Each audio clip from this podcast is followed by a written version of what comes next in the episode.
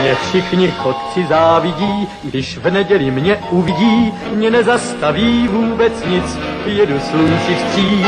Já všude každý koutek znám a pěknou cestu vždycky mám, mě dobrý vítr provází, nic mi neschází. Hello, sziasztok, üdvözlök mindenkit, én András vagyok, ez pedig a Túnáp című podcast sorozat 246. adása. Műsorvezető kollégáim ezúttal is Ákos. Sziasztok! És Gáspár. Öy. Klasszikus randomadást hallhattok, azaz lesz szó új filmekről, régebbi filmekről, sorozatokról, minden egyébről, úgyhogy mindenképpen tartsatok velünk, ugyanis elég sokféle témával készültünk nektek, így hármasban. Az a terv, hogy Ákos majd körülbelül egy ilyen bő másfél óra múlva majd lelép, és akkor magunkra hagy minket Gáspára, de úgyis egy csomó olyan film van, amit csak mi ketten láttunk, úgyhogy mondanám, hogy nem nagy veszteség, de hát az, hiszen Ákos is fontos része a podcastnek, és minden itt számít. Persze, áltathatod magad ezzel.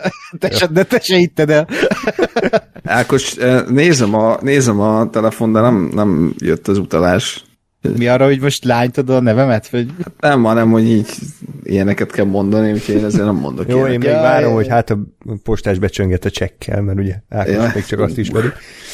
Postás Józsi. Igen.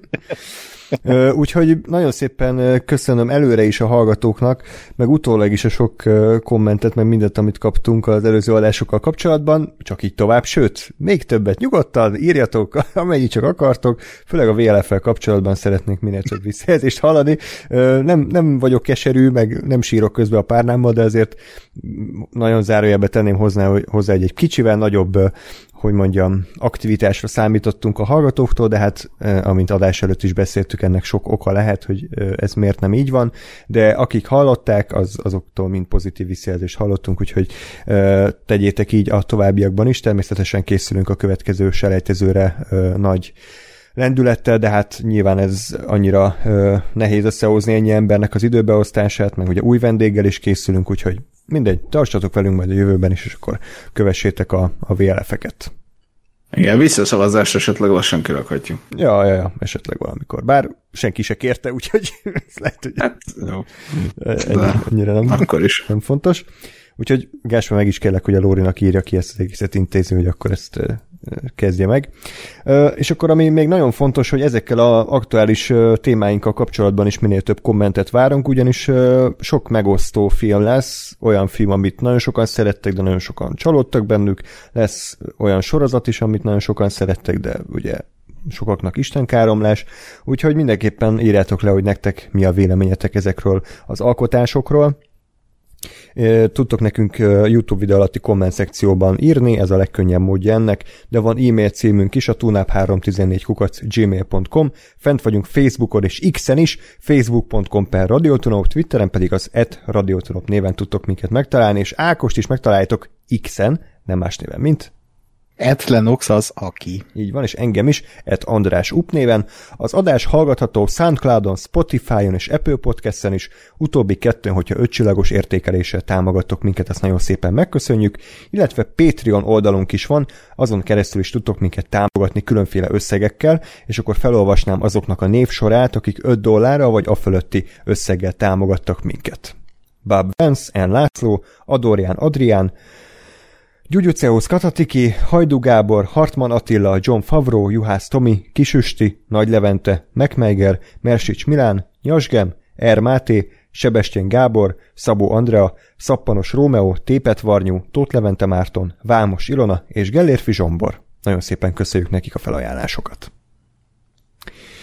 Bemondtad a Patreon címét? Hát, patreon.com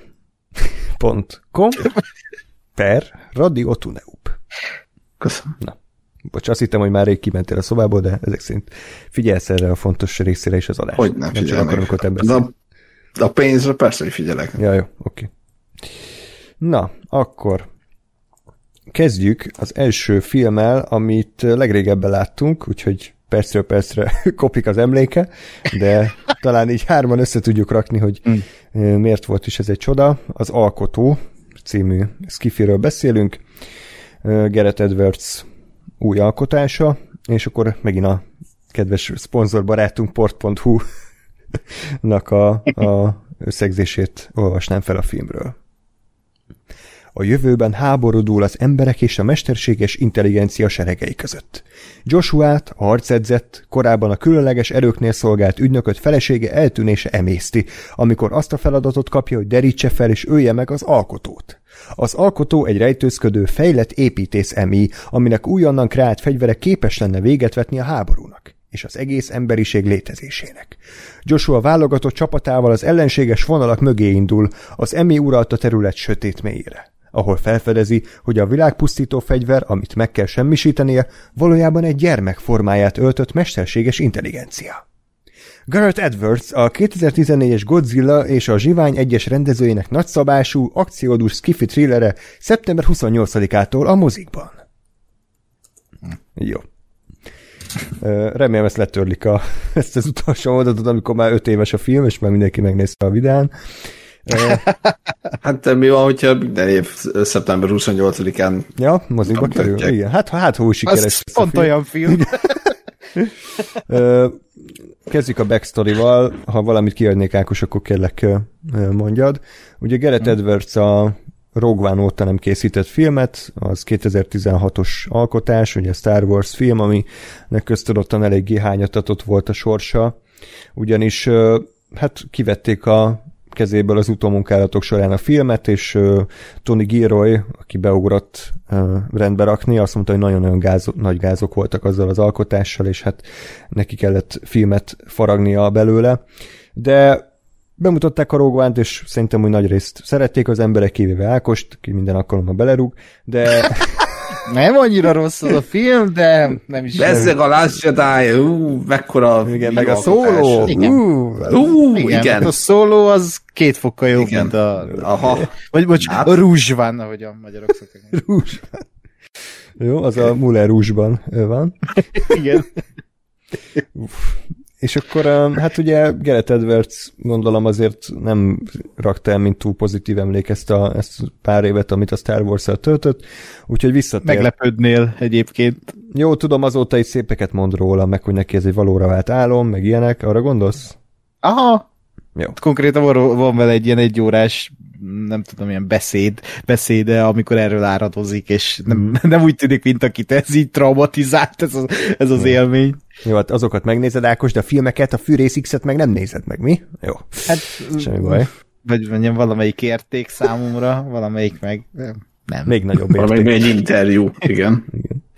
Nem. Elég lett volna egy IGN cikket elolvasnod róla két perc. Á, értem, igen, igen, sok, az sokkal nagyobb érték.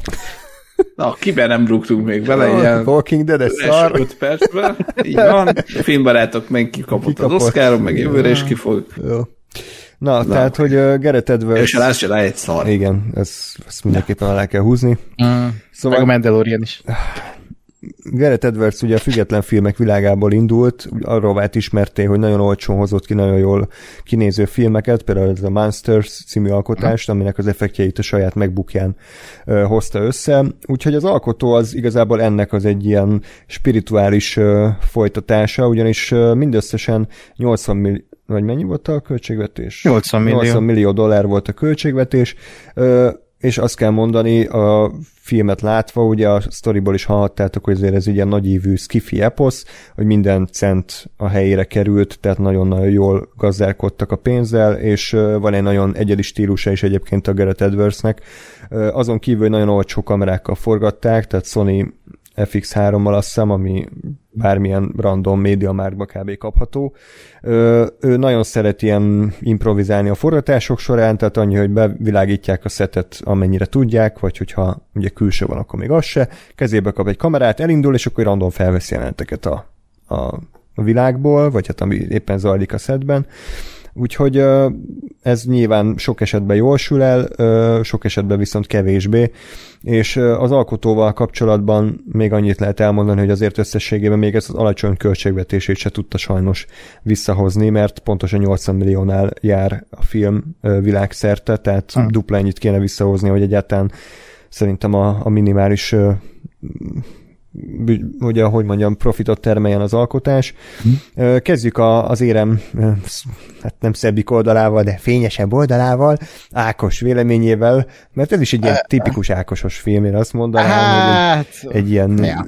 öreg, megfáradt férfi és egy kis gyerek egymásra találása egy, egy bajós, gonosz világban, és a szeretet ereje, ami végül összeköt minket. Igen.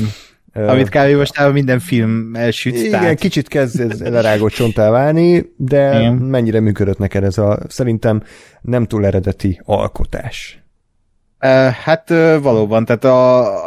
És jó is, hogy most beszélünk róla, mert most már eléggé megkopott így az emlék ja, ennek a filmnek, ja. tehát így azért a, az időd most észreveszem, vagy az idő így eldönti, hogy ez milyen film, ez az egy hónap, mert kb. akkor, akkor láttuk mindannyian. Hát én, én még mindig tartom azt, hogy az, a, az az élmény, amit okozott nekem ez a film, az, az, az egy jó élmény volt, tehát az, hogy ha most eltekintünk ettől a sablon történettől, hogy ez az apa és egy gyerek, vagy egy volt apa és egy gyerek egymásra talál, de hát ugye spoileresek vagyunk, tehát mondhatni, hogy egy apa-lánya történetről van szó, e, ettől eltekintünk, akkor igazából ami nagyon tetszett ebben a filmben, hogy nagyon sokszor a, a környezettel mesélte a történetet, és ez általában a Gerett Edwards filmeknél ugye jellemző, hogy így, hogy így a hangulattal és a, a környezettel próbálnak történetet mesélni, így nagyon kevés, úgymond ilyen nagy totállal tök sokat elmondanak a világról. Ezt tök ügyesen csinálja szerintem a Gerett Edwards. Edwards, csak, csak tényleg az a baj, hogy hiába mindez, és hiába az a tanítani való production value, ami ebben a filmben van, ahhoz képest, hogy 80 millióba került, tehát az eszméletlen, és ez tényleg le lehet borulni a, a, a, lábai előtt, de az a baj, hogy amit elmesélt történet, még a sablonos is engem az nem szokott zavarni, csak nincsen megírva. Tehát olyannak érződik ez a, a film, hogy így tudod, hogy ez a sablon sztori, tudod, hogy már a film elején tudod, hogy hova fog kifutni. Sőt, ha láttad az előzetest, akkor már az utolsó jelenetet is tudod. Én így voltam, hogy az valószínűleg az mhm. utolsó jelenet lesz, és az valószínűleg az utolsó jelenet is lett. és, és tehát ezek nem zavarnak. Csak az a baj, hogy semmit nem éreztem a film alatt. Tehát, hogy így tök jó volt így a, a skifi élménye, hogy így, így beszippantott az a világ, amiben játszott, és tök érdekes volt az a világ, és így úgy éreztem, hogy ott vagyok, de közben, ami a központi története volt, a szíve a filmnek, az úgy érezte, mint egy ilyen fal választott volna el, vagy egy üveg, mint ahogy a, a két főszereplőt a végén, de hogy így tényleg azt éreztem, hogy így nem, nem ér el ez a film érzelmileg, és az lenne a célja, hogy ugye ott legyek ezzel a Joshua karakterrel a film elejétől, hogy ő elvesztette a, a feleségét, a várandós feleségét, és hogy, hogy ő most itt gyászol, és ilyen, ilyen zsoldos katona, de egy, talál egy gyereket, aki ugye kázi a célpont, és akkor hogy érzelmi kötődés, és hát ez, ez tényleg, ahogy elmondod, és ez ilyen, ez ilyen történeteket én, én, nagyon szoktam szeretni, de ez nem érintett meg, hanem csak így, így, így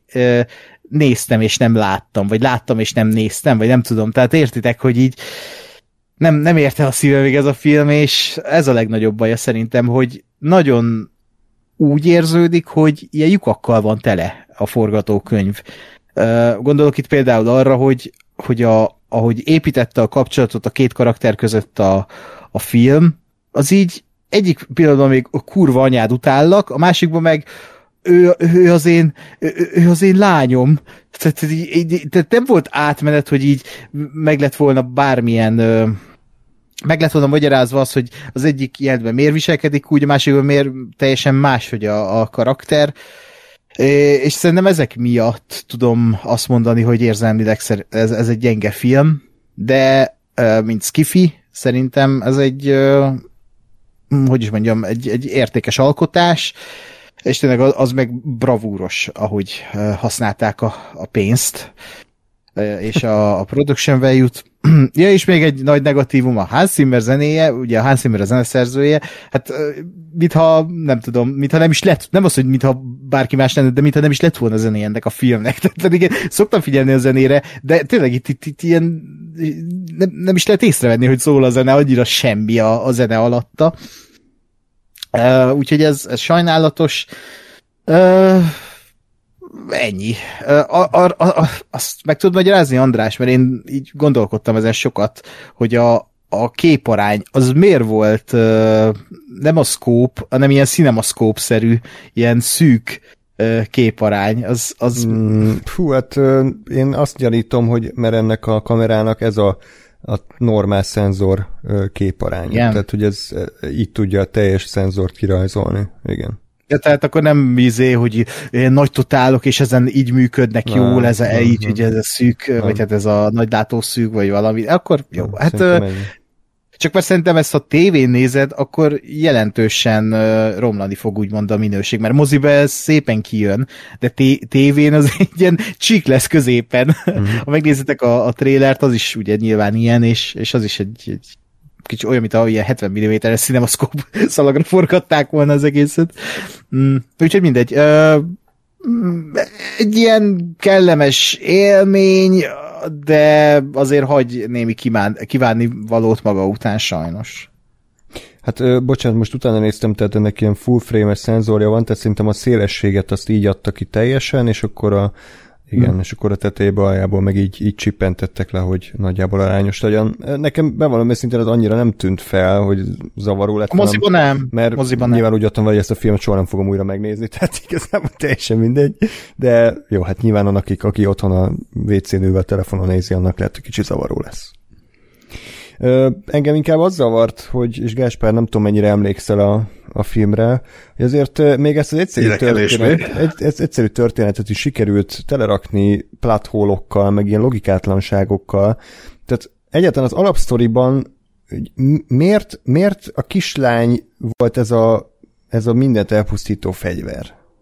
Tehát ugye az a lényeg, hogy kiderül az alkotó, ez a főszereplőnek a, a felesége volt, vagy a nője, a Gemma Chen által alakított nő, és akkor ő, ő a saját meg nem született lánya mintájára ő alkotta meg ezt a teremtményt, ezt az Alfit, aki ugye egy ilyen, hát szinte egy ilyen bomba, aki elpusztítja ezt a nagy halálcsillagszerű nomádot, de miért, miért volt ez a kislány képére formálva, azon kívül, hogy így a főszereplő kap egy érzelmi motivációt? Igen, ez, ez, ez az egyik legnagyobb problémám, vagy ez volt az egyik legnagyobb problémám a, a, a sztorival, hogy tehát hogyha, hogyha a nő ezt, a, ezt az AI-t, vagy ezt a robotot, ezt fegyvernek szánja, akkor miért gyerek? A gyereknek szánja, akkor meg miért vannak ilyen, ilyen ö, ö, szuperhős képességei? Mert ugye nem csak ez volt, hogy vagy nem csak erről szólt, hogy, hogy felrobbantja a nomádot, hanem hogy gyakorlatilag egy csomó ilyen extra képességei van, képessége van a többi Androidhoz képest, ugye táv, távirányít, meg, meg kibekapcsol dolgokat, meg stb. És hogy, és hogy nekem ez a két dolog nem fért össze igazából, hogy most akkor vagy, vagy ő egy, egy anya legyen, aki csinált magának egy gyereket, vagy, vagy legyen ez, a, ez, a, ez egy szuperfegyver gyerek formában, de, de tehát így most, így most igazából, ha a két dolgot összerakom, akkor az jut ki, hogy ez a nő csinált egy uh, kamikáze gyereket, aki, amit a saját, saját gyerekéről mintázott, ami hát azért egy eléggé uh, a film összes gondolatával ellenkező uh, megoldás. Tehát, hogy biztos, hogy nem ez volt a, a cél, csak, csak azokból a dolgokból, amiket a filmben látunk, azokból ezt lehet összerakni. Uh, és ezért ez egy elég, elég uh, fura és visszás szerintem. Mert biztos, hogy nem ez, ez volt a cél.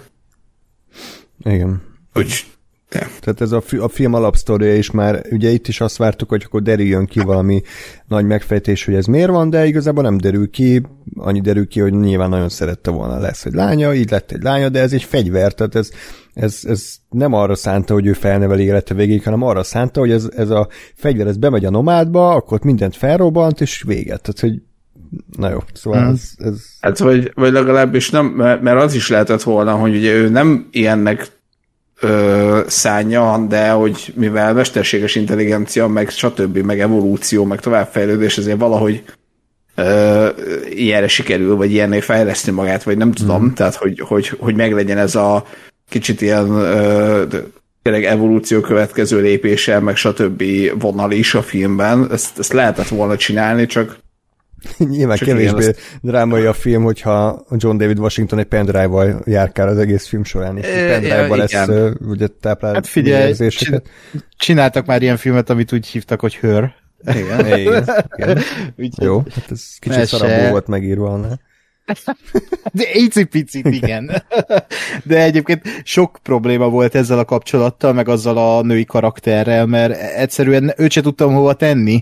Mhm. Mm. A film is egy ponton felveti azt, ugye, hogy ő nem halt meg, hanem ugye lementik a pendrive-ra Ja, ja, ja. a kis izét, és gondoltam, ú, a film végén lesz valami ezzel a nővel. És kiderült, hogy Semmi. nem. Visszahozták, hogy meghalljon megint. Tehát, hogy, Tehát, hogy az, bocsánat, nem az volt a végén, szerep- hogy ott az uhanó űrhajóba, akkor ott futnak egymás felé, megölelik egymást, Igen. mert ugye ezt a nőt És már meghalnak. le, le, lekopizták Igen. 5 milliószor, és nála van a csávónál a nőnek az utolsó emléke, vagy mit tudom én, és azt vártam, hogy akkor belerakja ebbe a robotba, és akkor még beszélget. De nem, semmi, hát vége. Tehát akkor miért, Mhm. miért kell behozni ezt az egész szállat? Tehát, hogy csomó ilyen, vagy a film feldob labdákat, amiket aztán nem csap le.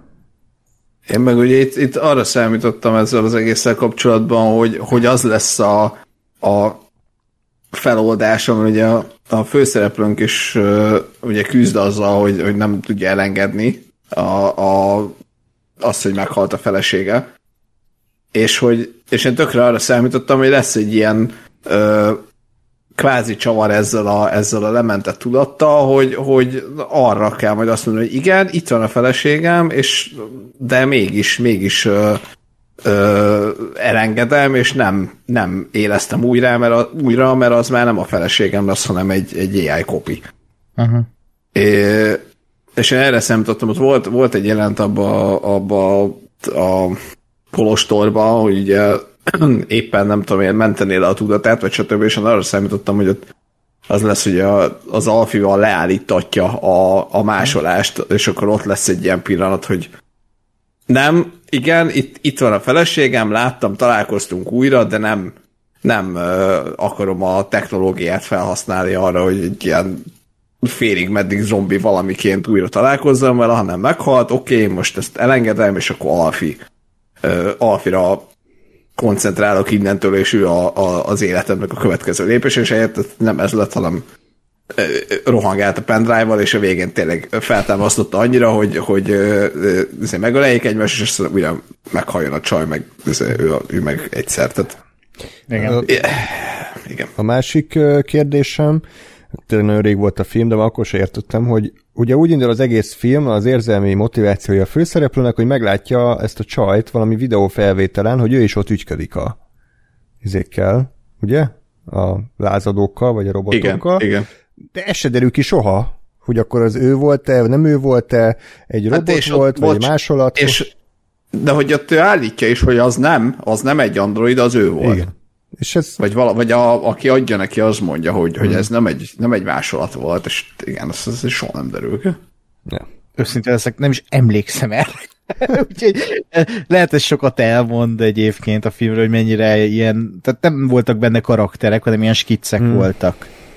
És a, abban is ez a kicsit félig, félig kiradírozott skic. Tehát, hogy ez a, ö, így megvoltak azok, amiket tudtam volna. Például az nekem tökre tetszett, hogy ö, megvolt az a tipikus, ez az alienses, ilyen zsoldos csapat, és arra számítottam, ú, ezek ilyen kevény arcok, mindegyiknek lesz egy ilyen egysorosa, meg mit tudom én, és közben második el, hogy meghal az összes. Az, az olyan, mint a szándékos lett volna egyébként, hogy így a néző elhitesse, hogy akkor ez olyan lesz, hogy így, meg hogy így ö, meg lesz itt a főgeci, hogy ugye az a, az a bajszos, szakállas hülye gyerek lesz, vagy ö, férfi lesz a, a főgonosz, de nem, kiderül, hogy a nő. Tehát eh, voltak benne ilyen, mintha ilyen tudatosan használta volna a mi popkultúra rendszerünket, hogy jó, az éli, ez ilyen alienses, de nem az lesz a vége, ami. Tehát ezek így tetszettek, csak közben meg annyira halványak voltak azok a karakterek is.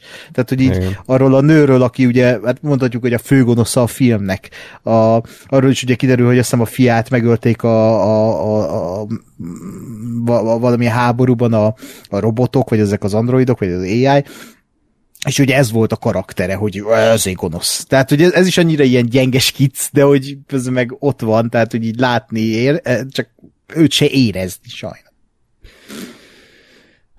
Igen, de hogyha én is visszagondolok a filmre, akkor inkább a látvány marad meg, ez a dél-kelet-ázsiai rizsföldeken, itt a robotok ott izé halásznak, meg mit tudom én, élik az életüket, meg volt egy-két jó dizájn, tehát ez a része tényleg rendben van, és lehet dicsérni, és sok embernek elvitte a, a látvány a filmet, és ugye az első kritikák így ilyen új skifi klasszikusként emlegették, és akkor én ezzel a tudattal ültem be a filmre, hogy na akkor lássuk, hogy tényleg ez megváltja a világot, és nem csak, hogy nem váltotta meg a világot, de még egy átlagos uh, skifinek a szintjét se hozta pont amiatt, mert szerintem amúgy semmi újat nem mondott semmiről, tehát hogy még csak, még csak az alapsztoriába se tudott belevinni semmiféle árnyalatot. Tehát az elején elmondják, hogy hát igen, valószínűleg a robotok felrobbantották Los Angeles-t, és akkor hú, háború van. De onnantól minden egyes jelenet, amiben volt bármi AI, az jó volt. Tehát, hogy nem volt egyetlen olyan AI se, aki kicsit negatívabb volt, vagy olyan ember, aki kicsit pozitív, hanem nagyon a jók, meg a rosszak. És akkor hatalmas meglepetésként közölte a film, nem tudom, másfél óra után, hogy hát, hogy nem is a robotok robbantották fel a Los Angeles-i bombát, hanem valami coding error volt, tehát, hogy valamilyen hmm mit tudom én, hiba az emberek által, és akkor most ettől meg kéne lepődni. Tehát nyilván egyértelmű, csak emiatt azt is, is azt éreztem, hogy tehát ezt a sztorit már 5 milliószor láttam, végignéztünk nem tudom hány Westworld alatt ugyanerről a témáról, Blade Runner-t, AI-t, tehát hogy 2023-ban, hogyha előállsz egy ilyen filmmel, akkor legalább egyetlen eredeti gondolatod legyen az egészről, uh. azon kívül, hogy Ázsiába játszódik. Uh. Én, én azért éreztem egyébként, nekem, nekem az volt a, a nagyobb probléma, hogy én éreztem egy-két ilyen gondolatot vagy ötletet, csak, csak az nem nagyon volt, vagy nem nagyon volt jól kifejtve, és ez, ez volt nekem a legnagyobb problémám. Tehát azért az, hogy, hogy ugye az egész nyilván a, a, az előítéletekről szól, meg, a, meg, a, meg arról, hogy egy valami incidens történik, és akkor teljes Amerika egyből azt mondja, hogy az összes AI gonosz, és az AI a, a, a fő ellenség, és ki kell pusztítani az egészet, és, és egyből ugye bannolják Amerika területéről, meg, meg gyakorlatilag indítanak egy kvázi világháború, tehát hogy azért ott Ázsiával, vagy az Ázsiában bujkáló maradék robotokkal harcolnak, ez, ez nekem egy érdekes gondolat volt, meg főleg az, hogy a, amerikai ö, militarizmust azt, azt hát kritizálja és kicsit parodizálja is. Tehát az, hogy, de, de inkább kritizálja. Bocs, csak már tényleg kurva régen volt a film, és nehéz, nehéz emlékezni dolgokra. Ö, de hogy tényleg az, hogy, hogy, hogy az amerikaiaknak ö, mindenre az volt mindig a, a reakció, hogy lőttek. Tehát, hogy folyamatosan azt láttad, hogyha megjelent egy amerikai katona, akkor az tök mindegy, hogy, hogy ö, ö, civileket, lakosságot, robotot, embert, biztos, hogy az első dolga az volt, hogy elkezdett lövöldözni. Ö, meg ugyanez, amikor, amikor ö, ott ugye Ázsiába bujkáltak, és akkor megjelent a nagy izé, ö, amerikai tank, de az a tényleg az épület nagyságú tank, nagyba ráírva, hogy az egy US Army, vagy nem tudom mi volt, és, és tényleg ezt látod folyamatosan, hogy Amerika az, az, az ebben a filmben tényleg egy, hogy jönnek a katonák, és lelőnek bárkit. És nekem ez egyébként tetszett, hogy ez így ennyire, nyilván ez is az ilyen arcodban mondós, nem túl burkolt és nem túl visszafogott finom üzenet, de nekem ez tetszett, hogy egy kicsit, kicsit én itt éreztem azt, hogy így az Aliens és társainak egy ilyen görbetükör, nem feltétlenül azonra a filmeknek, de hogy ugye ahogy ott azzal, hogy akkor jönnek a bedes amerikai marinek, és mindenkit legyarulnak, ott itt is ez van, csak a másik oldalról megmutatva, és akkor úgy már nem annyira, nem annyira menő, hogy, hogy bárkit lelőnek, meg, meg tényleg nincs nincs, á, nincs, nincs egy gondolaték, meg nincsenek árnyal, hanem az, hogy be kell lőni, ez kész. Mm. Hát e, nekem itt a District 9 jutott eszembe ebből a szempontból, az is ugye hasonló dal mutatta be.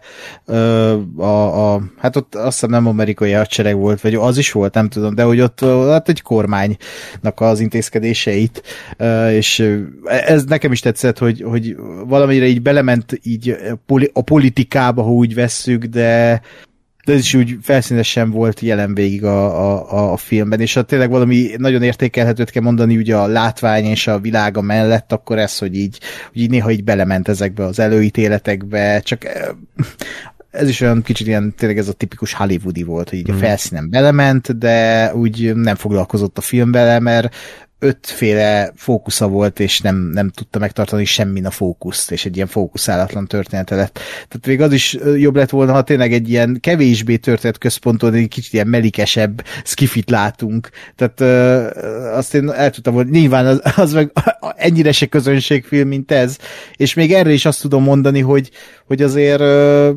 tehát nem ez a mai közönségfilm, ez a film, szerintem. Tehát, hogyha ezt valaki megnézi, ez nem nem egy nem tudom, Hangya és a Darás 3, vagy egy bármilyen másik mai blockbuster, hanem azért ez egy ilyen 10-20 évre visszamenőleg nevezhető közönségfilmnek, de nem ez a mai megszokott közönségfilmes vonal, amit követ. És ez, ez, ez megint csak tetszett, csak az a baj, hogy amiatt vagyok szomorú, hogy ez a film bukik, mert ez megint azt fogja bebizonyítani a hollywoodi balfasz üzletembereknek, meg stúdióvezetőknek, meg producereknek, hogy látjátok, nincs szükség erre filmekre, ez is bukik. Tehát, hogy megint egy nem jó példát mutattak, mert nyilván itt is be lehet kötni rengeteg mindenbe a film kapcsán, és nem egy kifogástalan, vagy egy, nem egy District 9-ról beszélünk, hanem egy, egy ilyen közepesen jó, ö, felejthető blockbusterről, és nyilvánvalóan bukik ha nem jó a, a, a szájhagyomány. De nyilván, amit András mondott, hogy a kritikusok körébe Amerikából meg olyan szájhagyomány jött létre, hogy az az új Blade Runner, meg az új Terminator 2, és tényleg csak ezt lehetett olvasni az amerikai sajtóba, hogy így nagyon felszopják ezt a filmet. Én tökre örülök, ha valakinek ez úgy, úgy jött le, de ez azért veszélyes. Szerintem azért, azért van fura helyen ez a film, mert tehát nyilván klasszik, nem tudom, akció blockbusternek nem, nem követi eléggé a sablonokat. Nagyon elevétés szifinek, vagy hárcifinek nem elég elvont, és nem elég uh-huh. tehát ahhoz, ahhoz túl konvencionális, ha, ha ha új, nem tudom, a formabontó szifit, vagy akármit, tehát ami, ami, ahogy mi is kb. néztük, én annyira durván nem nem, nem olvasok külföldi kritikákat, meg semmiért. Tehát, hogy bennem azért annyira nem volt ez, hogy, hogy most egész Amerikában minden kritikus azt mondja, hogy ez az új Blade Runner, de azért én is úgy néztem rá, hogy ez is valami érdekes, meg jó lesz. De nyilván, hogyha úgy nézel rá, hogy hú, ez valami uh, formabontó skifi lesz, akkor az se, tehát hogy akkor is csalódsz, és tényleg gyakorlatilag, ha vársz egy, egy üres agyatlan uh, Aliens 2, no offense, Aliens 2 szint, vagy Aliens szintű ö, ilyen lövölde szifit, és akkor ahhoz képes kapod ezt, akkor jártál jól. De azért ez egy elég, elég szűk réteg szerintem, aki, mm. aki ennyire ö, nem azt kapja, amit, amire számított, és, és pozitívan csalódik. Mm. És tényleg, tehát hogy, hogy én is azt mondom, hogy azért nem volt ez annyira nagyon rossz film, tehát nem, nem azt mondom, hogy, hogy halálra, és soha senki ne nézze meg, de, de én is inkább azt éreztem, hogy bassza meg, ez lehetett volna kurva jó, de nem lett. Kicsit olyan, fáj, olyan mint, mint egy, van egy nagy McDonald's épület, hatalmas komplexum, és akkor mellette egy lakókocsiba nyílik egy kis kézműves hamburgerező, és akkor a sok ember, aki már unja a McChicken, meg a Big Mac-et, meg a sajtburgert, akkor elmegy oda abba a kis falatozóba, hogy na, akkor itt végre házias ízéket ehetek, hogy kedves a kiszolgálás, ilyen nagypapi készíti a kockás terítőn a izét, a hamburgert, kiviszi elé, név szerint köszön, hogy szia, Ákos, jó, hogy újra itt vagy, jó étvágyat hozzá, tehát egy ilyen tök kellemes közeget mm. megtered, belearapsz a hamburgerbe, és hát azért nem olyan jó. Tehát igazából nem, nem olyan finom Érze, az hamburger. Érzed, hogy ez mirelit. Igen, tehát ez mirelit, kicsit meg van szottyadva, érzed a csávónak a körömdarabkáit, hogy beleestek, ahogy így hm. készítette. Jó, tehát, hát azért annyira de... Tehát, hogy így, így nem szörnyű, de ahhoz képest, amilyen szép közeget megteremtett, és amennyire akartál neki szurkolni a nagy gonosz ipari meki mellett, hát azért annyira nem finom. Úgyhogy így ah, illedelmesen megköszönöd, adsz egy 200 forint jatot, és soha nem mész vissza, és a csávó csődbe megy két hét múlva. Úgyhogy nagyjából nekem ez volt hmm. a, a The Creator, hogy így akartam neki szurkolni, akartam, hogy jó legyen. Tényleg így, így próbáltam magam így ütni ostorra, hogy meghasson ez a film érzelmileg, mert azért nagyon próbálkozik ezzel a kis ártatlan álfi karakterrel, meg ugye a főszereplővel. Elég furán néztek ránk a moziban. De... Csattogtattam az ostort, de senkit se érdekelt egy idő után, mert legalább történt valami érdekes a teremben. de a problémám még az volt, hogy, és megint előveszem a John David Washington, nekem a tenetbe sem működött ez a csávó, tehát szerintem semmilyen izé, karizmája nincsen neki, tehát hogy sajnálom, de nekem ő kezd átalakulni egy ilyen tipikus Nepo babyvé, hogy van egy híres apja, Denzel Washington, és akkor emiatt így kap ilyen kurva nagy szerepeket, de, de egyszerűen nem, nem láttam az arcán annyi érzelmet, amit egy ennyire semmilyen sablon szerep megkövetel, hogy akkor legalább a színész kezdjen vele valamit. Tehát nem mondom, hogy szar volt, nem volt rossz egyáltalán, de, de szerintem ő nem egy, nem egy erős főszereplő alkat. Hmm. Ja, a, a tenetben szerintem illet hozzá, de itt tehát azért más kvalitások kellettek volna. Mm. Tehát, hogy egy, egyfajta ilyen érzékenység kellett volna még ebbe a karakterbe, de az, az nem annyira hozta ő. Mm. Hát, pff, eh, ja, tehát a izébe jó volt, a, majdnem azt mondtam Marley és én. De mi, mi hát a kutyás a, a, Nem, az Zendayásat akartam ja. mondani, de most nem tudom. Malcolm and Mary. Malcolm and Mary, majdnem ugyanaz. De összebe is jó volt, a, na, annak én nem tudom, a Black, Black Clansman, vagy melyikből, ha? Ja, ja, ja, abba tényleg, de ezek is. ilyen kis fig, de igen, független igen. filmek, én most az ilyen nagy blockbusterekről beszélek, hogy oda azért hmm. kell egy, egy Chris Pratt karizma, vagy Bruce Willis karizma, vagy bármi, amitől érdekes őt nézni, és én itt nem láttam ilyet. Tehát, hogy hm. egy unott fejű csávó, hogy téblábolt a filmen, és akkor amikor érzelmes jelent volt, akkor a műkönnyet belecsöppentették a szemébe, de ezen kívül nem, nem hm. annyira tudott meghatni sajnos. Ja. Ja, hát én ennek ellenére is azt tudom mondani, hogy szerintem ez a második legjobb filmje a, a rendezőnek, a Monsters után, szerintem ez mm. a mhm. legjobb filmje, és aztán Godzilla, aztán Rouge van. jó. Uh, Ákos, uh, jó, mindegy, hagyjuk. Hagyjuk. Jó. Jó, hát ez volt tehát az alkotó, mondjuk, hogy, hogy streamingen ajánljuk, de érdekes, hogy ugye ma jöttünk ki a Megfojtott Virágok című hát majdnem három és fél órás eposzról, és ezt hosszabbnak éreztem. Pedig szerintem egy órával rövidebb legalább, és mégis itt a vége fel, mert úgy jöttem vele, hogy hát, hogy már vége lehetne. Tehát, hogy nem nagyon vonzott be a sztori, így kicsit úgy meg is akadta a sztori, tehát már így bárhol vége lehetett volna, most gondolok arra uh-huh. falu megtámadására, de nem, még utána jött egy 20 perces vagy fél órás finálé ott a hajón rohangálással, tehát hogy Ja, bocsánat, még egy, ezt is mondtuk Gáspárral így a film után, hogy ez a nomád, ez az a ilyen, nem tudom, V-alakú hajó, ami így repkedett, azért annyira nem volt félelmetes, hogy most ettől beszarjak. Tehát, hogy ez a hát. nagy pusztító halálcsillagszerű fegyver, tehát nem tudom, azért vannak ennél hmm. durvább dróntámadások kb. így a mai világban, amit jobban befosok. Ne, nekem az nem tetszett egyébként, hogy, hogy hülyén volt ábrázolva, mert az elején a, a nem tudom, az, az első sát körülbelül a filmben, vagy, vagy valamikor nagyon korán mutatják ezt, hogy ez egy, egy, gyakorlatilag egy űrállomás, vagy hogy kint van valahol az űrben, és aztán egészen a végéig gyakorlatilag hogy az összes ilyen akciójelenetnél ott van, és úgy néz ki, mint, mint, mintha egy, egy, egy kurva nagy, de hogy csak egy repülő lenne, vagy hát egy ilyen lebegő bázis, de úgy érzed, hogy ott van az atmoszférán belül, és igazából én, én a, a sztorinak a felébe azon gondolkodtam, hogy mi, mi, miért nem lövik le, tehát miért nem lőnek rá rakétával, vagy akármivel, tehát azért nem, nem tűnt annyira ö, nem tudom én ilyen sebezhetetlennek, mert az, az volt szarul ábrázolva, hogy ez amúgy kint van az űrben, és azért nem tudják lelőni, mm. ö, gondolom én. És, és igen, és aztán ugye a végén láttad, amikor, amikor megint rámentek, hogy ja, ez egyébként egy űrállomás, tehát én, én, én nekem ez volt zavaró, hogy, hogy most akkor, akkor legyen, legyen ez egy ilyen legyőzhetetlen bizé, óriás szörnyetek, csak akkor legyen az úgy ábrázolva, hogy én is befossak, hogyha megjelenik. Na azt lássam, hogy ja, ott egy repülő, faszén nem lövitek le. Ja.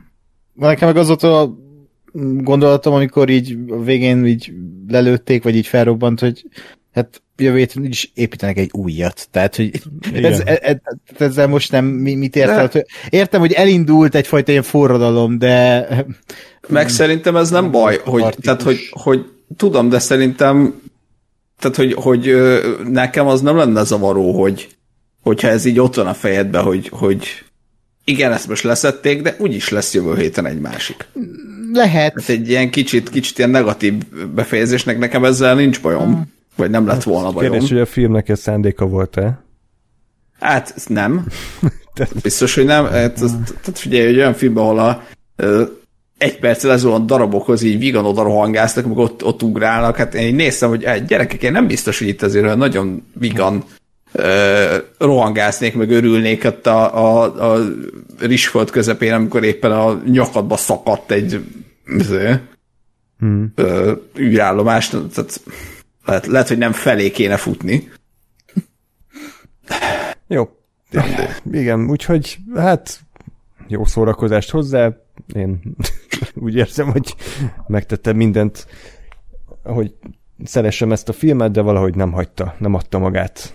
Úgyhogy ez van. Majd talán legközelebb sikerül. Az a lényeg, hogy Gerett Edwards szerintem ne írjon forgatókönyveket, nem kell, tehát hogy adja oda olyan, ennek, olyan embernek, akinek vannak ötletei, meg tudja ezeket írni, úgyhogy ő csak rendezzen. Ahhoz egyébként szerintem ért. Tehát hm. azzal nem volt. Ja, igen, igen. Abszolút. De a következő filmnek András volt alkotója? hát volt, csak azokat simán feláldoznám bármilyen, bármilyen szebb ügy érdekében. A feláldoz négy tókról beszélnénk nagyon gyorsan, amit Gáspára megnéztünk valamiért moziban. Tényleg nem kell róla hosszasan beszélni, bár azért azt fontos elmondani, hogy ennek az adásnak egyébként nálam az lesz így a kb. a visszatérő tematikája, hogy az elvárásokhoz képest mennyire volt jó vagy rossz a film. Tehát ugye az alkotónál pont az volt, hogy úgy jöttem be a, a sajtóvetítésre, hogy olvastam a külföldi kritikákat, hogy ez korszakalkotó, skifi, zseniális, érzelmileg megkapó, beültem, és akkor ezt vártam, és akkor hát egy ilyen középszerű akármit kaptam. A feláldozta négy tóknál pedig, pedig nyilván azt olvastam, hogy ez egy szutyadék, okádék, szar, tényleg semmi jó nincs benne, és, és az ember ki akarja tépni a saját szemgolyóit, annyira rossz a film. És beültünk rá Gáspárra, és igazából hát ez egy, ez egy rossz film. Tehát ez egy szimplán egy rossz film, ami az égvilágon semmit nem akar csinálni, de ez legalább vállalta nem akar csinálni semmit. Tehát ez a film hmm. annyiról szól, hogy verekednek benne, meg lövöldöznek benne. Stallone már annyi, arra se veszi a fáradtságot, hogy egy akciójelentet leforgasson, mert az az akciójelent, hogy ül egy pilótaszékbe és parancsokat oszt, majd eltűnik a film 80%-ában. Nem tudom, tehát kicsit olyan, mint egy ilyen Z-kategóriás alsópolcos folytatás, mit tudom én, a Tökéletes Katona 4, vagy mit tudom én, Csillagkapu 6, 4. Feláldozhatók 4, hogy így, hogy így szánalom az egész, de igazából azért nem tudok rá haragudni, mert én alapból az Expendables franchise-t kb. semmire nem tartottam, tehát talán a második rész volt egyedül nekem szórakoztató, de nekem az első sem működött, tehát fú nem sikerült azt szerintem összehozni, mint akarták, hogy a, a nagy klasszikus 80-as évekbeli akcióhősöket egy filmbe összeverbuválják, és ebbe a negyedik részben ebből már szinte semmi nem maradt. Tehát abból a kevésből sem maradt semmi, mert most itt, itt ki a nagy új sztár, akit behoznak, tehát Megan Fox, mint a nagy 80-as évekbeli akciósztár, tehát kb. Andy Garcia. Akkor született meg, és Andy Garcia, aki szintén áll a, a fekete overájába, és parancsokat oszt. Tehát, hogy aztán nagyon-nagyon komoly ötletek, és pedig ott van a, a sokak által nagyra tartott Steven Seagal, meg Michael Dudikoff, meg mit tudom én, kicsoda, Kasper De akkor két ember ült volna a filmben. akkor a szalom mellett még egy ember volna. Igen, tehát az, hogy a, a, a, a Na? Steven Seagal, ő, ő már nem csak a feláldozatokban, hanem a saját filmjeibe is csak ültet. Hát az lenne a sztori, hogy ő megette a többi feláldozatokat, ja, és akkor őt kell így elkapni, hogy nehogy az e- fel, okay. megegye az egészet. Ma, majdnem előtte azt a folyamat, hogy bárcsak a való életben is ülne, de Ej. nem. Igen, egy kicsit fura irányba ment az ő hozzáállás a világhoz. De egy Igen. Ami pozitívum, 93 perc a film, stábistával, hmm. tehát így, így, hmm. így el vagyunk vele, és akkor a port.hu alapján a sztori. Felszerelkezve minden fegyverrel, amire csak szert tudnak tenni, és a hozzájuk kellő szakértelemmel, a feláldozhatók az utolsó védelmi opció a világ számára. A csapat, akiket akkor hívnak, ha minden más kudarcot val. Ám az új csapattagok új harcmodorral és új stílussal megmutatják, mit is jelent az, hogy új erővel.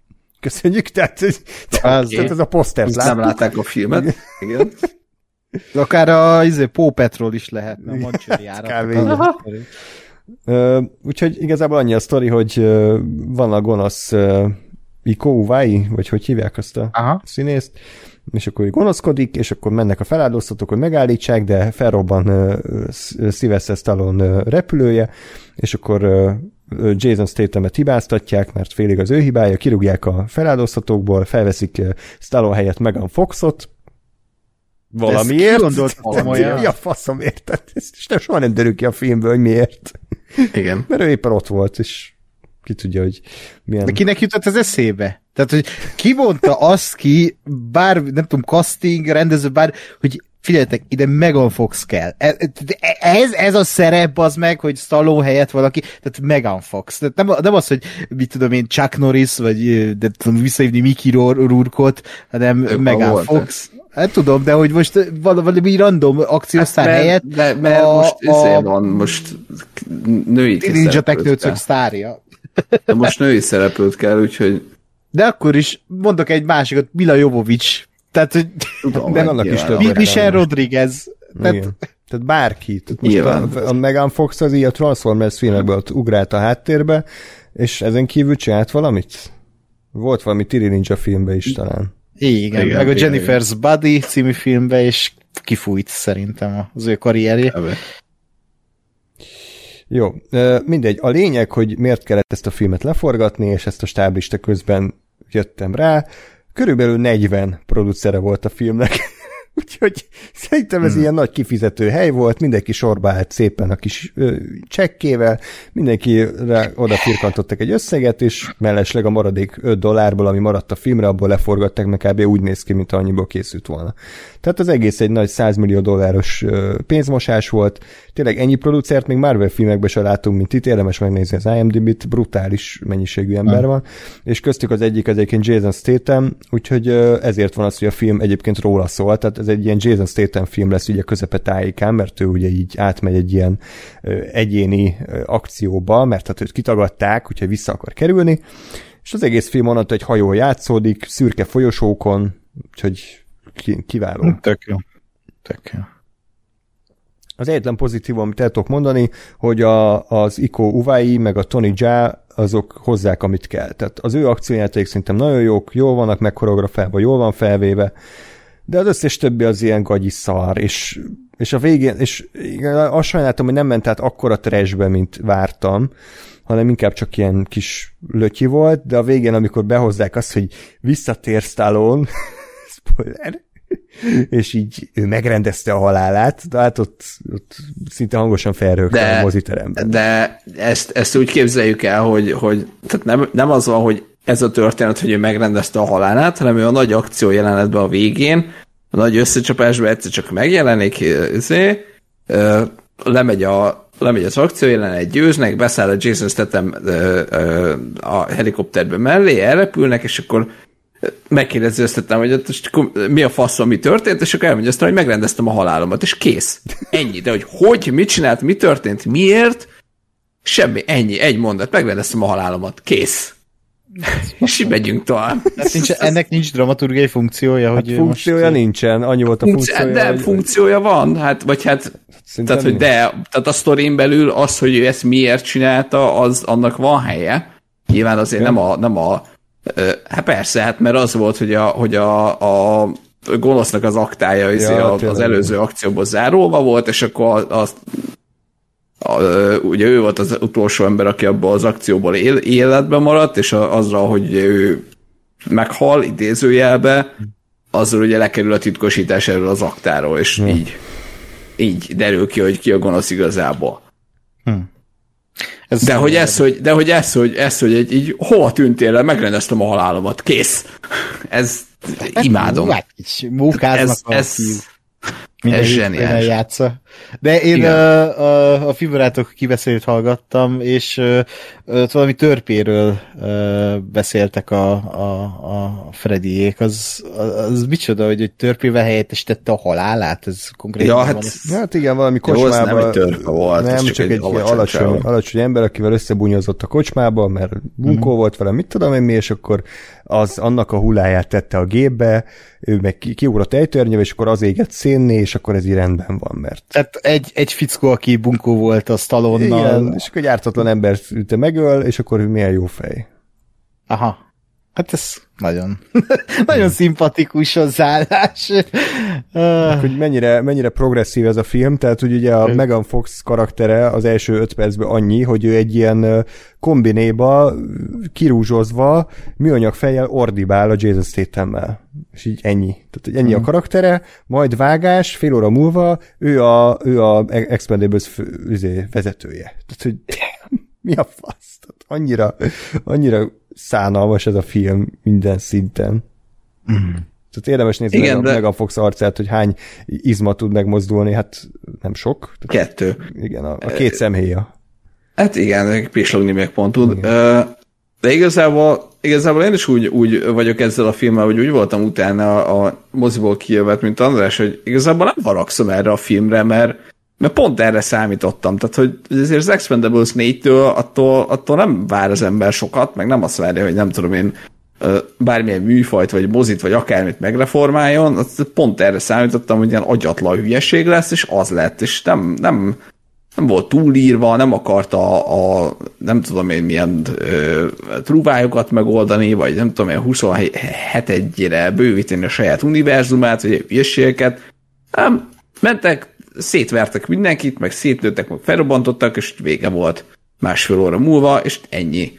És tényleg nem azt mondom, hogy hű, de nagyon jól szórakoztam, meg hogy mekkora mozi élmény volt, de, de ez, ez, ez tényleg ennyi, hogy bemész, kikapcsolod az agyad, röhögsz a szar vetített hátterem, mert hát az is volt. Uff.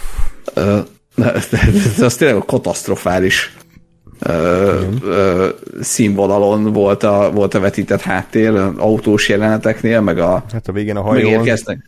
A végén a hajón, úgy tényleg, meg a, nem, de meg a legelején, vagy hát az elején, amikor megérkeznek a Jason Statham a házához, és ugye van nyilván a, látunk a befelé a házba, ugye állnak az ajtóból, beszélgetnek, lát, látunk befelé a, a nappal irányába, akkor látod, hogy ez egy valamelyik stúdiónak a, nem tudom, a backlotján ott van ez a ház,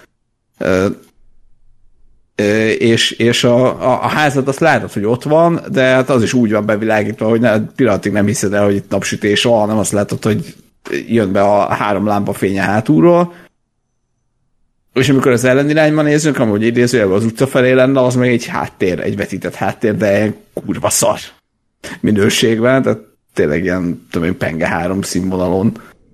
Úgyhogy, uh, ja.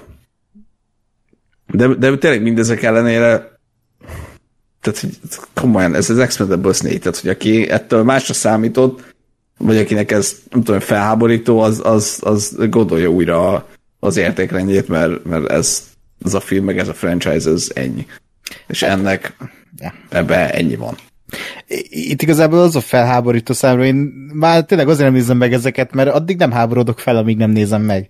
Tehát így hm, el van, megnézi az, aki szeretné, de ez az igazi proli film. Ez a, nem tudom, a sutyók megnézik a West Endbe, és akkor kurva jó volt. Tehát ez. De ha én megnézem, és ezt látom, amit most itt elmondtatok, és ez került, nem tudom, több mint 100 millió dollár, vagy nem tudom mennyibe került ez a hát film. Drágább volt, mint a Creator, ami elég síralmas ja, szerintem. Hát igen, igen, tehát, hogy, hogy hogy, hogy, tehát, hogy ilyen infantilis barmok valószínűleg a, a film készítői, és valószínűleg nem azért csinálták meg ezt a filmet, hogy csinálják egy jó filmet, hanem mert valaki gazdag akart lenni, és annak a költségvetésnek a 80%-át legyúlták, ja. vagy egy pénzmosó volt ez a film, vagy nem tudom, de ja. hogy de kevés filmet hagytam abba, így a fel, nem is a felé, a 20. percnél, de az Expendables 3 az olyan volt. Mm. Tehát én már ott, ott, ott úgy voltam, hogy na jó, ez, ez egy szar, és ezt is kinyomom, mert annyira felhúzott, és, és egyszerűen ez, a, amit képviselnek a régi filmsztár, vagy ezek az akciósztárok, ugye Stallone, meg a Schwarzi, és amit mostanában kezdnek a karrierjükkel, az mindez a szomorú vagyok. Régen is szart csináltak, de az vala, stílusos valahogy volt. stílusos, mert ott a kornak a, filmkészítése jelen volt, tényleg meg volt adva, felrobbant valami, felrobbant valami, valahogy bájosan volt az rossz. De ezek a maiak, tehát az X, mi, mi ez a Escape Lam, vagy mi a szar, ja, a szupercella? Ja, tehát abban is van egy franchise van, és már az első is ilyen penetráns a szar volt, tehát ilyen szörnyű, és abban van még négy, vagy három, vagy nem tudom mennyi, és ugyanez a kibaszott. Szupercella maraton? Ez tematikus adás. Igen. igen. De ebben is volt 50 cent, nyugodj meg. Igen, igen, hát az, az meg a másik értetetlen dolog, hogy 50 cent is, és mi, miért? miért? Miért van itt a 50 cent? Miért, miért van itt bárki? Tehát, De, de ebben Jesus, legalább nem nekem is. hacker volt. Nem, hanem egy akciósztár, komolyan vehető. Hát mondjuk jobban elhiszem te hackert. Ja, ja, hát igen. Ö, Nem, nem tudom, és ugye most pedzegetik, hogy jön a női Expendables is, tehát, Mm. na mindegy. Kikkel? Hát akkor még azt mondták, hogy Mila Jovovich, Michelle Rodriguez, akkor is már Megan Foxot is mondogatták. Körben nem tudom, óra az- nem lesz benne? Igen. nem. Jó, hát ez a film nem érdemel több szót. Én megértem azokat, akik csalódtak benne, Szót? mert Ö, Azt hittem ez az átkötés, Ö, bocsánat. Igen, ezt értettem. sok szempontból nem, nem volt ez jó Ákos, mert közben variáltam a sorrendet, de értékeljük. Vagy, vagy Nem volt ez egy szó X. nem, nem, ez nem volt szó vicc, hanem, hanem ez csak annyi, hogy a feláldoztatókat szerintem nyugodtan eltemethetjük, nem kell ezzel többet foglalkozni, megpróbálták, nem sikerült, újra megpróbálták, megint nem sikerült, tehát hogy hagyjuk ezt az egészet, és tényleg a Creatornek 15 producere volt, az Expendablesnek meg 40, úgyhogy szerintem ez elég sokat elárult tényleg a két film közötti diffiről. Jó, hát nem sikerült, ez most éppen van ilyen. De vajon sikerült-e a híd a szakadék felett? Ja, Istenem. Ezt csak azért hoztam, direkt nem írtam ide, hogy ez micsoda, mert az a teljes címe, hogy Arcane, híd a szakadék fele. De ez egy, erre én most találtam rá, ez egy ö, öt részes dokusorozat, a, a Youtube-on van fent, ingyen nézhető, és arról szól, hogy hogyan készítették el az Arcane-t. És magyar felirattal, hivatalos magyar leírás, minden. Tehát ez egy ilyen nagyon igényesen legyártott sorozat. Öt részes és ilyen 40, 45 perces epizódok vannak, és tényleg onnantól láthatjuk az Arcane című Netflix sorozatnak a, az elkészítését, hogy így a, ez a, a Christian a Christian Link uh, linke gondolt rá, hogy akkor csinál egy, egy adaptációt a League of Legends-ből, és az ő és az Alexi-nek a, a két írónak a, a, az útját járjuk végig, majd aztán ugye megismerkedünk a, a Fortis nevű stúdióval, akik a, az animációt csinálták, illetve onnan jött át a, a két rendező, a Pascal és az Arnold, és, és ha valaki kíváncsi a filmkészítésre és az animáció gyártásra, akkor nagyon ajánlom ezt a, ezt a filmet, mert tényleg a legapróbb részletektől belemennek abba, hogy hogy miért ilyen festett. Például úgy épül fel az első rész, hogy kigondolják a, a, a pilot epizódot, 6 hó, 7, 7 hónap alatt, azt hiszem 7-8 hónap alatt legyártják, majd kiderül, hogy az egész mert a kukába, és újra kell kezdeni az egészet. És és aztán ez egy ilyen öt éves fázis lesz ugye ez az egész, mire elkészül, úgyhogy nagyon-nagyon izgalmas és nagyon inspiráló volt ezt az egészet végnézni, hogy tényleg így a, a, a, a zenészeket, hogy keresik, a, a, az animátorokat, hogy így a, a mit tudom én, a legkisebb, úgymond ilyen titulusban legkisebb animátornak a, a, a fia futás alapján animált le egy rész a sorozatból, és hogy arra mennyire büszke, és hogy az mennyire az életük része marad örökké. Tehát, hogy ilyen, ami neked nézőként ilyen nagyon apró pillanat egy ilyen animációs sorozatban, hogy ez igazából egy animátor életébe, ebben a úgymond a stúdiórendszerben, vagy ebbe a Fortis a stúdióban ez, ez mekkora egy dolog, de ez bármilyen animációs filmnél vagy sorozata ugye így van, de az Arkane meg ugye egy mérföldkő a, a szakmában a stílusa miatt, és csak így tényleg valamennyire is érdekel az a folyamat, hogy hogyan csinálnak meg egy ilyen mesterművet, az, az vesse rá egy pillantást.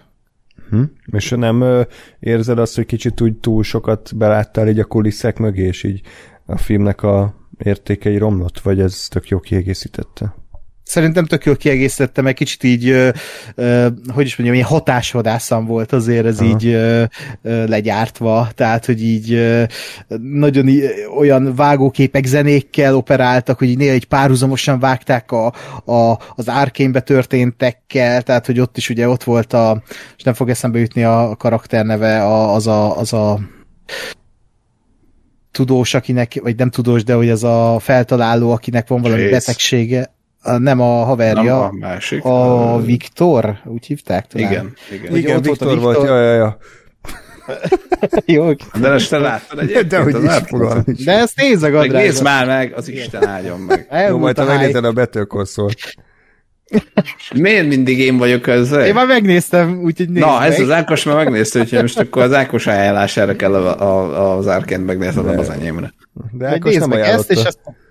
De, de Ah, szerintem én is. Dehogy nem, hát Ákos Biztos, hogy legalább, adásba ajánlottam. legalább annyira nyáladzott rá, mint én. Jó, akkor megnézem ezt a doksit.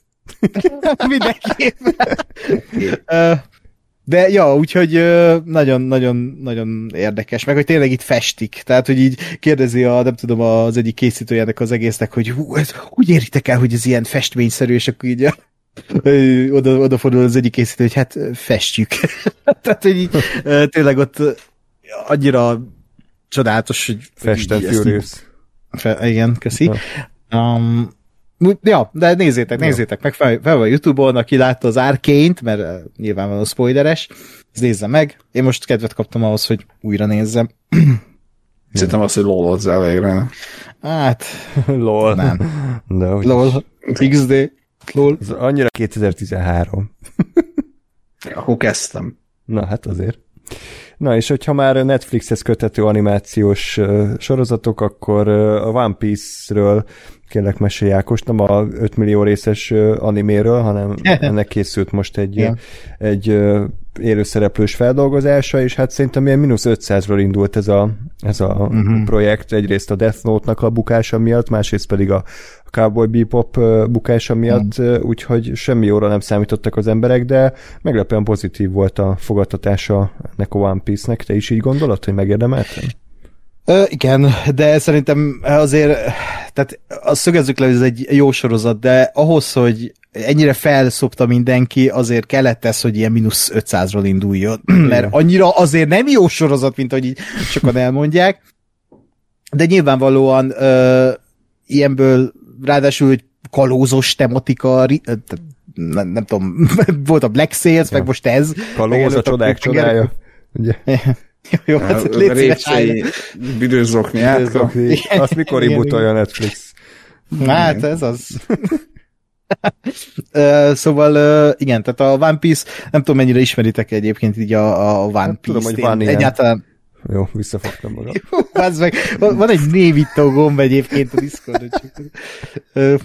Ezt, azt, de ezt már évek óta tudjuk, hogy az Andrásnak ilyen, hogy némító gomb, tehát hogy, hogy ezt belül is működhetne, nem kell minden szart kimondani, de hát ezt tudjuk, hogy ez, Ez, ez, András, ez, ilyen, amikor be van kapcsolva. igen. Ja, hogy ez, Ja, ez nem mondasz ki mindent, ami eszedbe jut? Igen, Húha. ez a szűrt. Uff, te jó Isten. Jó. Örülök. De mindegy, szóval én nem ismertem a One Piece-t, mindig így mondták, hogy ú, a One Piece az micsoda jó, csak mindig így távol tartott az, hogy 1000 plusz anime epizódja van, Úristen. mangát meg nem sűrűn olvasok, úgyhogy én is csak azért vágtam vele, mert nagyon dicsérték, és egyébként az első rész nagyon ajánlom, mert szerintem az a legjobb a, az egész sorozatban, nem is nézzetek végig a sorozatot, az első részt érdemes, mert ez egy ilyen tök jó kaland. Kalandfilm vibe. Egy rész, 50 perc. Hát, aha, 50 perc, egy óra, Jó. Jó. tehát így, így mozog. Uh, baromi jól szerintem megragadták azt, amit nagyon nehéz az ilyen anime adaptációknál és manga adaptációknál, hogy így vegyítik a, az animének a stílusát azzal, hogy ugye ez egy élőszereplős amerikai uh, sorozat, uh, és ez általában úgy szokott elsülni, hogy cringe, de itt meg annyira ilyen arra alapul a világ, hogy cringe, tehát, hogy ilyen, nem tudom, va- van egy, nem tudom, egy karakter, akinek ilyen macska bajszai van. Mm. És itt nem, csak úgy ott, de iszonyat szarul néz ki, de hogy valahogy annyira jól sikerült adaptálni ezt a világot, hogy, hogy így belefér, és ilyen bájos lesz az egész tőle. És szerintem a legnagyobb nyeremény ennek a sorozatnak az a Monkey D. Luffy-t alakító Inaki Godoy, aki, aki olyan karizmatikus ebben a, szerepben, hogy, hogy így elviszi a kisujján az egész sorozatot. Bármikor, amikor ő volt a, a képernyőn, az, az, az tényleg ilyen magával ragadó élmény. Ez, ez a srác, ez, ez eszméletlen, amit csinál. És ugye hát nyilván egy ilyen kalóz bandáról szól, ahogy így összevergődnek. Hát kicsit ilyen galaxis őrző is, hogy mindenki egy kicsit ilyen kívülálló, mindenki egy kicsit uh, sérült, és így összevergődnek egy, egy, egy hajón. Verődnek verődnek, bocsánat, igen, és ezután a One Piece után mennek, ami a abban a világban így a legnagyobb kincs, és aki megtalálja, az lesz a, a Pirate King, a kalóz király, és akkor ez Monkey D. Luffy-nak az álma, és, és mindegyik karakternek van egy külön álma, és akkor ez így egy ilyen álom űzésről szól, vagy álom ö, beteljesítésről szól mindegyik karakternek, és ilyen nagyon kicsit ilyen... Álomhajó, ilyen, mondhatni igen. Uh, ez, ez, ez aljas, de jó volt. Igen. Csak hogy beúszol a, a refrén a fületekbe. Hát egyből itt van. Ja. Nem jó. De a lényeg, hogy tényleg ez, aki szereti ezen kalandfilmes, vibe sorozatokat, vagy filmeket, annak bátran ajánlom. Nyilvánvalóan tele van Netflix betegséggel, tehát ezek, a, ahogy, ahogy így néha ilyen olyan történetszálakat húz, hoznak be, ami ilyen irritáló és, és történethúzó, és ilyen nagyon szarul megírt, de közben meg mégis van egy akkora báj ennek a sorozatnak, és annyira jó ez a játékosság, ami körülveszi, hogy, hogy így tényleg én is, nem tudom, egy hét alatt daráltam ezt a sorozatot, ami nálam darálásnak számít, úgyhogy tök, tök jó, és tényleg az, hogy, hogy ez, ez ahhoz képest, ami lehetett volna ennyire uh, jó lett, az, az, az nagyon nagy bravúr. És csak uh, halka jegyzem meg, hogy uh, ugye két uh, soránőre van a, a sorozatnak a Steven Medea és a Matthew, Matt Owens, és a Matt Owens um, felel a Mace Windu képregényér ő írta, úgyhogy ő az egyik oh, során. De jó, okay. igen, ezt láttam, hogy lesz Mace Windu képregény, tűkön ülök. Jó. Már volt. Már, Egy már volt, akkor majd van. a Mace Windu előzmény sorozatot, mert ő csinálja Disney Plus-ra. Biztos, hogy ez a head writer. Igen. Igen. E, igen. És egyébként még azt ki szeretném emelni, hogy lehet, hogy még lesz egy említ tenni fogom egy adásban a, a One Piece, mert szerintem az év egyik legjobb filmzenéje is a One Piece-hez köthető. Mm, igen, azt, azt mutattad, és amit belehallgattam, az nagyon jó volt. Meg, mm, meglepve mm. jó. Igen, igen. Úgyhogy én azt Így szűröm le még ebből, hogy talán egy nagyon picit kezdhetünk reménykedni a Last Airbender Netflix adaptációja mm. miatt. Nem mondom, hogy biztos, hogy jó lesz, csak eddig nulla uh, hit volt benne, most talán egy ilyen plusz tíz. hát, ja, De meglátjuk nem tudom, egyáltalán van-e arra szükség, mert ugye az eredeti nincs. rajzfilm az elmesélte a sztorit, ahogy kellett, tehát most ezt... Most nincs ezer része? Hát igen, úgyhogy na mindegy, szóval azért hát, reménykedjünk, igen. hogy nem gyalázza meg, mint a Shyamalan tette. Annál jobban szerintem nem. Meg ugye jön a Yu Yu Hakusho, tehát most nagyon ráállt a Netflix arra, Micsoda? hogy hát a Yu Yu Hakusho, az nem nincs meg, Fogalm, azt nem néztem. Milyen nyelven van? Ez japánul? Hát Yu Yu Hakusho. Nem. Így. Tehát én Nincs? ezt tudom, meg a... Dragon Ball, meg a Pokémon. Igen, Igen. amúgy konkrétan még van. András, ez pontosan ez, egyébként tudom, hogy te viccből mondtad, de András pontosan ez. Van ja. valami, még valami Yamaguchi, A Digimon, meg a Yu-Gi-Oh! A Digimon nem ismeri, azt én is mondom.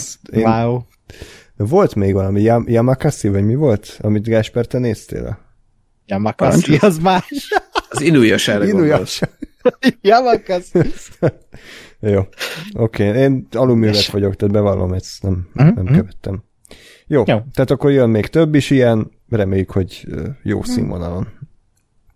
Ákos, ja. szeretnéd-e még folytatni, vagy kis pihenő legyen? Légy szíves, vegyétek el. Ja. Akkor One Piece, egy, egy darab, és a fűrész tízben is csak egy darab maradt bizonyos áldozatokból. Ezt tudtam kitalálni. Hát... Uh, ezt, ezt előre megint poén volt? Nem, nem, ezt most, most írtam meg, úgyhogy okay. ez talán kicsit felment a teher hát. alól. Uh, hát fűrész X, mit lehet erre elmondani? Tehát fűrész franchise, bevallom nekem egy guilty pleasure, tehát én nem utálom annyira, mint Ákos, sőt, tehát azt kell mondanom, hogy az első két-három részt még úgy szeretem is, és a hatodik részt is. Ugye Gáspárral csináltunk erről egy hosszas részletes ilyen nem tudom, nem évad kibeszélő, de ilyen filmsorozat kibeszélőt még annó, és akkor is tematikus adásnak, tematikus adásnak hívjuk, régen. nagyon régen csináltunk már ilyet, és, és akkor is úgy voltam vele, hogy persze egy idő után önmaga paródiája lett az, hogy a Jigsaw az mindent előre kitervelt, meg már öt rész óta halott, meg mindenki neki dolgozott, meg kazettákat nyelle, meg mit tudom, miket csinál, de közben meg pont amiatt, mert évente gyártották ezeket a filmeket, brutális teher alatt voltak gondolom az írók, ha voltak egyáltalán, és emiatt így szórakoztató volt nézni, hogy a saját fasságuk, az, hogy a harmadik részben megölték a, a főgonoszt, az milyen sarokba írták magukat, és hogyan próbálják innen kiírni magukat a különböző idősikakkal, meg hogy ez mikor játszódik, meg ki, mit tervelt ki előre, úgyhogy ilyen szempontból szórakoztató volt szerintem az első hét rész majd utána elkészült a, a mi volt az Jigsaw, vagy mi, mi volt ilyen teljesen fantáziátlan cím, és a film is, mm. így minek készült el, nem tudjuk. Majd a spirál, én azt meg sem néztem, mert elvileg akkor a hulladék szar lett, hogy hagyjuk inkább. És akkor most az volt ennek a nagy ö, ö, szenzációja, hogy visszatért ö, Tobin Bell, ugye ö, John Kramer szerepében, illetve visszatért a rendező Kevin Greutert, aki az első pár fűrészfilmnek a vágója volt, illetve a hatodik, hetediket ő rendezte, és egyébként rendezőként talán ő volt még a legjobb James van mellett, úgyhogy joggal reménykedhettek a fanok, hogy ez végre egy régiekhez méltó fűrészfilm lesz, és azt kell mondanom, hogy ez egy korrekt fűrészfilm volt. Sőt, tehát, hogy kicsit túl jól indult. Tehát az volt vele a baj, hogy, hogy ez egy túl jó film volt egy fűrésznek. Tehát ugye az a lényeg, és akkor most a port.hu-t megint elővenném, hogy John, oh, Kramer, yeah. John Kramer visszatért. A fűrész, capslokkal, valamiért, franchise eddig legfelkavaróbb részében, jó, kirakós legszemélyesebb, eddig még nem ismert játék az zajlik le. Az első és a második rész történései között játszódó filmben a rákos John végső elkeseredésében Mexikóba utazik, mert ott az adózás miatt olcsó volt forgatni, hogy alávesse magát egy kockázatos és kísérleti jellegű orvosi beavatkozásnak, amitől csodával felérő gyógyulást remél.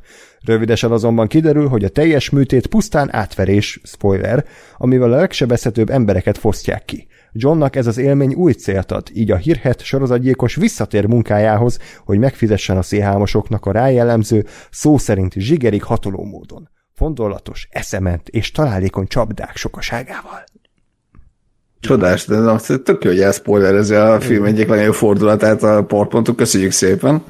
Nem tudom, Ákos itt vagy-e még, vagy már kísérteltel a szobába? Uh, nem figyeltem, mert közben, hogy borítóképet csinálok, hogy nem volt a spoiler. Mindegy, szóval az a lényeg, hogy ugye a korábbi fűrész filmek az áldozatok, illetve a nyomozók szemszögéből mutatták be az eseményeket, uh-huh. és ugye valamennyire azt akarta a film, hogy szurkoljunk nekik, hogy ki tudjanak jutni a csapdából, nehogy győzzön a gonosz gyilkos, de itt a, a fűrész, mint a Jigsaw a főszereplő. Tehát ő az, akinek ah. így a, a morális idézés utazását nyomon követjük, hogy akkor egy ilyen beteg öregember, aki tényleg a mindent elkövet azért, hogy ne halljon meg a rákban, úgyhogy bevállal egy ilyen kísérleti kezelést, ahol jól átbasszák, lenyúlják az összes pénzét, és az egész film onnantól egy ilyen bosszú történeté válik, ahol a nyilván a néző alapvetően a főszereplővel szimpatizál, és azt akarja, hogy ezeket a gonosz, hát ilyen kamu orvosokat jól leckésztesse meg a Jigsaw. Uh, ez egy ilyen Joker akkor? Hát amúgy gyakorlatilag igen, tehát egy ilyen, egy ilyen antihőst csinálnak a Jigsawból, uh. ami azt mondom, hogy tehát hogy legalább egy ötlet. Tehát valamit kitaláltak, nem ugyanazt csinálják, tök jó Tobinbel, egyébként a filmnek az első fele szerintem kifejezetten jól van összerakva, jól van fényképezve, jó, tehát így ilyen lassú, tényleg egy ilyen, egy ilyen kicsit melankolikus fűrészfilm, csak aztán ugye az a fura benne, hogy onnantól, hogy elkezdődik maga a, a második felében ez a, a fűrészelés, tehát az, hogy ugye őket bezárja egy ilyen épületbe, és akkor ott ilyen csapdák vannak, ott már valahogy nem működött annyira szerintem a film, mert pont amiatt, mert itt most már Jigsaw főszereplő, folyamatosan az volt a fejemben, hogy azért ez egy sorozatgyilkos, aki ártatlan embereket öl meg, és most neki, neki kéne nekem szurkolni. Tehát, hogy volt Aha. bennem egy ilyen fura kétség, hogy persze nyilván most éppen őt átbaszták, de ezelőtt meg ezután több tucat ártalmatlan, vagy ártalmatlan embert fog megölni, tehát most Hát azért Jó, Jó, azért ha, ha tehát ugye a sorozatnak mindig ez egy, ez egy alap ö, gondolata volt, hogy a Jigsaw ugye igazából nem, jó, de ez egy bullshit nem volt. egy, úgy egy sorozat. Hát, Hogyha berakom a fejre egy medvecsapdába, és azt mondom, hogy két perced van, és nem csinál semmit, akkor gyilkos vagyok, tehát mert én raktam be a fejre. Ö, De egy- egyébként ez a, tehát hogy szerintem, szerintem egyébként itt ment el a sorozat, vagy ment a franchise, hogy, hogy amennyire rémlik azért a korábbi ö, filmekben, vagy a korai filmekben, ott azért tényleg ez volt, tehát, hogy, hogy, hogy volt esély ö, kijutni, tehát, hogy azért a, a az első részben ugye a maga a fűrész, meg az, hogy le kellett fűrészelni a lábát bokából, azért az nem az volt, hogy két perced van rá. Hanem ott azért ez egy hosszas, hosszas döntés volt, egy hosszas megfontolás, és a végén tényleg eljutott oda, hogy jó, akkor meg kell ezt tennem, és ez volt az ára annak, hogy kijusson. És ugye itt, itt, itt ment el a, a, a franchise, hogy ugye nyilván mindig fokozni kell mindent, és ugye ezért lettek az egyre brutálisabb, meg egyre idézőjelben csavarosabb csapdák, meg stb.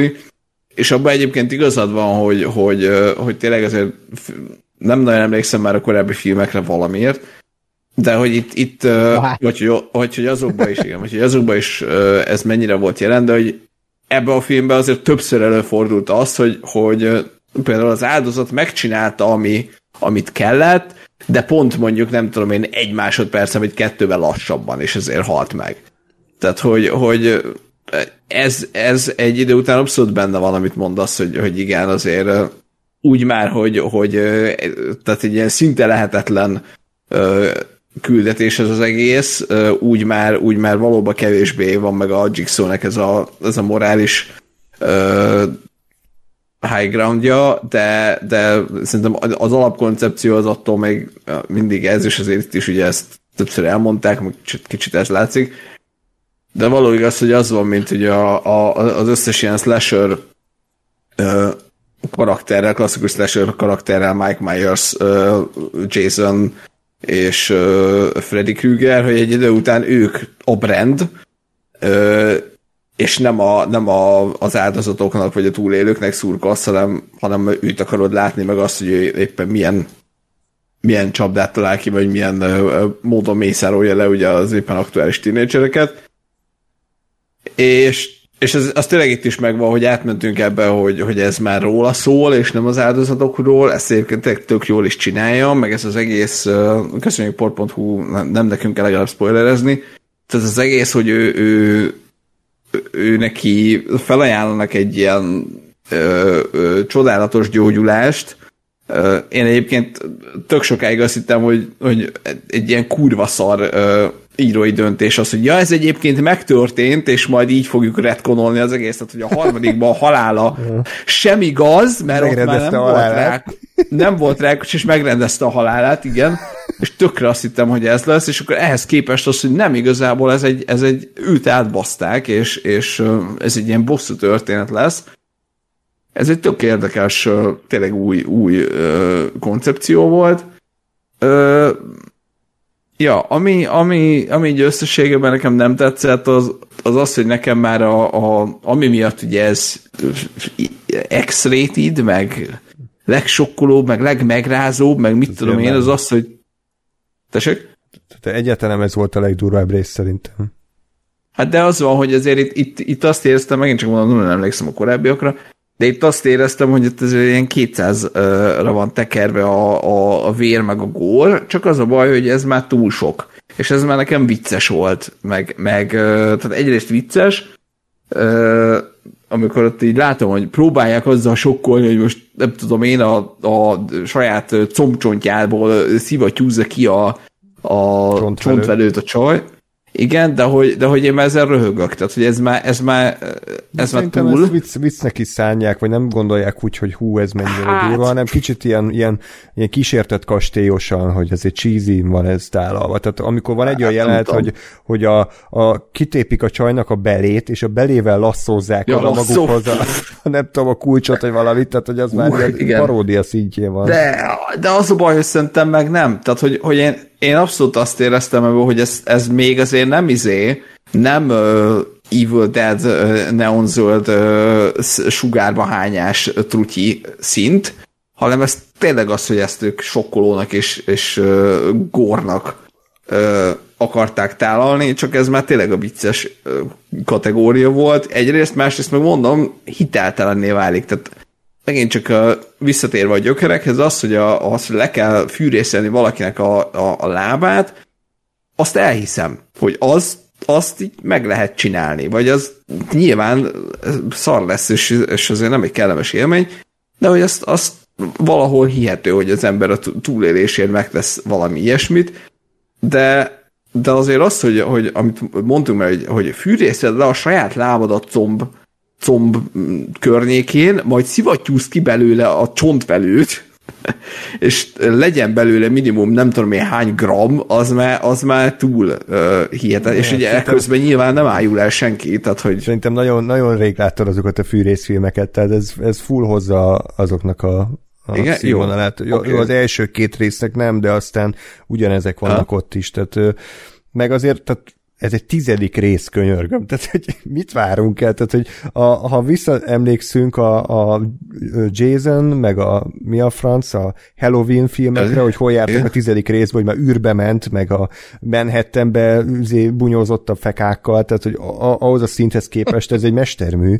tehát ez szimplán csak egy ilyen közepes fűrészfilm, ami persze próbálja valahogy ö, így emelni a tétet, de nekem ennél sokkal nagyobb bajom volt, ugye azáltal, hogy így most a Jigsaw-nak szurkolok, igazából már azt vártam, hogy halljanak meg ez az összes kretén, és akkor hogy húzták itt is a feszkót, hogy mindenki csak az utolsó másodpercben hal meg, éppen nem sikerült, és akkor már úgy vele, hogy jó, haladjunk, mert tök mindegy, tehát halljanak meg, és akkor a legvége is itt is van egy ilyen tipikus fűrészmontás, hogy beindul a zene, és akkor kiderül, hogy ugye mi, mi a nagy fordulatnál, hát az, az nagyon gyenge volt szerintem, tehát kb. az összes korábbi fűrészfilmben nagyobb uh, csavart tudtak kitalálni, itt, itt ez nem sikerült, meg az vicces volt, hogy visszahozták az Amandát, nem tudom, Ákos emlékszel arra a karakterre a De az nem a Jigsaw-nak a jobb keze de, volt? de az első valami- két részben, vagy harmadikban Na. szerepelt, visszahozták, hát 50 dohány éves színésznőt, tehát így, de itt legalább nem próbálták így CGI-a fiatalit, hanem hát ott van, és így kis buci fejével Igen. ott áll. Hidd el. a- Úgyhogy, Igen, ez vicces mindegy, hogy igen, elvileg ugye a második rész, akkor ezek szerintem a első és a második rész Igen. között játszódik, tehát Jó, hát legalább nem adtak rá kifordított baseball sapkát, mint a Jigsaw-ra korábban. A, a legjobb, a kedvenc részem az volt, ami ilyen, tehát szerintem hirtelen rossz filmet írtak, tehát a Jigsaw nem szokott ilyen fos egysorosokat mondani, de itt volt egy ilyen nagyon, nagyon erőltetett, ugye az egyik áldozata, ő egy ilyen taxisofőr, és akkor beszáll a taxiába, megkérdezi a taxisofőr, hogy hova megyünk? A pokolba. és akkor így elkapja. Azt meg, tehát, ja, és ott ráadásul ugye Mexikóban van, tehát azt mondja, hogy, hogy mit tudom én, La Inferno, vagy valami ilyesmit. Ezt az egy mondatot megtanult, Úristen. megtanulta spanyolul, mert amúgy nem tud a spanyolul a. Jigsaw, úgyhogy kicsit felrögtem, hogy ez ilyen Jézusom. legrosszabb Ezt, gonosz egysoros szövegeket mondja. ezt, ezt nekem már törölt a, a, a memóriám. De jó volt a főgonosz, ez a szőke doktornő, ez elég tenyérbe mászó volt, tehát ezt lehetett gyűlölni, csak tényleg a vége volt kicsit ilyen, ilyen kis leeresztett lufi, hogy ott, ott pont neki Igen. nem maradt semmi nagy leszámolás, úgyhogy és végén csak kisétáltak az ajtón, és vége volt, tehát hogy valahogy nekem a vége volt inkább csalódáskeltő. Hm? Én is, én is azt érzem, hogy mondom egyébként ez, a, ez az egész átverés, meg, meg ez a kicsit kifordított ö, Jigsaw dolog, vagy tehát ez a kifordított nézőpont, ez, ez tökre működött, meg nekem az működött, hogy, hogy végre nem az volt, hogy a, a előző rész után járunk, és akkor így próbálják a, nem tudom én, minden, minden mindennel összekapcsolódik, és, és izé, még hogyan lehet a, a kimotivált kit, meg a kikényszerített kit mire, meg ki hogyan zsarolt kicsodát hülyeséget, hanem azt mondták, hogy nem, ez most ez egy flashback gyakorlatilag, és ez valamikor egy ilyen epizód a, Jigsaw életében, és ez tökre működött, és nem tudom, hogy nem hat résszel ezelőtt kezdték el ezt csinálni. Tehát, hogy, hogy az tipikusan ilyen, ilyen Assassin's Creed, hogy, hogy nem kell mindent összefűzni, lehet, hogy ez egy epizód, ez egy saját történet, eleje, közepe, vége, és ez következő. Tehát szerintem az egész franchise-nak több értelme lenne, ha, ha ez lenne a, nem tudom én, a akárhányadik résztől, hogy hogy megismered azokat az embereket, és akkor büntetés, stb. nem kell, nem kell hülyeségeket, hülyeségeket teleírni. Ja, úgyhogy én azt mondanám egyébként, hogy ajánlom. Tehát, hogy uh, fűrész rajongóknak mindenképpen, mert tényleg ott van a top 5-be, szerintem simán. Meg akár egy ilyen átlag kis agykikapcsolós horrorfilmre is aránylag jól működik, úgyhogy... Hát agykikapcsolás az volt a filmben is. Igen. Úgy tűnik, hogy itt már minden szabad. Gáspár is szó viccel, úgyhogy Ákos minden szabad. Nem. Ja. Jó, nekem ez a film úgy van meg, hogy fair play, Jó. csak ide írtam a magyar címét, nem is esett le, hogy ez a magyar így ültél, és ja. mire beszél ez a barom? Azt hittem a magyarázat videóra, akkor Na. Na. Uh, most jönnek az ilyen egymondatosak, tényleg ilyen ajánlások, amiket így elcsíptem. Netflixen Fairplay, nem tudom, ezt, erről mit hallottatok? Hallottatok-e bármit? Ez az érerájkos cucc. Aha, így van. Hát, igen, jó. igen. Aha, jó. Ennyit. jó. Én is meg tudom erősíteni, ez egy nagyon jó kis ilyen thriller, ilyen pszichotriller jellegű dolog, ami egy mai párkapcsolatot boncolgat, tök érdekes az alapszitu, arról szól, hogy van ez a, a Phoebe uh, Dynevor által és Alden Ehreich által alakított pár, Emily és Luke, és ők egy ilyen befektetésekkel foglalkozó nagyvállalatnál dolgoznak New Yorkban, amik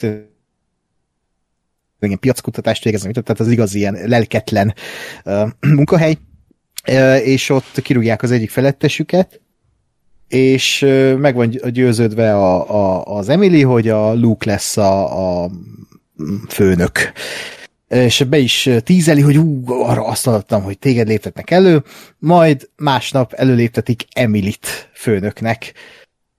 És mindez úgy zajlik, hogy a, ebben a, ezen a munkahelyen van egy olyan policy, hogy munkatársak nem létesítettek egymással párkapcsolatot. Tehát ez a párkapcsolat, amit létesítenek, ez mind így fű alatt zajlik, és tényleg így, amikor elindulnak a munkahelyre, akkor külön válnak az útjaik, külön mennek be a munkahelyre és hát igen, amikor előléptetik Emilit ezen a munkahelyen, akkor akkor elindul egy ilyen nagyon durva párkapcsolatot szétboncolgató kis diskurzus, hogy, hogy akkor hogy is viselkedik ezek után a férfi, hogy ezt az egója, ez, ez, ez hogy tudja lenyelni, hogy milyen kicsinyes dolgok jönnek elő belőle, és hogy, hogyha ez fordítva lenne, mennyire természetesen venni egy párkapcsolat, de hogyha a nő lesz a, a főnöke a faszinak egy ilyen helyen, vagy bármilyen helyen, akkor hogy, hogy, hogy reagál rá a párkapcsolat.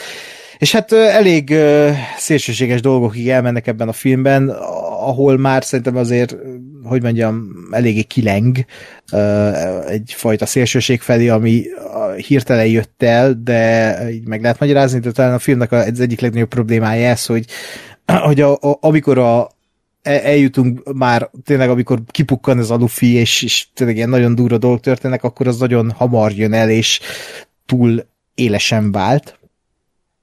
De nagyon, nagyon jól megrendezett, nagyon jól eljátszott, a két főszereplő szerintem eszméletlen jó. És hát tényleg nagyon érdekes témákat dob be ezzel, hogy így megváltozik ez a, ez a hierarchia egy párkapcsolaton belül, és, és nagyon emberi uh, ijesztően emberi az, ahogy lereagálja a két fél. És az a jó még benne egyébként, hogy nem az van, hogy ú, itt az Emily, a, a női főszereplő a jó, a, a férfi az meg a rossz, hanem mindkettejüknek megvan az a rohadt kicsinyes, emberi tulajdonsága, mindkettejük hibás, de hogy mindketten máshogy hibásak, és, és nyilvánvalóan egy párkapcsolat két embertől függ, és itt mindkét ember bűnös, és tényleg a, a, annyira ilyen valós és autentikus az egész. Nagyon ajánlom, egy első filmes rendezőnnek a, a filmje. Azt hiszem a Sundance-en szerepelt először, és a Netflix vette meg, és most ott nézhető, magyar szinkronnal is, magyar felirattal is tök jó, nagyon jó. Mm. Úgyhogy, ja, és egy, egy külön érdekesség, ezt utólag tudtam meg, és nagyon durva, hogy Szerbiában forgatták az wow. egészet. Tehát New Yorkban játszódik, és meg nem mondanád, hogy, hogy ezt így de nagyon ügyesen bántak a, a, a környezettel, és így visszagondolva már értem, hogy hogyan tudták ezt így megcsinálni, de, de nagyon ügyesen csinálták meg azt, hogy az egészet Belgrádban forgatták, ha jól tudom, Szerbiában. Ja, ez volt a Fair Play, mindent szabad magyar címmel. Uh, és akkor még a metronómot bedobom. Uh, a metronóm, ezt HBO Max-en kaptam el. Ez egy uh, román film. Mondhatni új hullámos román film, vagy hát azoknak megfelel. Ez a 1970-es évekbeli Romániában játszódik, amikor ott ugye kommunizmus volt, és hát elég uh, durva törvények voltak, hogy úgy mondjam, vagy elég szigorú törvények, és egy coming of age történetből indul az egész történet, egy főszereplő lánynak a párkapcsolati szomorkodását látjuk, hogy elköltözik az ő barátja Németországba a családjával, de még nem veszett el a szüzességét, házibuliznak a fiatalok, Dorsz hallgatnak, Szabad Európa Rádiót hallgatnak, és a Szabad Európa Rádiónak írnak meg egy levelet, hogy, hogy mennyire fontos ez nekik, hogy ott ilyeneket játszanak, meg hogy mennyire fontos az ottani műsorvezető, szerkesztő, de a jelenléte és az ő szava, és aztán jön a hideg zuhany, ilyen ötödik pecsétesen, egyszer csak így megváltozik a film, és beállít hozzájuk a security a román rendőrség, és beviszik őket az őrsre, és egy ilyen iszonyatos feszültség bemegy át a film, hogy itt tényleg ott vannak azok a fiatalok, ott ez a főszereplő lány is, alá kell írniuk egy nyilatkozatot, hogy együtt működnek a, ilyen külföldi ügydökökkel, és, és hogy be, be, be kell számoljuk a hatalomellenes tevékenységről, csak azért, mert megírták azt a levelet. És, és aztán az Anna, a főszereplő nem írja alá, és az ő úgymond kálváriáját láthatjuk ebben a filmben. És ha nagyon szeretitek az ötödik pecsétet, akkor ezt is fogjátok, mert ez, ez, ez tényleg ez véletlen, ahogy jön ez a hideg zuhany, így a, így a film, nem tudom, 30.-40. percén, hogy beállítta ez a, ez a rendőrség, és csak azért beviszik őket, mert megmertek fogalmazni egy levelet a Szabad Európa Rádiónak, meg, meg Dorst hallgatnak, meg nyugati dolgokat fogyasztanak. Uh, hogy mondjam, kicsit aktuális is, uh, sajnos, és nagyon ijesztő ebből a szempontból, mm, hogy ilyen volt az élet, meg hogy mm, szinkronba zajlik itt is egy hasonló dolog az országunkban, ha még nem is ennyire durván, de hogy, hogy ennek már így érezzük a jeleit. Ez is egy első filmesnek a mm, filmje, úgyhogy ezen se lehet észrevenni, hogy hogy egy ilyen első rendező, vagy első filmes rendező csinálta, Alexandru Belk, ajánlom. HBO max nézhető, aki szereti az én témái filmeket, annak nagyon, nagyon ajánlom, mert ugye a hatalom és a kisembernek a harcáról szól, hogy ugyanak hol a vége, és milyen generációkon át tart még ez a, ez a harc, ha vége is, de hogy, hogy milyen generáció nő fel ebben a rendszerben, az, az egy fontos, fontos dolog. Úgyhogy ez a metronóm. Köszönjük. És uh, a Bottoms-t elvileg Gáspár a te ajánlásodra nézte meg, így van ez? Elvileg igen. igen. És Gáspár, hogy tetszett? Mert semmit nem tudok, és nagyon izgulok. Hát, szó-szó. Van, gondolom nincs port.hu, mert abban a pillanatban bezáratják a port.hu-t, hogy meleg fiatalokról szóló filmről merészelnek összefoglalót írni. És van egy, egy, egyáltalán magyar bemutató ennek a filmnek? Vagy van biztos, hogy nincs. Nincsen. Meg, biztos, igen, hogy... tehát hogy biztos, hogy nem is lesz. Ah. Nem, ez, ez arról szól, hogy két leszbikus középiskolás lány el akarja veszíteni a szüzességét a, a, a utolsó évben, azt hiszem, uh-huh. és ezért uh, uh, hát úgy, úgy oda, oda lyukat ki a dolog, hogy egy ilyen harcosok klubját uh, alakítanak, vagy alapítanak, uh, azért, hogy, hogy a, az általuk kiszemelt lányokkal össze, össze vagy közelebb kerüljenek hozzájuk. Ö, ami, ami miatt nekem ez a film az nem volt egy ilyen teljesen pozitív és teljesen jó élmény, ez az, hogy a, a nem nagyon tudtam eldönteni, hogy, hogy ez, ez most mennyire komolyan vehető, vagy mennyire nem, illetve nyilván egy idő után érezhető volt, hogy ez inkább nem komolyan beendő a, a, a bizonyos részek, csak, csak közben meg annyira nem volt őrült, vagy nem az elejétől volt annyira őrült, hogy ez, ez nekem világos legyen. A, értelek, én ezért imádtam ezt a filmet. Olyan ez a film, mintha a Leslie Nielsen fapofát vágna a csupasz pisztolyba. Tehát ez konkrétan a Leslie Nielsen fapofa, hogy sosem mondja ki, hogy ez vicc. De közben meg az. Hát igen, csak közben meg azért, azért mögötte van egy elég komoly, komoly mondandó is, igen. meg a történetnek igen. is van abszolút komolyan vehető abszolút. és komoly része, és nekem egy picit, picit ez az, ez az a az a jelenség volt, amikor így a kettő kiöli egymást, uh-huh. és ezért, ezért voltam, nem azt mondom, hogy megzavarodva, de hogy ezért volt nem teljes az élmény, mert nem tudtam eldönteni, hogy most akkor ez egy baromkodás, de közben meg az üzenete az meg jó, meg érdekes, meg fontos, meg komoly, csak hogy akkor miért vannak benne ilyen hülyeségek, vagy, vagy, vagy most akkor mi a, mi a, a, a dolog, tehát hogyha ez, ez pont egyen lett volna egyel őrültebb lett volna, vagy egyel kevésbé lett volna őrült, akkor jobban működik nekem. Hmm. De így is egyébként, egyébként tök szórakoztató volt, meg tényleg óriás egy baromságok voltak benne, jó értelemben, meg, meg a, a, a főszereplők tök jók, a, a Marshall Lynch az, az, az teljesen indokolatlan, de kurva jó. Marshall Lynch egy, egy NFL sztár egyébként, tehát egy, egy amerikai focista, aki nem tudom, hogy szerepeltem már filmben, szerintem nem. Körülbelül magát játsza, őt, őt én ö, a Conannek a Clueless Gamerében láttam, nem tudom én kétszer vagy háromszor szerepelni, körülbelül ugyanezt játszotta, vagy ugyanez a karakter. Ö, itt a, a, a, a tesi tanár volt, aki, aki segíti őket különböző okokból, de igazán eldöntött, hogy most azért, hisz ebbe az egészben, vagy nem, vagy azt se tudja, hogy milyen fasz van. Na mindegy, de hogy, de hogy de, az is tetszett egyébként, és ezt, ezt azért, illetve na, tehát ez is egy kis idő volt, mire, mire ez elkezdett tetszeni, de az, hogy például a, a, a a srácok, a, a fiúk, az amerikai foci csapat, azok ilyen teljes uh, idióták de hogy, de hogy ez a abszolút hülyék, és, és mindenki gyökérbe alfasz. De hogy mondjuk az ilyenek miatt nehéz, nehéz értelmezni a filmet, hogy, hogy ezeket a csávokat gyakorlatilag csak és kizárólag a, a full amerikai foci cuccukba látod. Igen. Tehát amikor órára mennek, akkor se a, nem tudom én, a Jackie-be vannak, hanem akkor is a válvédőkbe, meg a, meg a full, full mindenbe.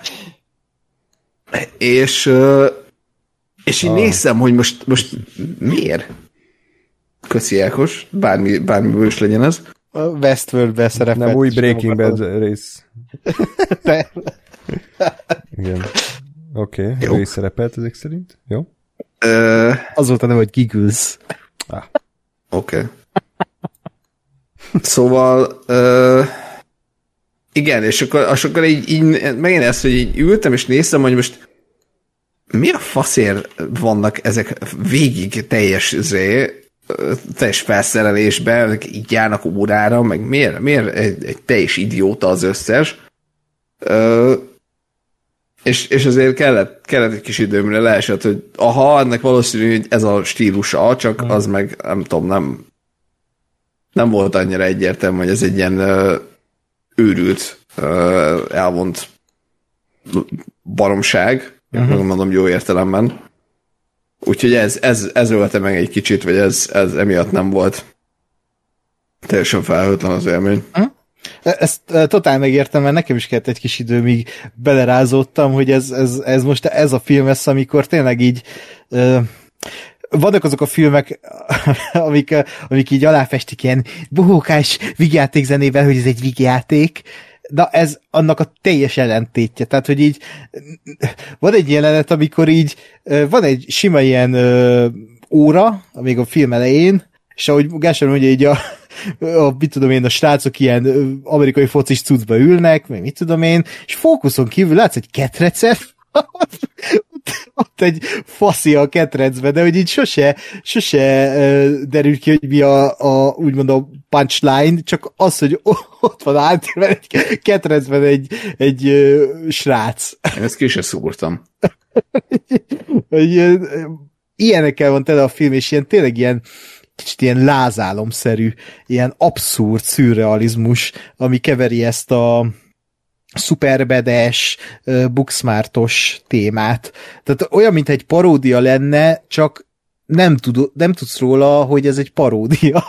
És valahogy ez a, ez a mix nekem annyira ilyen lenyűgözőnek hatott végig, hogy bazd meg. Tehát, hogy van egy mögöttes tartalma a filmnek, ami fontos. Tehát kvázi ez egy feminista film, és abból is szerintem kurva jó. A, a, az alaptörténet is szerintem aranyos, tehát hogy itt van ez a két loser csaj, akik tehát így ilyen amerikai pite jelleggel végre el akarják veszíteni a szüzességüket, és akkor ők nem azt csinálják, hogy ilyen elindulnak azon az amerikai pités úton, hogy jaj, akkor meg kell hódítani őket, hanem alakítanak egy harcosok klubját, hogy és abban is elmennek olyan szintig a film végére, hogy így folyik a vér, felrobban minden, tehát hogy így eszméletlen, hogy így nekem a izé jutott még eszembe a minden, mindenhol, mindenkor, hogy így ez a könnyed, tipikus tini amerikai film ötvözve ezzel a lázálomszerűséggel és fontosabb témákkal, miközben tényleg így hahotázol a röhögéstől, néha olyan jeltek vannak, kicsit ilyen zavarbejtő, és ez a zavarbejtő érzés, ez nekem annyira ilyen, hogy tiszteletre méltó volt, hogy olyan faszán van megcsinálva ez a film, olyan jól van megírva, olyan jól van megrendezve, olyan jók ezek a főszereplők, olyan jól működik kettő között a kémia.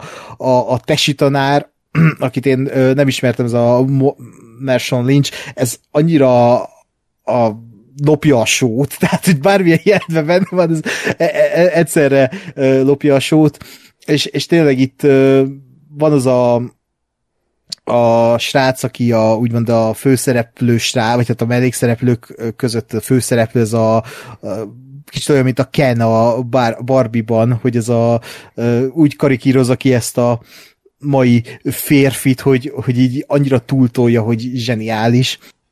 A, tehát e- elképesztő. És sajnos a Emma Seligman fi- előző filmét nem láttam, a Shiva Baby-t, de az is legalább ennyire jó, ha nem jobb. Meg fogom nézni mindenképpen abban is, ugye a Rachel Sennott a főszereplő, aki itt az író is volt. És Andrásnak lehet érdekes, hogy itt is a, a Berből ismert Ayo Edebiri mm. a másik főszereplő, akinek most eléggé fent van a csillag az. Igen, igen, igen itt is baromi jó, és teljesen mást hoz, mint a, mint a Berben.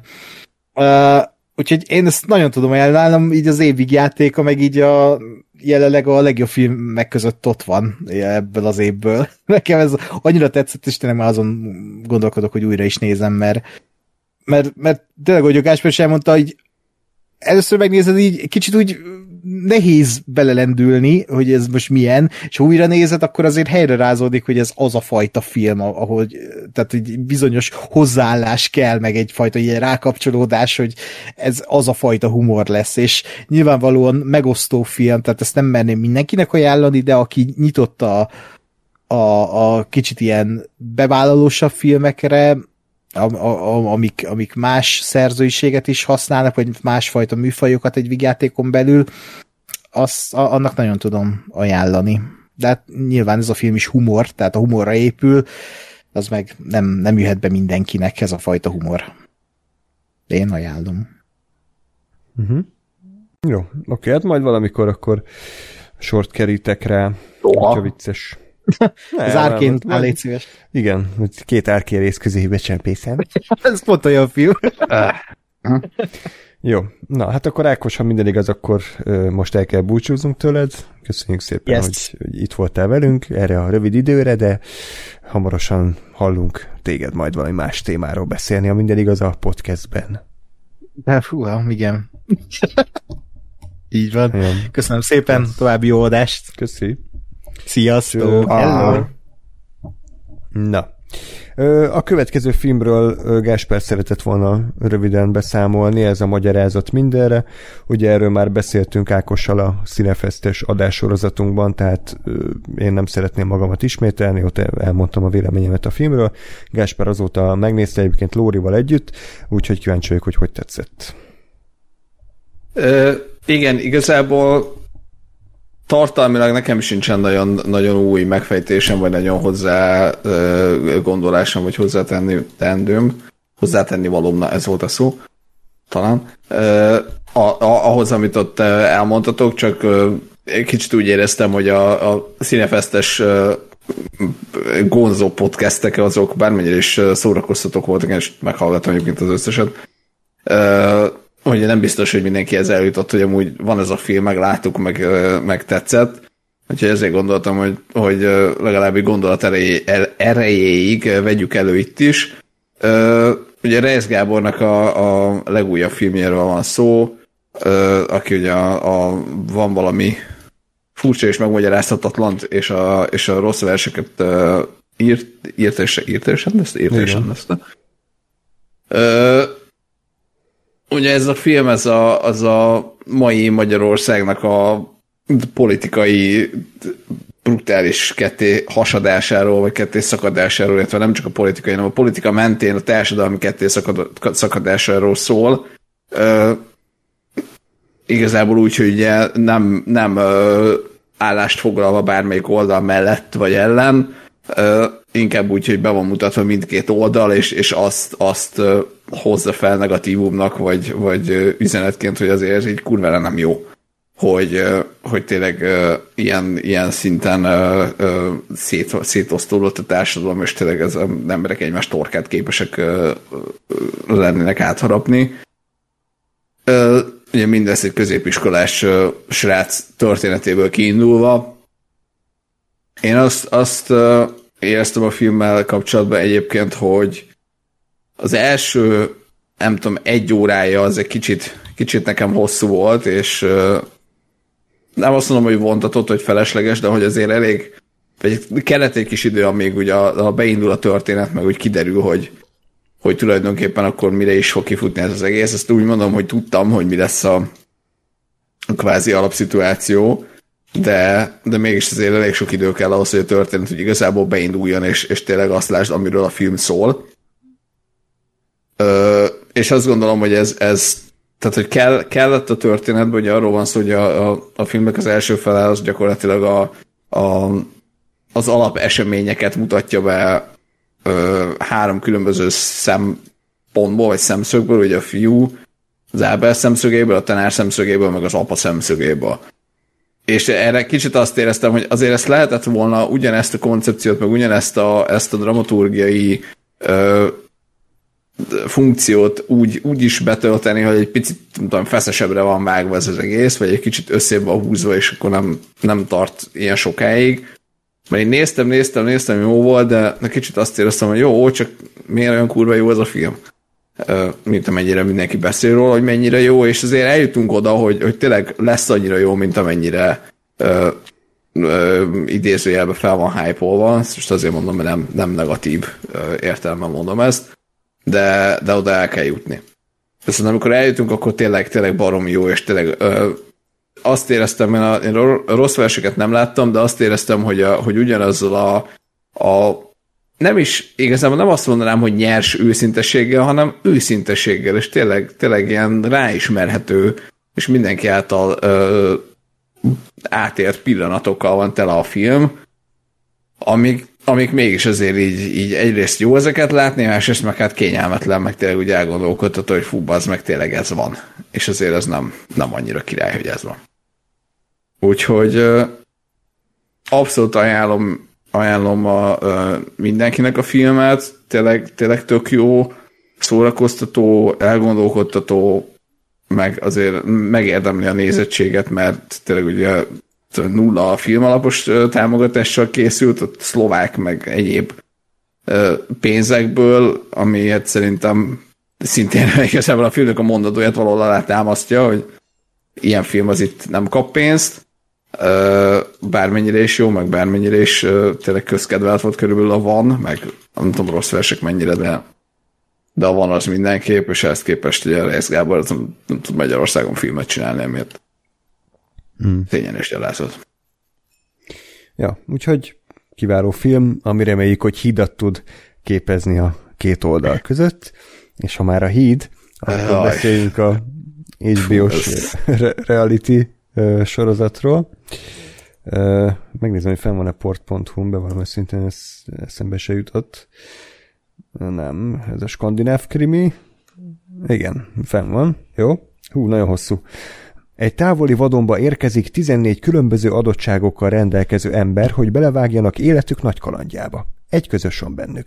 Mindenki a fődíjért jött, aminek eléréséhez meg kell építeniük egy 250 méteres hidat, modern eszközök és segítség nélkül. A híd elkészüléséhez stratégia, bizalom és együttműködés kell. Vajon hogy alakulnak az alapvető emberi és morális viszonyok, ha a végén csak egy valaki viheti el a fődíjat? A csapat vagy az egyéni érdek lesz erősebb? Egyáltalán. Teljesíthető a feladat?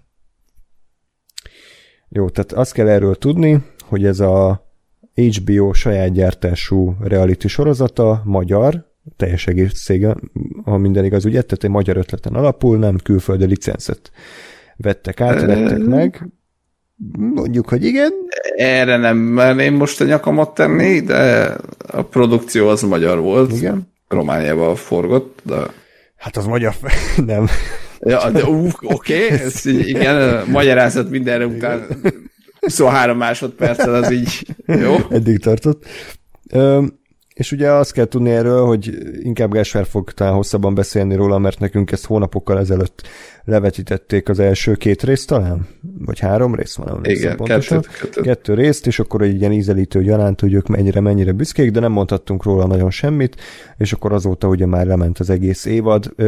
Én nekem nem volt időm megnézni, de Gásper megnézte az akkori jegyzeteimet most elővettem, és hát mivel nem sokra emlékszem, azért bevallom szintén abból a két epizódból, amire igen, az az, hogy nem véletlen azért nem rohantam azonnal megtekinteni, amikor elindult. Egy egyébként egész jól elkészített kis reality gondolom, jó az alapkoncepció, hogy tényleg ilyen teljesen össze-vissza embereket, bár nagy rész azért fiatalokat gyűjtöttek össze, van mindenféle korú, nem, nem, egyébként ilyen 40 pluszos talán a legidősebb, de van trans, meg plázapicsa, meg kemény csávó, meg okos csaj, meg mindenféle, tehát azért különböző karaktereket, és én egyébként azt hittem, hogy, hogy ők celebek, de egyébként nem, tehát a nagy részük hát, az, ilyen, ilyen félcelebek. Tehát ilyen, ilyen félcelebek, ja. ugyanezt akartam mondani, hogy, hogy igen, tehát hogy Celebkék. azért igen, tehát azért a, a Fekete Mikinek a fia, meg a, meg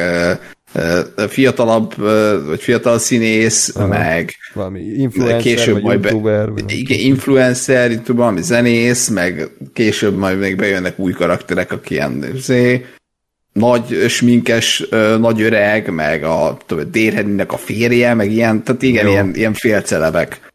Azért, tehát hogy ezért nem, nem, nem az utca embere van összeválogatva, Ennyi, pont. Igen, tehát hogy így fura volt nekem amúgy is ez a kaszt olyan szempontból, hogy nem tudtam eldönteni, hogy most akkor itt tényleg átlag embereket kéne néznem, vagy kicsit ilyen, ilyen tipikus magyar reality fos szintjén, hogy akkor ezek ilyen celebek, de inkább az átlag fele próbált engem irányítani a, a sorozat, és ugye az két, első két rész alapján egyébként ez egy tényleg nagyon nehéz feladat, hogy, hogy egy 250 méteres hidat kéne építeni, még úgy is, hogy egyébként vannak hozzá eszközeik, meg a faanyag az ott van, csak hát azt azért azt úgy megcsinálni, hogy aztán az járható legyen, és ilyen hosszan, és mennyi idejük van rá? Két hét, vagy nem tudom, tehát valami nem. Ö, három két hét volt, azt hiszem. Kettő, Igen, kettő. tehát nagyon kevés idejük van, és akkor nyilván az se egyértelmű, hogy most akkor, ha ezt megépítik, akkor mi lesz? Tehát most hány ember jut oda? Tehát kicsit nekem ez volt az első problémám, hogy nem annyira voltak az elején egyértelműen lefektetve a szabályok, hogy mi alapján esnek ki emberek, mert ugye nyilván esnek ez, ki emberek. Ez szándékos volt szerintem, tehát én, én így az egészet nézve meg ö, nekem, ez az, nekem az ott sem volt zavaró, de, de így az egészet ö, ö, látva egyébként az abszolút koncepció, hogy, hogy nem tudják hogy mi lesz, meg mi van. Ugye, ugye azzal, hogy nem tudták azt se, hogy mi a feladat. Tehát azt tudták, hogy valahol a, a semmi közepén Romániába egy tópartra kell eljutni, nem tudták, hogy mi lesz a, a, a feladat, nem tudták, hogy mi lesz a, kik lesznek ott, mi lesz ez az egész, és ott derült ki mindenkinek, hogy akkor ez, ez egy hídépítés lesz, és, és erről fog szólni ez az egész.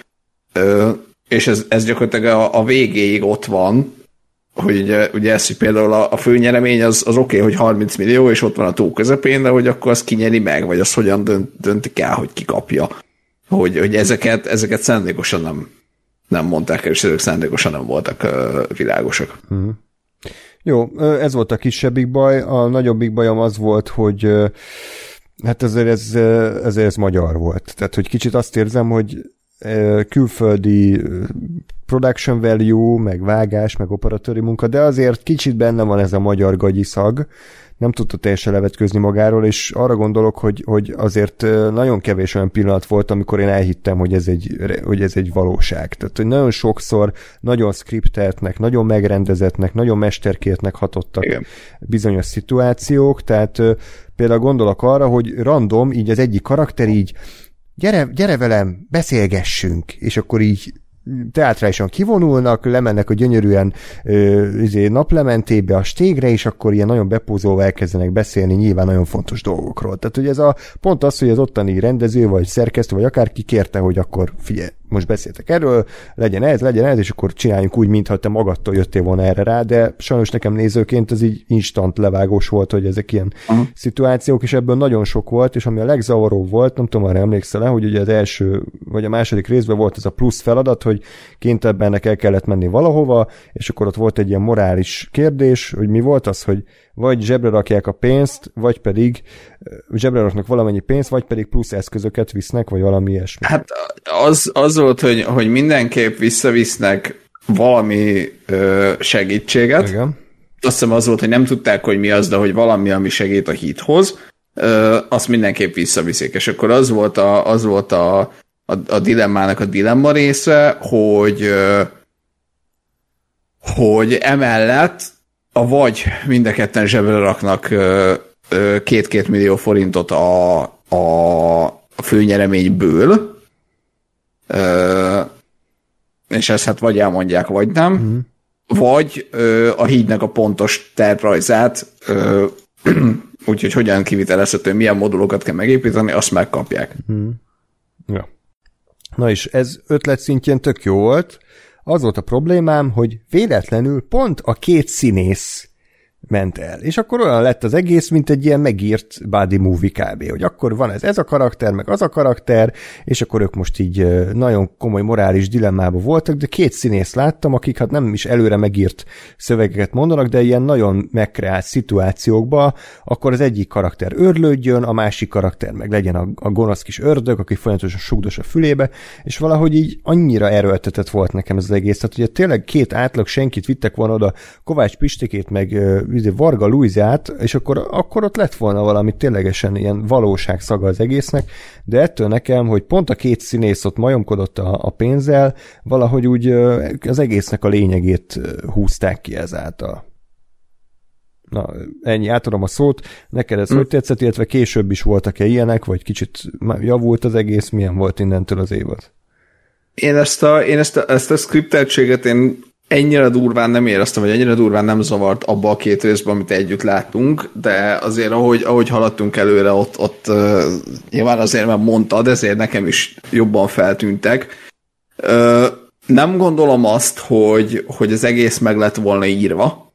Tehát én azt gondolom, hogy már ez a jelenet is, ami, amit mondasz, ez is úgy nézett ki, hogy, hogy azt gyanítom, hogy az volt kitalálva, hogy a két színész menjen, de az, hogy mondjuk mi történik, akár itt, akár a későbbiekben, azt szerintem nem.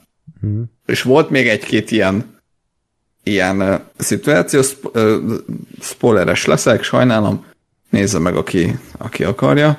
Uh, volt egy-két része később az, hogy két, két uh, uh, figura, az, mely egy kicsit ilyen izé, geci volt, akkor ők kiestek, ö, egyszerre, vagy hát kiszavazták őket, és akkor volt egy ilyen lehetőség, hogy most akkor vagy, nem tudom én, hazamennek, vagy akkor maradnak, és még szabotálják őket. És hát, na hát ugye pont a két izé, rohadék ö, nyilván szabotálja őket.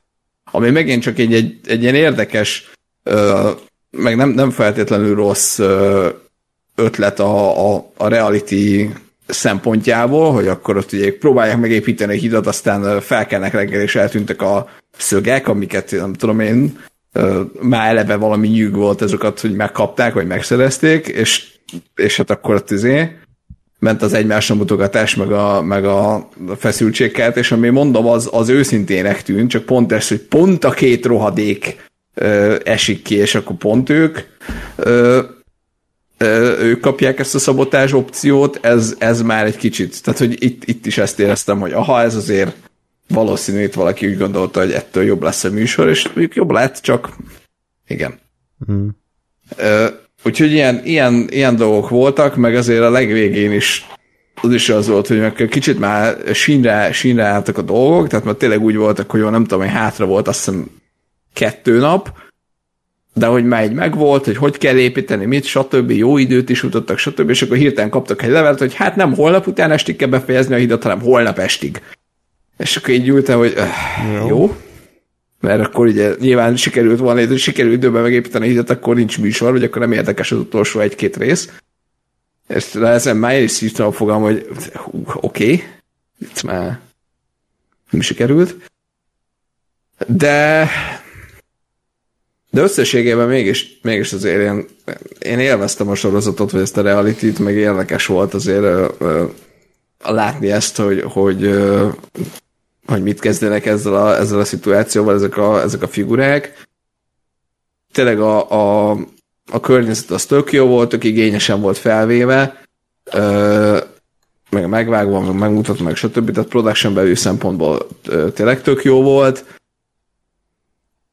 talán, talán tényleg ez, ez lehet a kritika, hogyha ha tényleg egyel életszerűbb, vagy tényleg egyel ö, kevésbé tűnik skripteltnek, akkor, akkor, akkor még jobb lehetett volna.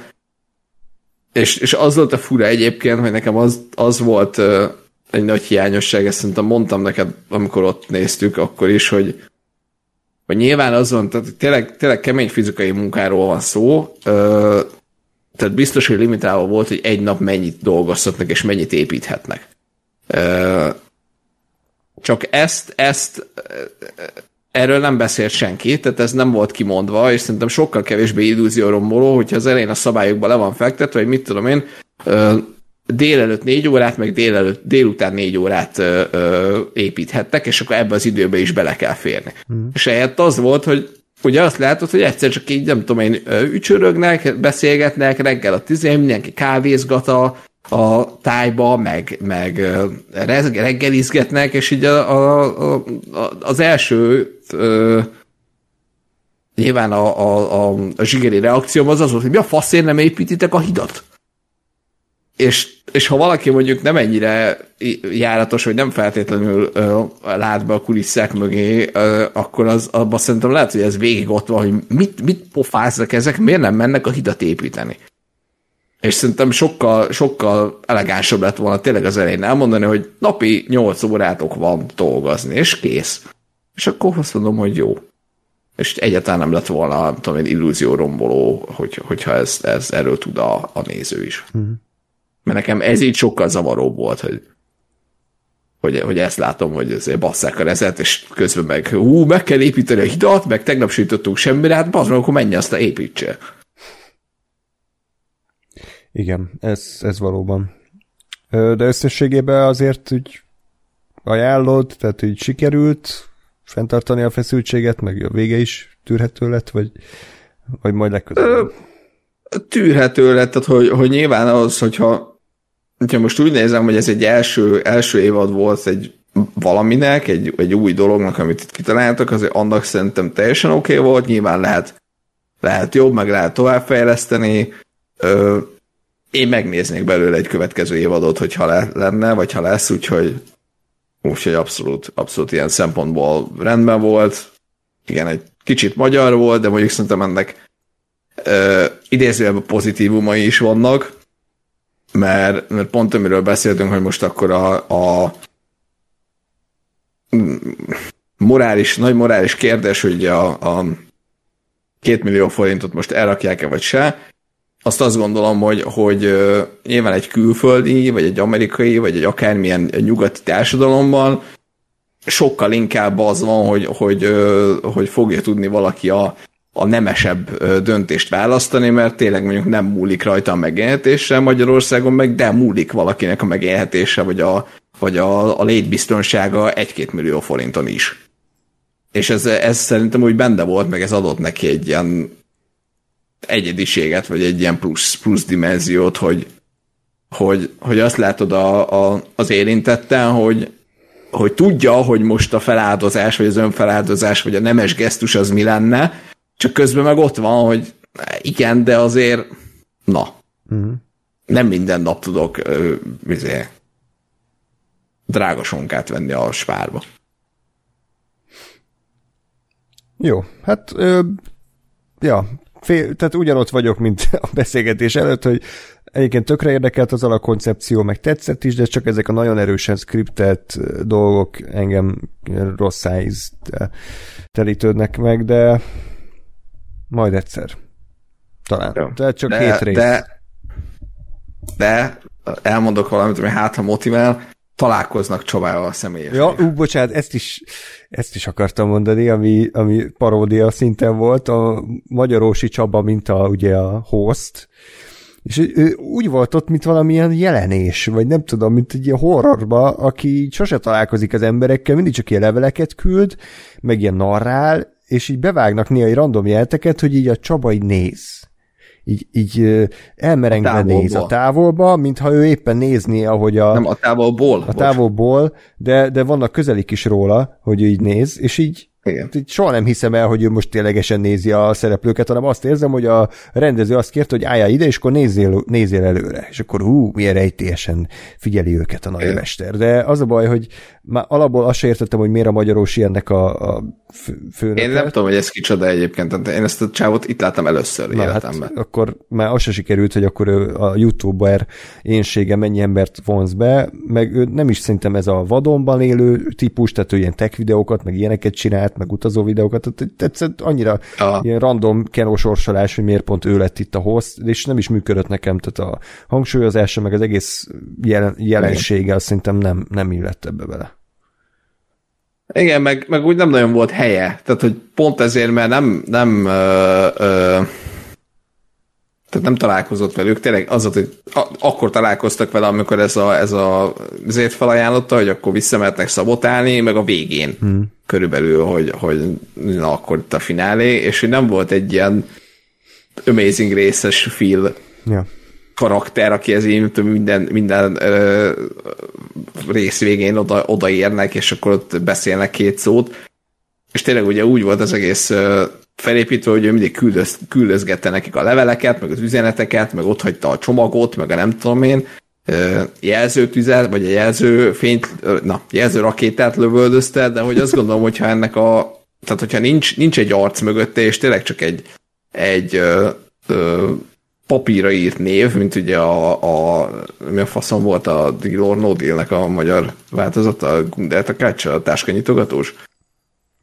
Áll az, Áll az alkú. Igen. Igen, tehát hogy ott is ez volt, hogy a Gundeltakács akkor felhívja az igazgató urat, ugye annak soha nem volt arca, soha nem volt hangja, tehát látod, hogy a Gundeltakács a senkivel beszélget, vagy maximum a nem tudom, a irányítóval a tévébe, de de hogyha egy ilyen lett volna, hogy csak, csak megtalálják az üzeneteket, és az nem tudom, maximum alá van írva valamilyen névvel, de soha nem látod, hogy ki az, az, az tényleg lehet, hogy egyel, egyel jobban működött volna, mint ez, hogy á, valaki, aki nem tudom, hogy most tudni, kéne tudni, hogy kicsoda vagy nem, egyébként ők se ismerték fel, tehát ott is volt egy ilyen, hogy jött, és akkor hát ott jön valaki, ki az. a végén is így, sziasztok, Csaba vagyok, és akkor, á, oké, okay, jó. Úgyhogy igen, ez egy kicsit, kicsit uh, kapufa volt. Jó, nem baj, azért ajánljuk szerintem, mert egyébként nézhető, tehát kompetensen van elkészítve, és amíg néztem, engem is lekötött. Tehát ilyen szempontból oké, és tényleg csak hét rész. Na, Még a sorozatos gyors talpalót nyomjuk tovább. Azért hoztam be az x mert én most ugye elkezdtem nézni az elejétől, és gondoltam, hogy ahol éppen tartok az aktuális randomadásban, majd megemlítem, hogy, hogy milyen. Az x szerintem a mi generációnknak azért elég meghatározó, még ha nem is láttunk belőle egy része, ez az egész x a atmoszférája, meg a zenéje azért mégiscsak ott van valahol, nem? Vagy hát így tudjuk, hogy ez milyen. Én egy, egyszer néztem meg egy fél részt az x hogy ez a este, nem tudom én, tízkor a viaszathatón, abban az volt, hogy valami törpe ilyen ö, ö, deszkákon, vagy egy ilyen deszka, amire kerekek voltak szerelve, az, azon azon gurult, és aztán belemászott emberekbe, és nem a Twin Peaks. Nem, nem, de tényleg ez volt, hogy valami, lehet, hogy nem tört volt, hogy lábatlan ember, nem tudom, de hogy gurult egy ilyen, ilyen kibaszott creepy volt, és este 11 körülbelül megnéztem, hogy 20 percet, és mondtam, hogy soha többet nem akarok kiszaktákat nézni, pont ennyi elég volt. Oké, okay, jó. Úgyhogy nekem, nekem ennyi a, a tényleges személyes élményem az x Értem. Jó, hát akkor Gásper kivételével szerintem a legtöbb embernek azért ennél valamivel mélyebb a, a kötődése az x vagyis hát ilyen traumatizáló élmény volt gyerekként, ahogy szüleink nézték, és akkor csak a zenét hallottuk, meg így a szörnyhangokat, meg az egész uh, creepy atmoszférát, és uh, mindig is meg akartam nézni, de amúgy én nagyon szeretem az ilyen Master of the Week uh, sorozatokat, meg 90-es évek nyilván milliójébe is így otthon vagyok, meg most pont egy olyan sorozatra vágytam, ami nem egy ilyen ilyen nagyon hosszan elnyújtott történet, amiben minden epizódban történik kb. három perc, hasznos a többi meg időkitöltés, hanem az x kerestem, ami minden epizód egy külön sztori. És az a jó az x hogy, hogy olyan, mint egy ilyen zsákba macska, mert fogalmad nincsen, hogy, hogy mit kapsz a következő részben. Ahogy Gásper mondta, lehet itt itt gördeszkázó törpe, lehet gumiember, lehetnek gyilkos ikrek, lehet antartiszi bázison valami pióca, lehet tűzgyújtogató ember, lehet nem váltó ember, lehet ősember, tehát minden lehet, és pontosan ettől olyan érdekes és izgalmas, és minden x epizódnak mondjuk az első 10-15 perc a legjobb része, amikor amikor felfedi magát, hogy itt most miről van szó. És én ezt nagyon-nagyon élvezem így az elején, második évadnak kb. a közepe fele tartok, és azt kell mondjam, hogy tök szórakoztató és nagyon jó nézni, ilyen 40-45 perces epizódokról beszélünk.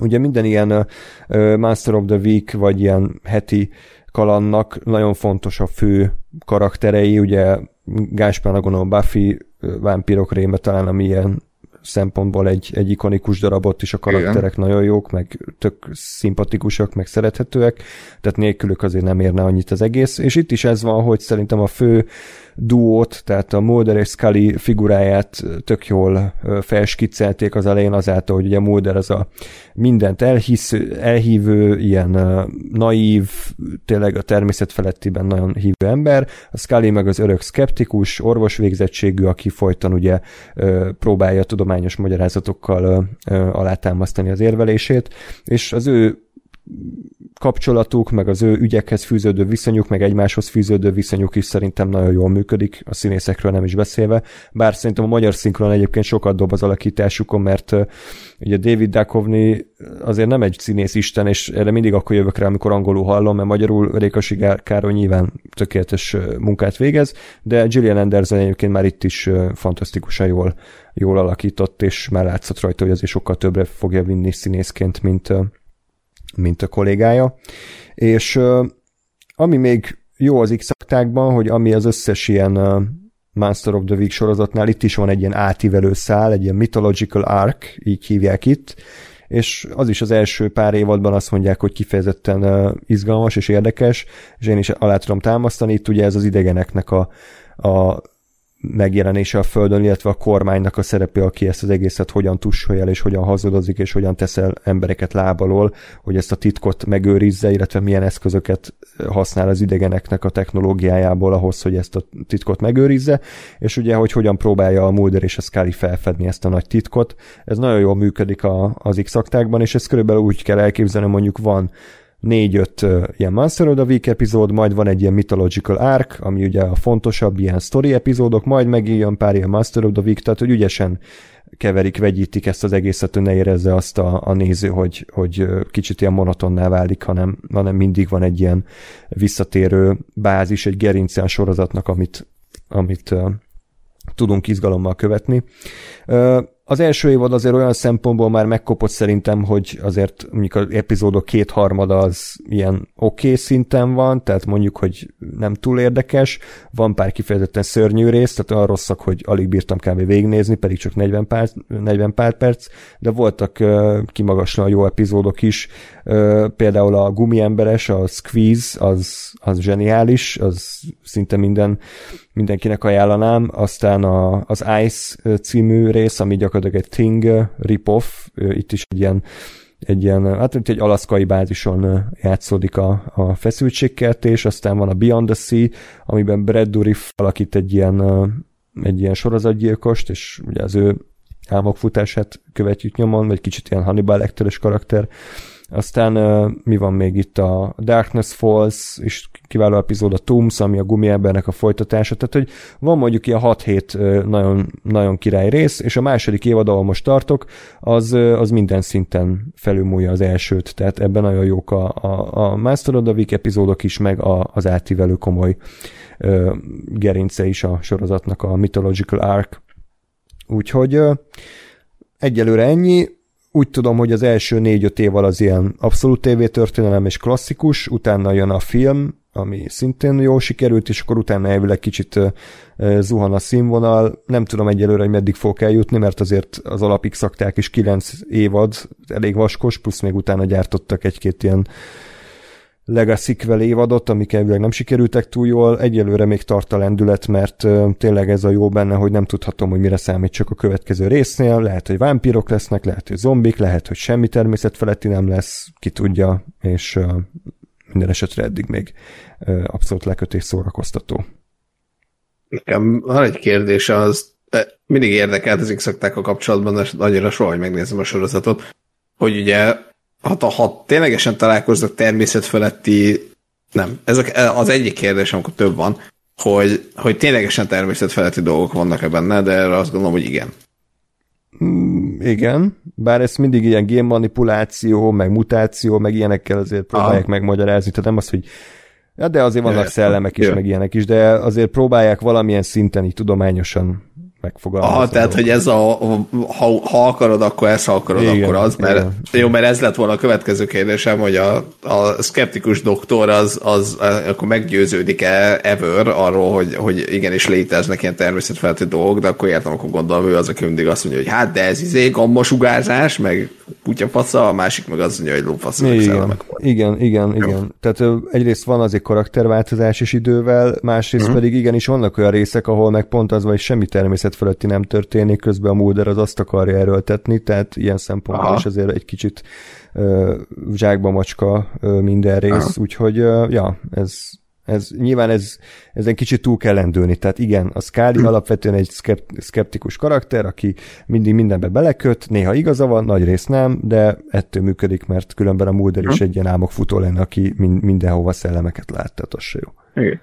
De ez érdekes, ezt nem tudtam, de ez egy, ez egy tök jó ö, ö, extra dolog, hogyha, hogyha az van, hogy még a Mulder, a, a kéz. Igen, igen. Igen. Tehát, hogy van ilyen, hogy, hogy amikor viszont, tehát, hogy van olyan is, hogy egyáltalán nem természetfeletti, de akkor is ő azt erőlteti, hogy már pedig az. Tehát, hogy ezt, ezt szerintem egy van, ilyen tök jó, van. tök jó balansz, hogy, hmm. hogy nem, nem csak az van, hogy jaj, ez nem szellem volt, miközben látod, hogy de, hanem, hanem megvan az ellenkezője, és az, hmm, tetszik, az jó, jó, jó gondolat. Hát, hogy nem véletlenül Hát történeti jelentőség ez a sorozat. Igen, persze, tehát hogy abszolút működik az egész, úgyhogy hát ajánlom kérdőjel, persze nyilván helyé kell kezelni, nem tudom, tehát szerintem elég könnyen adja magát, mert a pilot epizód már tök jó, utána meg úgy vagyok vele, hogy van mondjuk két-három borzalmasan rossz rész, tehát hogy van egy ilyen epizód, ami arról szól, hogy találtak egy, egy ilyen arcot a holdban, ugye a sziklákban, és akkor az így ijeszgeti az embereket. Ennyi az egész, tehát hogy a názában játszódik, és akkor így megörül. De mi, hogy rá, rá, belenézek egy távcsőbe, és akkor így Hát, hogy ott, ott az az arc, akkor, mert ugye a valóságban is találtak egy arcot a holdon, és akkor ez így ilyen szellemként ott kísérti az embereket, az az arc. Tehát ilyen teljesen fantáziátlan fasság az egész. Oké. Okay. Jó, az nem sikerült. Meg itt is van gondolom, persze gonosz AI, aki így átveszi az uralmat, és így megöli a embereket hát, az irodaépületbe, tehát ilyenek, de most ezeken túl kell rendülni, mert, mert van mellette igazi kincs is, úgyhogy ja, ennyi az x egyelőre. Jó, a következő gyors sorozat ajánló az a Sex Education-nek az utolsó évada, ami nemrég került fel a Netflixre, azért beszélek róla gyorsan, mert a korábbi évadokról is beszéltem. Hát azt kell mondanom összességében sajnos, hogy csalódás lett, olyan szempontból, hogy ezt, ezt a sorozatot se sikerült úgy lezárni, hogy, hogy megmaradjon az elejének a színvonala, de ez már a harmadik évadnál számomra észlelhető volt, hogy az a legnagyobb probléma, hogy egyszerűen elfelejtették, hogy mitől volt jó az első évad. Tehát az első évad az attól volt jó, hogy egy ilyen átlagos angol kisvárosban egy kisrác kitalálja, hogy akkor ő szexterapeuta lesz a gimiben, és akkor előjönnek különböző ilyen szexuális problémáik a kamaszoknak, amiket ő megold.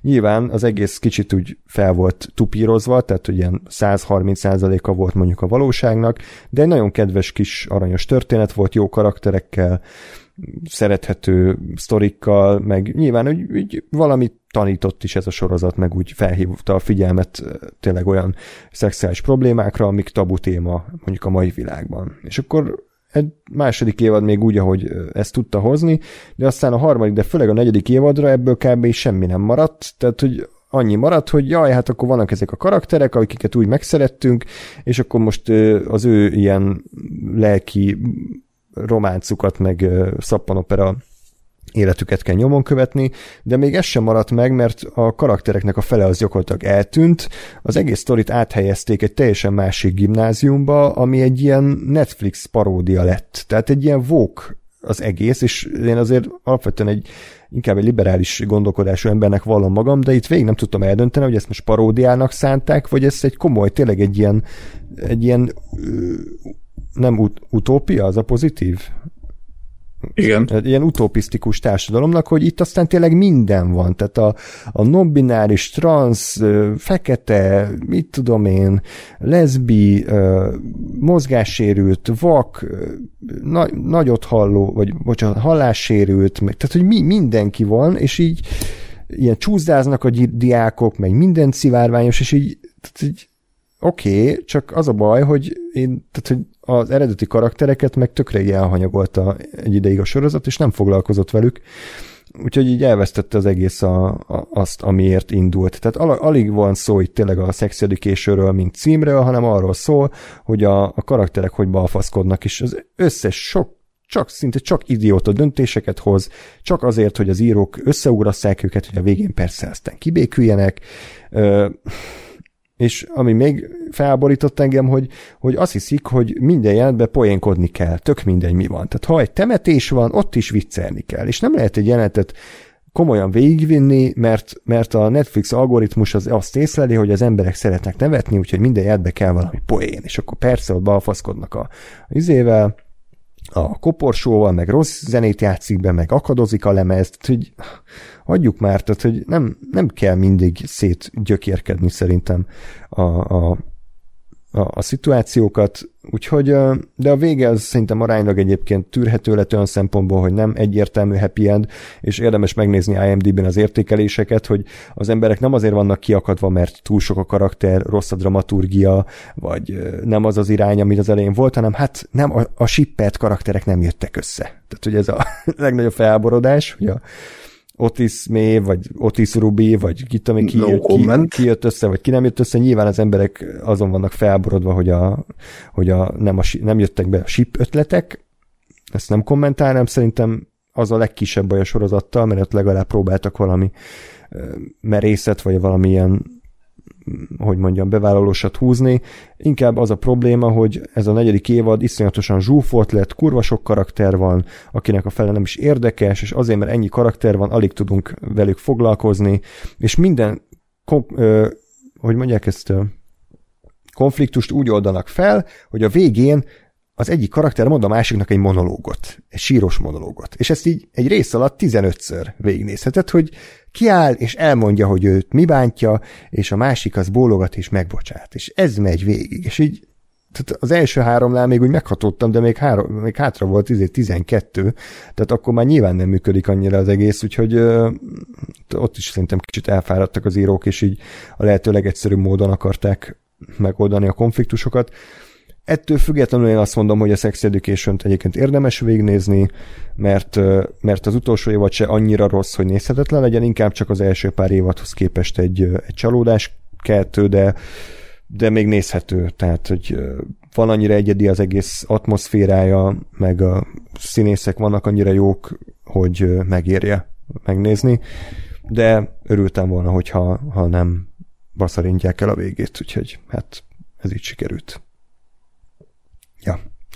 Az utolsó nagyon gyors ajánlás pedig a Büszkeség és Balítélet, 1995-ös klasszikus BBC verziója. Ne kérdezzétek, hogy miért néztem én, meg. Igen, én azért most így had, hagynék egy ilyen 5 másodpercet, hogy mindenki akkor visszatekerje, hogy mi van, tényleg? Tehát a, a, ezt, ezt, a Fűrész franchise okay. rajongó András, az megnézte a Pride and Prejudice-t. 95-ös verzióját. És nem a zombisat, nem, van egyébként, nem. ajánlom a... Igen. Jó, annyira sajnos nem jó a büszkeség és balítélet, meg a zombik. Nem, sajnos nem, nem azt nézhettem meg.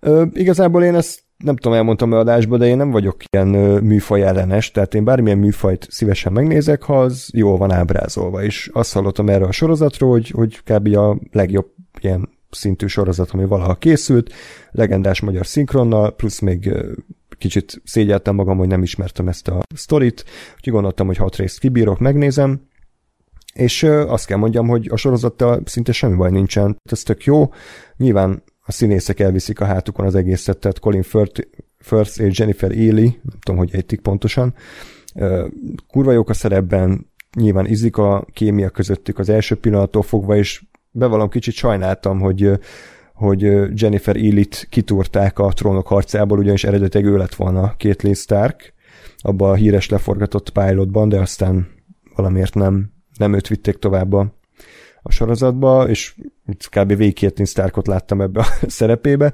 de nagyon jó Colin Firth is, bár a jelentek 90%-ában annyi volt a szerepe, hogy így néz, nagyon vágyakozóan, de visszafolytott érzelemmel. Néz, és majd feldúltan távoz. Ennyi volt az ő karaktere. A többiek azok már olyan szinten kevésbé tetszettek, hogy iszonyatosan túl volt tolva ripacskodás szintjén egy-két mellékszereplő, főleg a, az anyuka figura volt szinte elviselhetetlen magyar szinkronnal. Meg ami az én szegénységi bizonyítványom, hogy azért én egy kicsivel ingergazdagabb történetre számítottam. Tehát tudom az én hibám, de azt hittem, hogy azért valami fog történni. Nem csak annyi, Mondom, hogy... A zombis, zombis verziót nézve, Igen, ott, ott történik valami. Tehát én azt hittem, hogy ez olyan lesz, mint a vágy és vezeklés, vagy mint a, a háború és béke. Tehát, hogy azért az van, hogy igen, vannak ezek a kisnemes per arisztokrata réteg, és akkor az ő mindennapos problémáikkal vagyunk elfoglalva, de azért ezek a problémák kontextusban vannak rakva, vagy inkább mellé vannak helyezve nagyobb problémáknak, lásd, megbetegedés, halál, háború, mit tudom én, szegénység, járvány, tehát hogy valami olyan külső tényező, ami az ő idillikus életüket így megbolygatja, de nem. Ebbe semmi hát, nincs. Hát ajánlom a Downton Abbey-t. Mert abban van? Hát az, az, az, ilyen, hogy ott is, ott is, ott is uh, igazából ez a, hogy család, meg azért nekik annyira nem szar, vagy hát tehát, hogy azért izé, kicsit tényleg ilyen angolos az egész, de hogy ott azért van, van történelmi háttér, vagy legalábbis ilyen, ilyen egy-két, tehát néha így beköszön a történelem, hogy akkor most világháború, meg egy tudom én, hogy, hogy megy ki a idézőjelben, hogy megy ki a divatból ez a klasszikus nemesség, tehát hogy már egyre kevesebb ö, szolga van, meg egyre kevesebb szolgára van pénzük, meg stb. Ö, tehát ilyenek, ilyenek azért így vannak, mm. amellett, hogy azért, hány, hány ezüst kanál, és azért milyen, milyen, hány centire vannak egymástól, és kit hívunk el teázni aznap délután.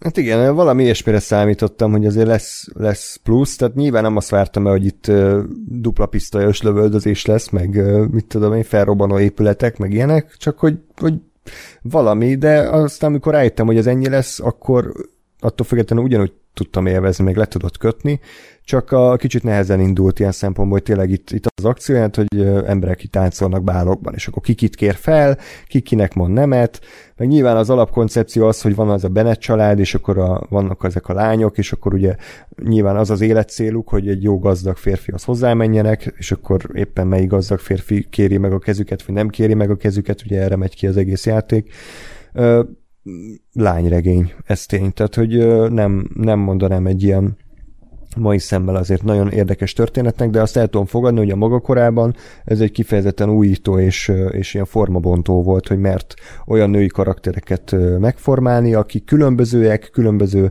képpen működnek, különböző karakterjegyeik vannak, másképp állnak a világhoz. Valaki nem is akar egyáltalán házasodni, valakit csak a pénz érdekel, valakit csak a szerelem érdekel, tehát hogy ilyen szempontból ha helyén kezelem, akkor teljesen jól működik, és mondom, a, a, a, a kémia az nagyon működött a két főszereplő között, csak, ja, tehát, hogy azért helyén kell kezelni ezt a dolgot, hogy ez, ez egy ez egy hatórás lányregény.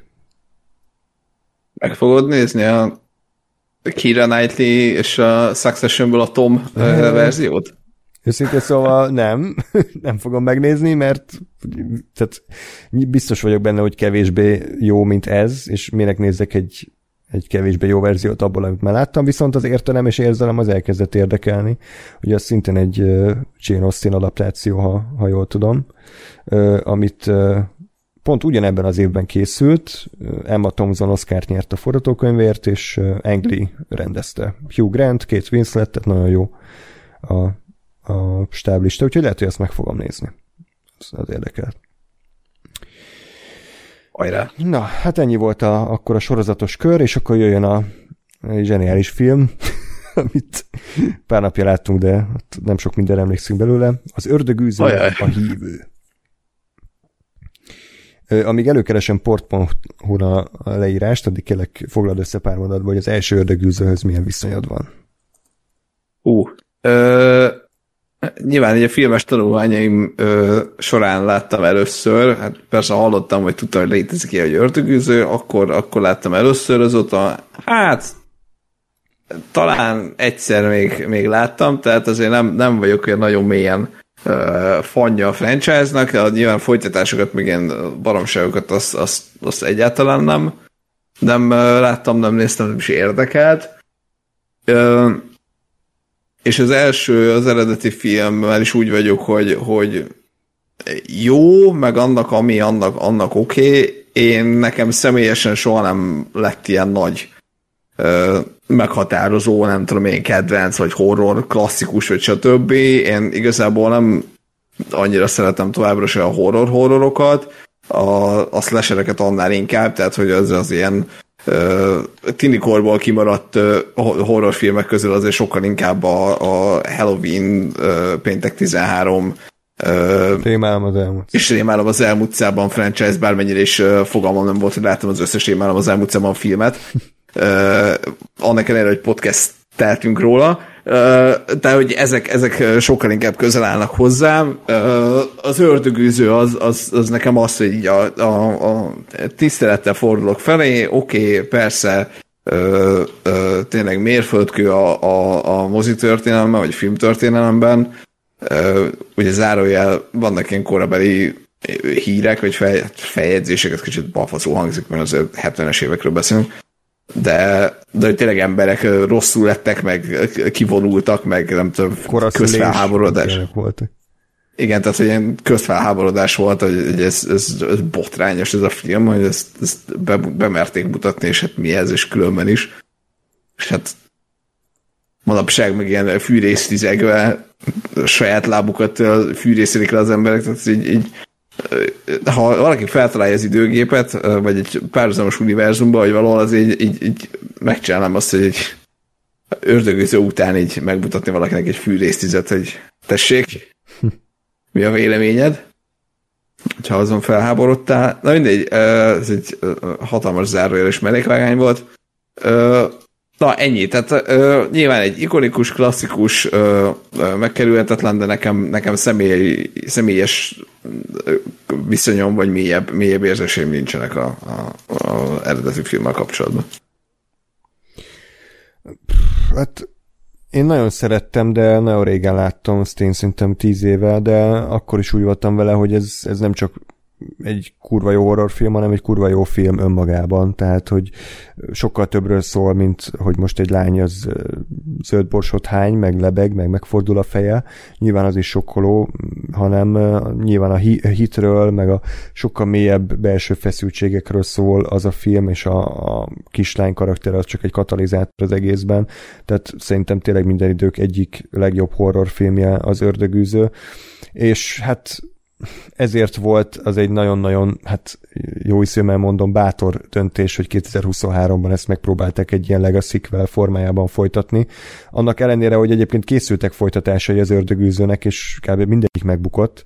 De az ördögűző 2 az egy ilyen botrányosan rossz film volt, híresen rossz, és akkor a baromságok történtek benne, hogy még az alkotók se értették. Az Ördögüző 3 egyébként elvileg nem lett rossz, de nem sok köze volt az eredeti sztorihoz, mert azt maga az eredeti rész írója rendezte. Majd sok-sok évvel később a Uni, vagy nem tudom melyik stúdió kitalált, hogy akkor Ördögüző előzmény, üzé, Mary natyával leforgatta az egész filmet, majd rájöttek, hogy ez kurva unalmas, úgyhogy leforgatták még egyszer ugyanazt a filmet René Harley rendezővel, ami megbukott, akkor a szar lett. Majd bemutatták az eredetileg leforgatott filmet, ami szintén megbukott, mert annyira unalmas volt, tehát hogy egyik, egyik se sikerült. És ez volt már... Az igen. óriási csinál, volt. Csináltak egy szart, ezért azt nem mutatták be, aztán csináltak egy másikat, amit bemutattak, de szar lett, igen. Ezért bemutatták az eredeti szart, Igen. ami szar lett. Így van. Azt a kurva. Ez nem a két szék közül okay. a pad alá, ez a két padló alól a föld alá, vagy nem tudom milyen Azt esetet. Igen. Ez, ez, ez, ez, ez, hú. Epic, epic film.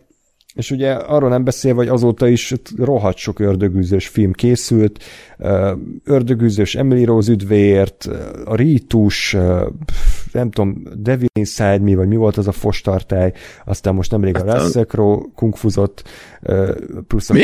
Konstantinba is nem kungfuzott, de volt valami Russell crowe ilyen akciófilm, ördögűzős. Azt tudom, csak azt hittem, hogy tényleg volt valamilyen akciójelenet, de jó, csak, csak okay. költői túlzás volt. Jó, jó de, na, semmi gond nincs ezzel. Konstantin is úgy kezdődik, hogy van egy ilyen ördögűzős tehát hogy ez ma már 2023-ban eléggé el van koptatva ez a ez a, ez a toposz, és uh, ugye David Gordon Green, aki a Halloween franchise-t élesztette újra egy trilógiában, ő gondolta azt, hogy van annyi mondani valója erről a egészről, hogy akkor ő egy ilyen hivatalos folytatást ír és rendez az ördögűzőhöz. Hát nem volt olcsó, ugyanis a Universal Studio az 400 millió dollárt fizetett ki csak a jogokért. Tehát ez az, hogy kiírhatják ezt a címet, hogy The Exorcist, meg megszólalt a zene, 400 millió dollárt, ez írtozatosan sok pénz, plusz még ugye legyártották a filmet viszonylag olcsó, mert a Blumhouse készítette 30 millióért, és ezt is egy ilyen, gondolom, hogy amit a részvényeseknek is előadtak, egy trilógia nyitó darabjának szánták ezt a filmet, tehát hogy ez nem lehet egy önálló, és szimplán csak egy ördögűző film, hanem ez is egy trilógia felvezető darabja. Hát eddig azt kell mondani, hogy elég csúfos kudarc lett, mert attól függetlenül, hogy mindenki utálja a filmet, tehát a kritikusok és a nézők is, világszinten jelenleg 90 milliónál tart, ami ha lefelezzük, akkor ilyen 45 körül van, hát ez sehol nincsen semmihez, tehát hogy ez még nagyon-nagyon hosszú idő, míg, míg megtérül, úgyhogy nem tudjuk, hogy mi lesz ezzel a franchise-zal, mert a Halloween azért úgy emlékszem, hogy elég jól hozott annó, a, a, az a legacy tehát szerették az emberek, nyilván egyértelmű volt meg a folytatás. Meg én azt a, az első, tehát az újból az elsőt azt most nem olyan rég ezt megnéztem újra, és ez nekem továbbra is most annyira nem volt uh, meglepő, meg átütően jó, mint amennyire a, a moziba annak tűnt, de, de még így is hogy tudom, hogy, hogy, hogy mire számít, csak meg így is abszolút korrekt volt, meg, meg hmm. tényleg azért volt benne egy ilyen plusz, plusz gondolat, meg plusz réteg, ami miatt azt mondom, hogy na, nem, nem egy izé, 30 vagy 40 évvel későbbi ugyanazt a filmet megcsináljuk szaga voltam, hogy volt, volt értelme annak, hogy elkészült, és van, van valamiféle relevanciája 2020 akármikor megcsinálni, vagy 2010 nem tudom mikor megcsinálni ezt a filmet. És még azt is mondanám, hogy ennek a Halloween franchise-nak akár jól is állhat ez a Legacy sequel gúnya. Tehát az, hogy tényleg sok-sok évvel később visszatér a Laurie Strode, meg a Michael Myers ugyanabban a városban megint gyilkol, egy slashernél szerintem ez oké, okay, mert a slasher alapvetően egy ilyen számra kicsit komolytalabb műfaj, attól függetlenül, hogy a Halloween 1 az egy nagy klasszikus, azért az egy slasher, tehát ezt ne kezeljük szerintem másképpen. Az egy tök jól elkészített slasher horrorfilm, amiben tiniket kaszabolnak, de azért nem egy ördögűző. Viszont az ördögűző az ugyanezzel a mentalitással hozzáállni szerintem már alapból egy elbaszott döntés volt, mert, mert gyakorlatilag céltáblát, céltáblát rajzolsz a homlokodra ezzel, hogy, hogy így leviszed a pláza horror szintjére azt a, azt a horror franchise-t, vagy azt a horrorfilmet, ami tényleg meghatározó volt a, a filmtörténelemben.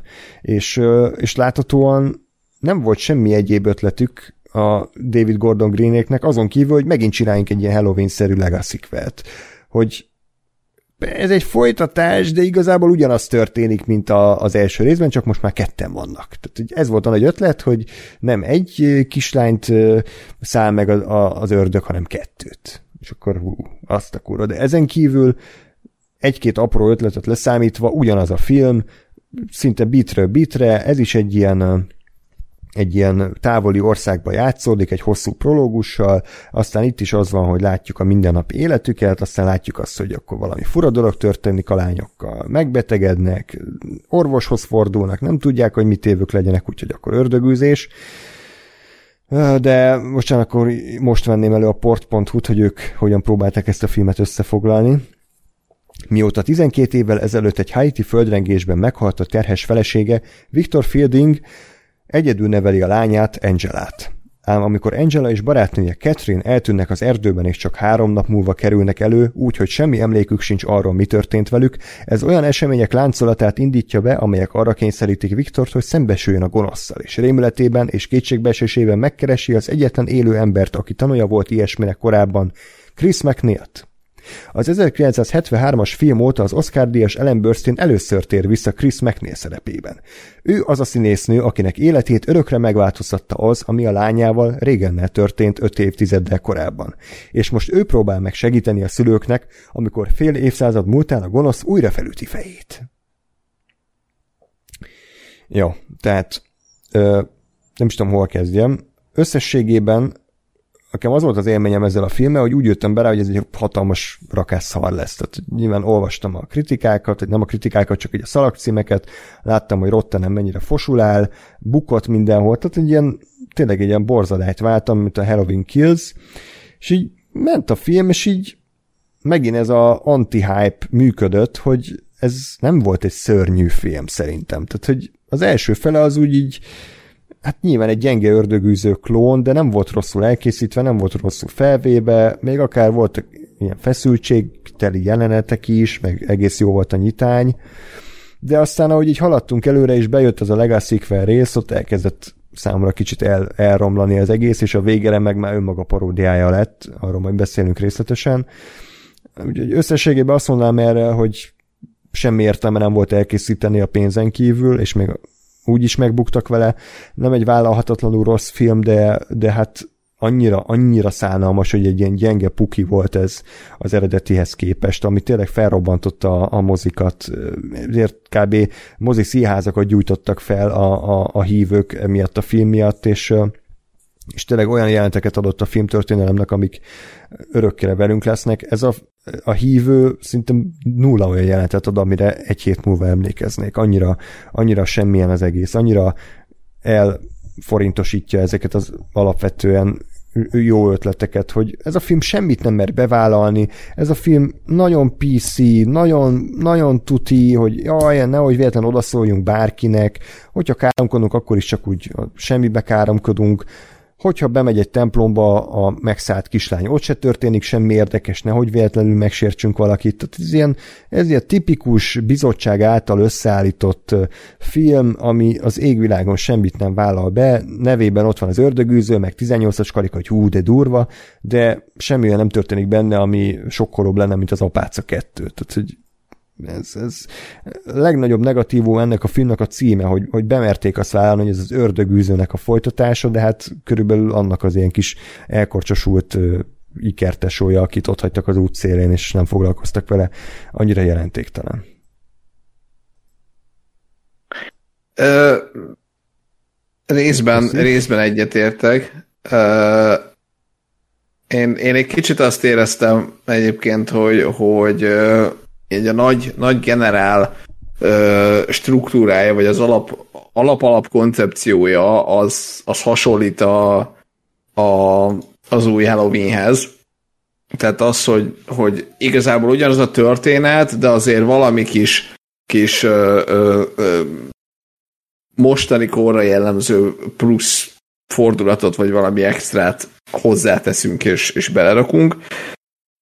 Ö, ott az működött, itt ez, itt ez kicsit kevésbé, vagy egy kevésbé lett uh, um,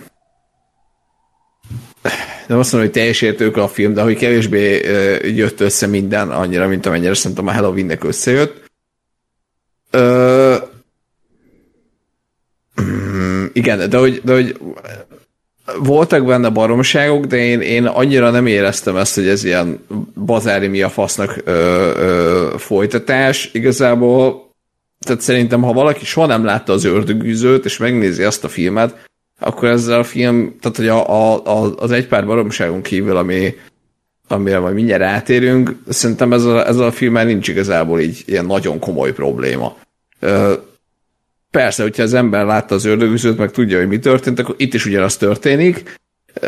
Nincs, nincs ilyen szempontból valóban semmi, semmi nagyon meglepő, de én azt éreztem, hogy ez ilyen nagyon, nagyon semmit nem bevállaló uh, sztori lesz, mert ha én csak mondom, hogyha nem az ördögüző sok uh, faktora felől közelíti meg az ember, nem csak megnézi, mint egy filmet, akkor, akkor azért van, tehát hogy azért, azért szerintem elég, elég ijesztően néznek ki a, a, a kislányok, Ö, jó, nem, nem, nincs feltétlenül annyira sugárbahányás, mint az eredetiben, de hogy azért van egy kis vérző plafon, meg, meg azért hegek, sebek, egyre, egyre uh, szarabbul kinéző főszereplő, úgyhogy szerintem van, van azt mondom, hogy van létjogosultsága, de hogy azért, azért azt mondom, hogy még mindig inkább ez, mint a, mint a nem tudom én 73. tucat horror apáca lófasz.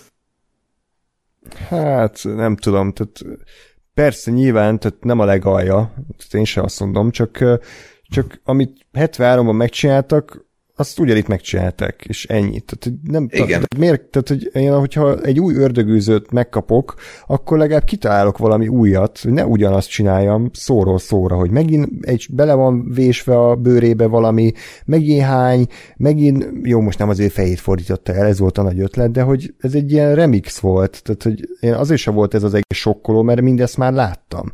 Plusz amit remixeltek, az is csak olyan tesséklássék volt, tehát hogy a, az eredeti filmben egy keresztel masturbált a kislány véresre magát, itt pedig a templomban... Szerintem az a filmben nem volt benne. De, szerintem benne volt. Vagy akkor rendezői változatban benne volt. Ja, na hát abba volt benne, igen, de így mondom, hogy, hogy azért a mozi, moziba az, mert emlékeztem erre a jelenetre, vagy hát erre a na, darabra, elemre, de szerintem az nem volt benne a, a magába a, a, a filmbe.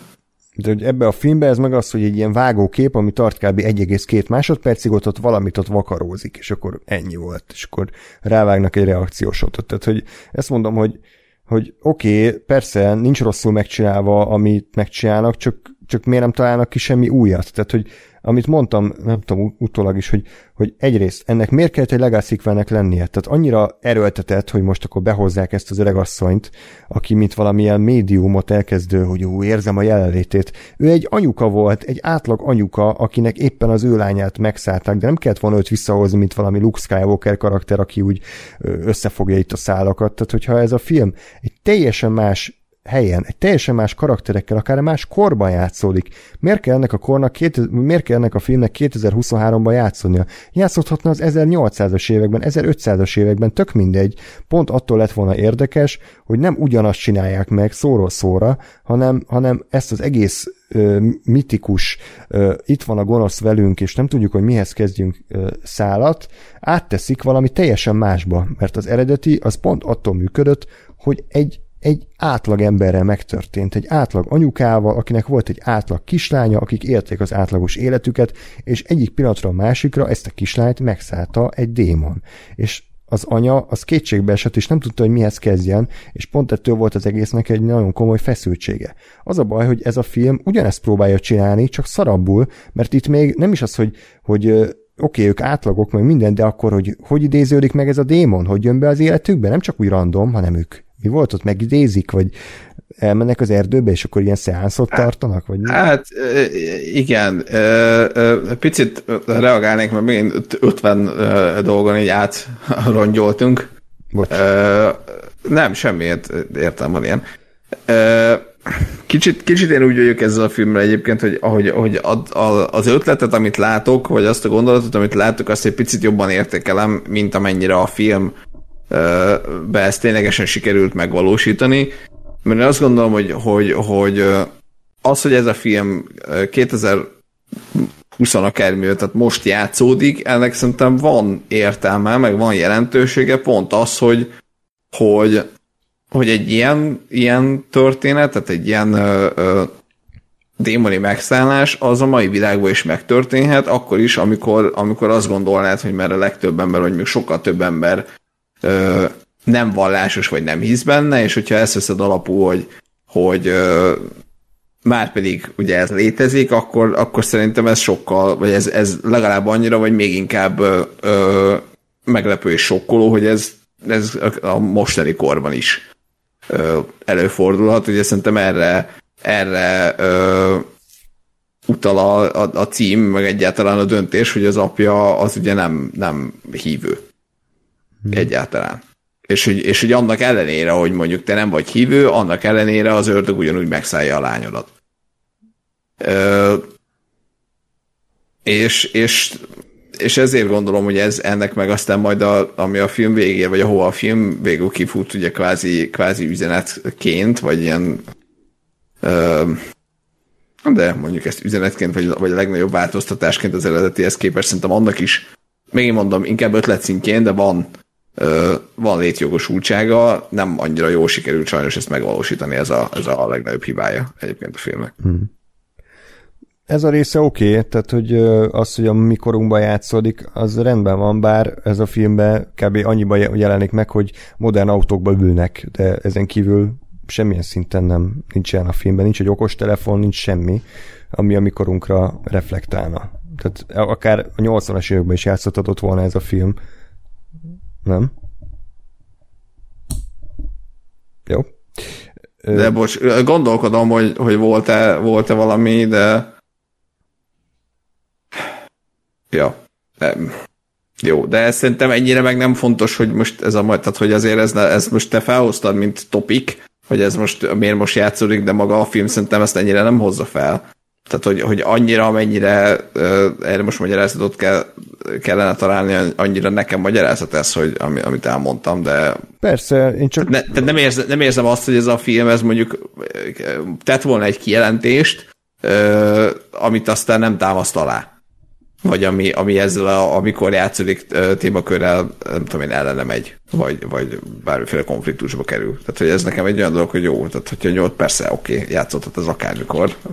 Tehát ez nem egy hiba, én csak azt mondom, hogy ennek a filmnek a létjogosultságát mondjuk jobban is meghatározhatták volna azzal, hogyha van bármi ötletük azzal kapcsolatban, hogy mit kezdjünk ezzel az egész ördögűzős témával például akkor lehetett volna egy ilyen ötlet, hogy... Ja, hogy te pont azt vártad, hogy ez, ezt legyen, legyen mondjuk témája a filmnek. Igen, igen hogy, hogy, ah, hogy tényleg a mai korunkban, a digitális társadalomban, meg a, a, a, az, hogy az emberek tényleg mindent megtesznek a figyelemért, és ki akarnak tűnni a tömegből, meg rengeteg a ah. fék ördögűzés TikTokon, meg YouTube mindenhol, hogy akkor ezzel foglalkozzon a film. Tehát, hogyha bevállalja, hogy mai korban játszódik, akkor, akkor akkor ezzel kezdjen valamit. Nyilván, tehát most nem fair dolog olyat elvárni a filmtől, amit a film nem akar, csak az a baj, amit meg a film akar csinálni, az meg full unalom szerintem. Tehát azt meg már láttuk uh-huh. 5 milliószor, tehát hogy ezért vagyok kicsit bajban. Beszéljünk akkor a pozitívokról, amit gondolom te majd részletesebben mondasz, hogy az volt az egyetlen jó ötletük talán, hogy nem csak a, a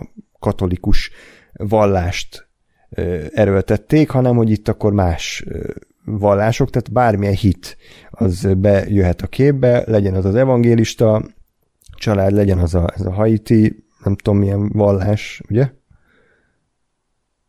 Ö, igen, és, és igen, ez a, ez a, ez a téma, vagy ez, a, ez az ötlet az, amire én azt mondom, hogy hogy ugye a, a, a Halloweenben az volt, hogy, hogy, hogy női, női szereplők, és hogy ők, ők helytállnak, és ugye a család és a, a, a különböző generációk, és akkor együtt, együtt összefognak és legyőzik a, a, a, azt, aki, aki a jelenlétében, ugye a Mike Myersnak a jelenlétében gyakorlatilag majdnem megőrült a Lori, vagy hogy ezért tönkretette mindenkinek az életét.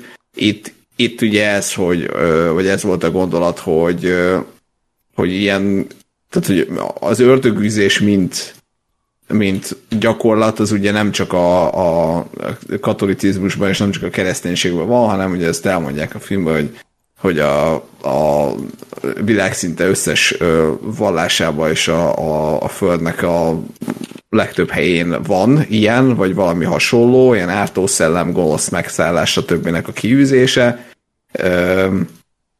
és ugye a film végi tehát maga az ördögüzés is ugye úgy néz ki, hogy nem csak a katolikus papok nyomják ott a, a, a, a Jézus zét, erejét, hanem, hanem összefognak, és, és különböző felekezetek és különböző emberek együttesen érik el azt, hogy, hogy elmenjen a, a, a démon, és szerintem ez ötlet szintjén jó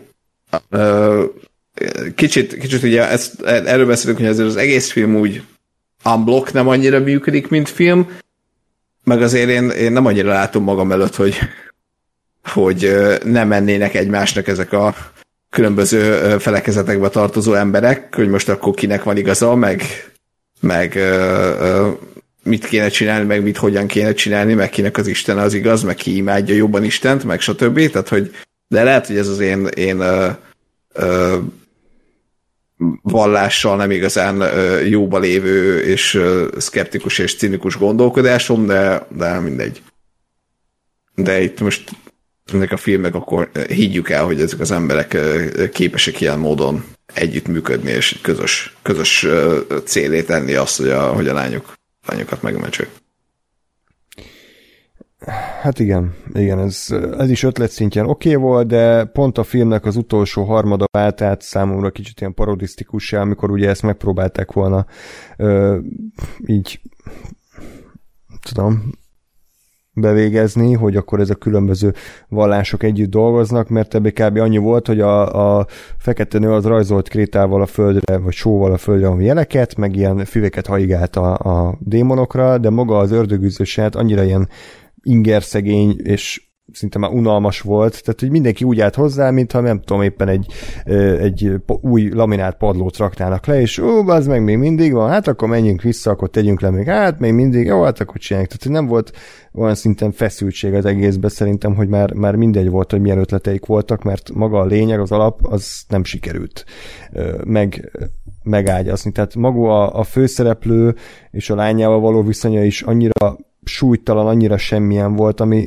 azért is fájt, mert szerintem az eredetit ezt is, ez, ez is nagy átette, hogy ott, ott volt valami kap, kapcsolat az anya és a lánya között. Itt erőltették a tragic backstory, de számomra annyira nem működött a főszereplő csávó, szinte semmi érzelem nem volt az arcán, nem láttam rajta, hogy ő kétségbe van esve a lányáért, és tényleg az egyetlen uh, szerette, aki kb. megmaradt, és hogy őt mindent meg akar tenni, hogy megmentse ebből nem jött át annyira sok. A másik lányjal meg szinte alig foglalkoztunk, tehát hogy ő, ő csak így random ott volt, mert kellett még egy, mert hogy az nem lehet, hogy csak egy fekete lány legyen, legyen egy fekete meg egy fehér, az a biztos, de azok meg, azokkal meg alig foglalkoztunk, tehát nyilvánvaló volt, hogy a kettő közül az fog meghalni, csak uh, jobb lett volna, hogyha ezt valamennyire azért uh, tudják árnyalni. Úgyhogy ez nekem a vége az már nagyon nem működött, és ráadásul mondom, az egésznek a legacy tehát mi értelme volt behozni az öreg uh, szét Kriszt? Tehát, hogy miért kellett? Én erre megint azt, azt mondom, hogy engem, engem annyira nem zavart azért, mert, mert annyira viszont nem tette ezt a, ezt a legacy témájává, vagy nem éreztem, hogy, hogy annyira témájává tenni, tehát azt éreztem, hogy, hogy igen, ez abban az univerzumban játszódik, abban az univerzumban ez megtörtént, nyilván írt erről a Krisz egy könyvet, megtalálják, ezért beszélnek a krisz azt szerintem is balfasság, hogy ott a Krisz a végén így érzem őket, meg egy hülyeség, az, az teljes fasság. Tehát az, az már megint az, te vagy az? Tehát, hogy úristen. Tehát, igen, tehát az, a démont a szagáról. Igen, azt, azt most egy kicsit, kicsit én ignorálom, de, de, de hogy ezen kívül meg igen, igazából ez, ez szerintem nem egy legacy volt, hanem egy nem egy folytatás, de hogy egy ilyen abban az univerzumban játszódó egyéb, vagy következő történet. A két, két, két lányos megoldásról beszélnék még egyébként, mert nekem az, az is az elején ö, hát volt egy ilyen gondolatom, vagy egy idő után volt egy ilyen gondolatom, hogy, hogy, hogy az, az, oda fog kifutni az egész, hogy ez igazából nem a, nem a vallás a lényeg, hanem az, hogy a, a, a szülői kapcsolatok, és azért ez viszont szerintem eléggé tematikája a, a, a filmnek, hogy ez a gyerek-szülő kapcsolat, meg hogy a szülő mit, mit tesz meg a gyerekéért, és egyébként ezen a vonalon szerintem van ö, helye annak, hogy a Krisz meg a, meg a, a régen ott van, vagy hát, tehát hogy bekerülnek a képbe, mert ugye ott is erről volt szó, hogy, hogy volt egy anya, aki, akinek a lányával megtörtént ez a dolog, igazából sokat nem tudott tenni, de attól még, még mégis az ő lányával történt, és, és ö, ő is része volt ennek a traumának. Itt meg ugye inkább afelé, afelé mentünk el, hogy itt az apa azért egy picit aktívabban csinált valamit ö, ebben az egész szituációban, és azt hittem egyébként, hogy az lesz, hogy a, hogy a, a a fehér csaj az sokkal hamarabb meg fog halni, ö, azért, mert ugye a szülei, akik ugye egyébként a, a vallásosak, tehát hogy a nagy ezért, templomba járás, meg, meg stb., ö, hogy, hogy, hogy ez egy ilyen valláskritika gyakorlatilag, hogy, hogy, hogy ez a család, akik elvileg templomba járnak, és hívők, és nagy keresztények, ezeknek a gyereke fog meghalni, mert, mert ezek nagyon szép és jó dolgok, csak elfelejtenek ők a gyerekkel foglalkozni. És ezért volt egy pár ilyen jelenet, hogy ott a fater, nem tudom én, nagy, nagy melankóliában, meg az anyja ott nagy izébe, önsajnálatban, meg önbánatban, és közben, közben meg a, a gyerekkel alig foglalkoztak, miközben azt látod, hogy a főszereplő a, a saját lányával, meg megy a, a kórházba, meg ott van, meg beszél az ezzel, meg azzal, meg megkeresi a, a Krisz, meg a régen, meg a papokat, meg a stb. Tehát, hogy ő meg, ő meg foglalkozik a gyerekével. Ö, és hát mondjuk valahol ilyesmi is lett a film vége helyek közel, de, de én arra számítottam, hogy ez a, az a csaj az, az tényleg ö, sokkal hamarabb meg fog halni azért, mert a szülei szarnak rá. Mm-hmm. Hát igen, és akkor ja, nem tudom, az, az a dialógus tényleg ilyen, mintha kikaparták volna a fülemet, olyan érzés volt, amikor a öreg Krisz beközli, hogy őt azért nem engedték oda az ördögüzéshez, mert patriarhátus, tehát én ezt nem értem, hogy ez, De az, az, az mi volt. Tehát, hogy ha ezt komolynak szánták, akkor, akkor nem sikerült felfogni a film lényegét, tehát azokat a papokat fikázta le, akik kb. az életüket adták, nem kb. az életüket adták a lányukért, és az egyik konkrétan saját magába szívta az ördögöt, és, és kiugrott az ablakon, hogy megmentse, és akkor ezeket most így 50 éve később így anyázza, hogy hát, hogy nem engedtek oda be. Tehát, hogy hagyjuk már ezt a baromságot. Tehát ez mi, miért, miért kellett pont egy ilyen karakter, aki ilyen nagy bölcs, öregasszony, és akkor oda kellett szúrni egyet a patriarhátusnak, hogy hú, ez jól megmondtuk nekik így Hollywoodból. Ez az. Ez... Uh, igen, e- ennyire nem volt friss az élmény, hogy tényleg azért, de hogy, ah, jó. Nem, tehát tényleg a filmben ez, ez béna volt, meg, meg igen, ezért azért jöhetnek most a filmnek a balfasságai. Ez ott az egyik. A, a másik, hogy azért nagyon, nagyon-nagyon durván ilyen gyakorlatilag a szomszédok szinten. Igen, igen. Kimondjuk azt, ami történik, és levonjuk a tanulságot, és belemondjuk az üzenetet. Tehát a, amikor tényleg a, és egy, egy ilyen konkrét, konkrét rémlik, amikor ugye a, tényleg a, a végén összegyűlt a, a, a katolikus exapáca, meg a meg az ilyen haiti voodoo feketenő, meg a, meg a, a protestáns zé, lelkipásztor, meg nem tudom, és akkor valaki így kimondja, hogy hm, elég változatos társaság gyűlt össze. Oké, okay, köszönöm, értettem, hogy miről szól a film, értem az üzenetet, nem kell kimondani így.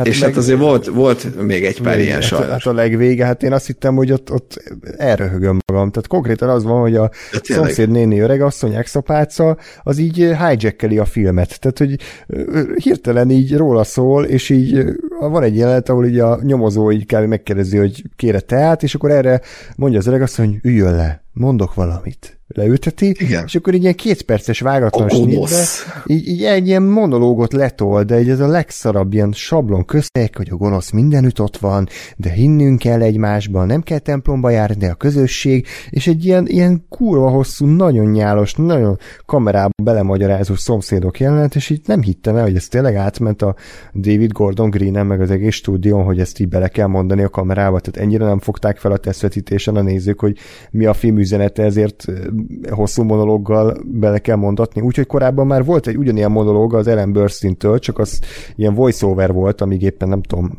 készültek a ördögűzésre, akkor ugyanezt elmondta. Tehát hogy az valami borzadály volt. Miért? Miért kell ez? Igen. Igen, és, és ezek, ezek miatt mondom azt, hogy, hogy, hogy tehát az ötlet az ugyanúgy ott volt, mint a Halloween-nél, csak, csak itt azért bekerültek ilyen, ilyen hülyeségek, amik miatt én is azt mondom, hogy pff, ez, ez azért nem annyira sikerült, és nem, nem, nem kellettek volna ezek bele, és kiadják, akkor van egy jó film, és ugyanúgy, vagy egy jobb film, és ugyanúgy működik egy csomó dolog, csak nem, nem baszódik elég hülyeségeken. Ja, de tényleg tök jók a színészek, majd a két kislány szerintem nagyon jó, nyilván a maszk munka, effektek kifogástalan, szerintem jól is néz ki a film látványilag. Csak tényleg az, hogy kijöttünk róla, igazából nem voltam ideges, csak azt éreztem, hogy, hogy kár volt ezt elkészíteni. Tehát, hogy kár volt erre a filmre ennyi pénzt elkölteni, kár volt erre ezt a két órát rászánni, mert, mert nem adott az égvilágon semmi olyat, amit már ne láttam volna korábban 25-ször jobban. Tehát ez most, ez most nem annyira sikerült. Ettől függetlenül én én szurkolok David Gordon Greennek, mert mondjuk a három Halloweenból nekem kettő egyébként tetszett, bármennyire is sokkoló, meg én tökre bízom, bírom ezt, hogy egy ilyen vigyátékrendező eldöntötte, hogy ő horror franchise-okat fog újraéleszteni, mert őt, őt éppen ez érdekli csinálja, tök jó, csak pont az ördögűzővel szerintem beletenyerelt itt a mékasba, és azért is anyázták szét a filmet a kritikusok, mert, mert brutál magas elvárásokat támasztott magával szemben azáltal, hogy, hogy az ördögűzőhöz hozzányúl, mert a Halloween-t azt már mindenki leszartott, tehát abból már készült tíz izé, folytatás, meg egy Rob Zombie reboot, amit fo- folytatódott egy hulladék szarral, tehát ott már úgy voltak vele, hogy jó, David, csinálj vele, amit akarsz, ennél rosszabb már nem lehet, és akkor csinált egy aránylag jó legacy jó halálokkal szórakoztató volt, de az ördögűző az annyira más színvonalat képviselt, meg annyira más hozzáállást várt volna el, hogy oda nem lehetett ugyanezt a, ezt a szerszámkészletet vinni, és sajnos ebbe is bukott bele szerintem a, a, a, a rendező meg a stúdió. Túl, túl nagy mékasba tenyereltek ezzel, és, és ennél sokkal jobbat kellett volna csinálni. Nem sikerült, minden esetre nem egy vállalhatatlanul rossz film, és ha megnézitek, szerintem nem fogjátok azt érezni, hogy, hogy, hogy bár csak inkább a falat néztétek volna, de olyan sokat nem hagytok ki, hogyha nem nézitek meg. Így. Na és hát az utolsó alkotás, amiről meglepő módon szerintem nem fogunk olyan hosszasan beszélni, az a megfojtott virágok. Egyrészt azért, meg késő van, ketten vagyunk már csak.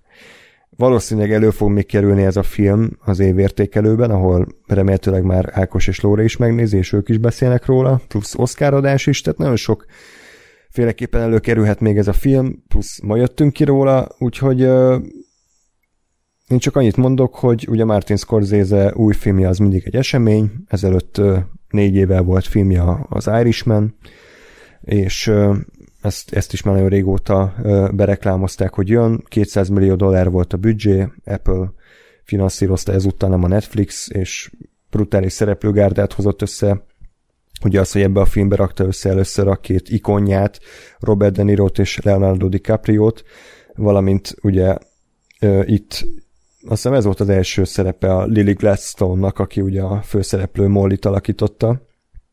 Ez egy hatalmas választás volt, és egy olyan regényt adaptált, ami az elmúlt év, évek, évtizedek egyik legfelkavaróbb regénye volt, ez a Killers of the Flower Moon, jó három órás, három és fél órás játékidővel, tehát minden adott volt ahhoz, hogy ez egy, ez egy mestermű legyen, és egy instant klasszikus. Az lett?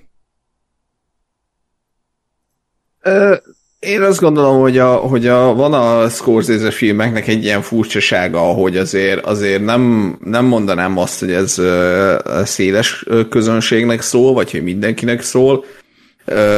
Nem is gondolom azt, hogy, hogy széles közönségnek szánja feltétlenül a Scorsese, de, de kicsit én is azt éreztem a, a mozi előtt, alatt és után, hogy igen, van, van ennek egy ilyen esemény jellege, hogy Scorsese film, akkor tudod, hogy három és fél óra, ö, bemész rá, beülsz rá, elmélyülsz, tényleg akkor ezt végig, végig kell nézni, van egy ö, felismerhető, nem is azt mondom, hogy hangulata, de inkább az, hogy ez is egy ilyen ö, azért annyira nem bonyolult ö, ö, és kacifántos történet, de tényleg úgy elmesélve, hogy, hogy ö, hosszan, de tehát időben hosszan, de, de nem, nem elnyújtva és nem ö, unalmasan, csak inkább úgy, hogy, hogy, hogy mindenre van idő, meg van benne egy rakás olyan ö, beállítás, meg egy csomó olyan jelenet, vagy, vagy kép, ami, ami mondjuk egy, egy ö,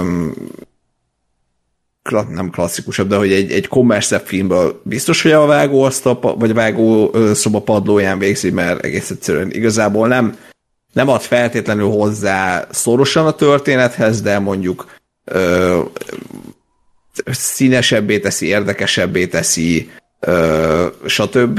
Ö, élettel telibbé teszi az egész filmet, és ezért, ezért tényleg van egy ö, egyedisége.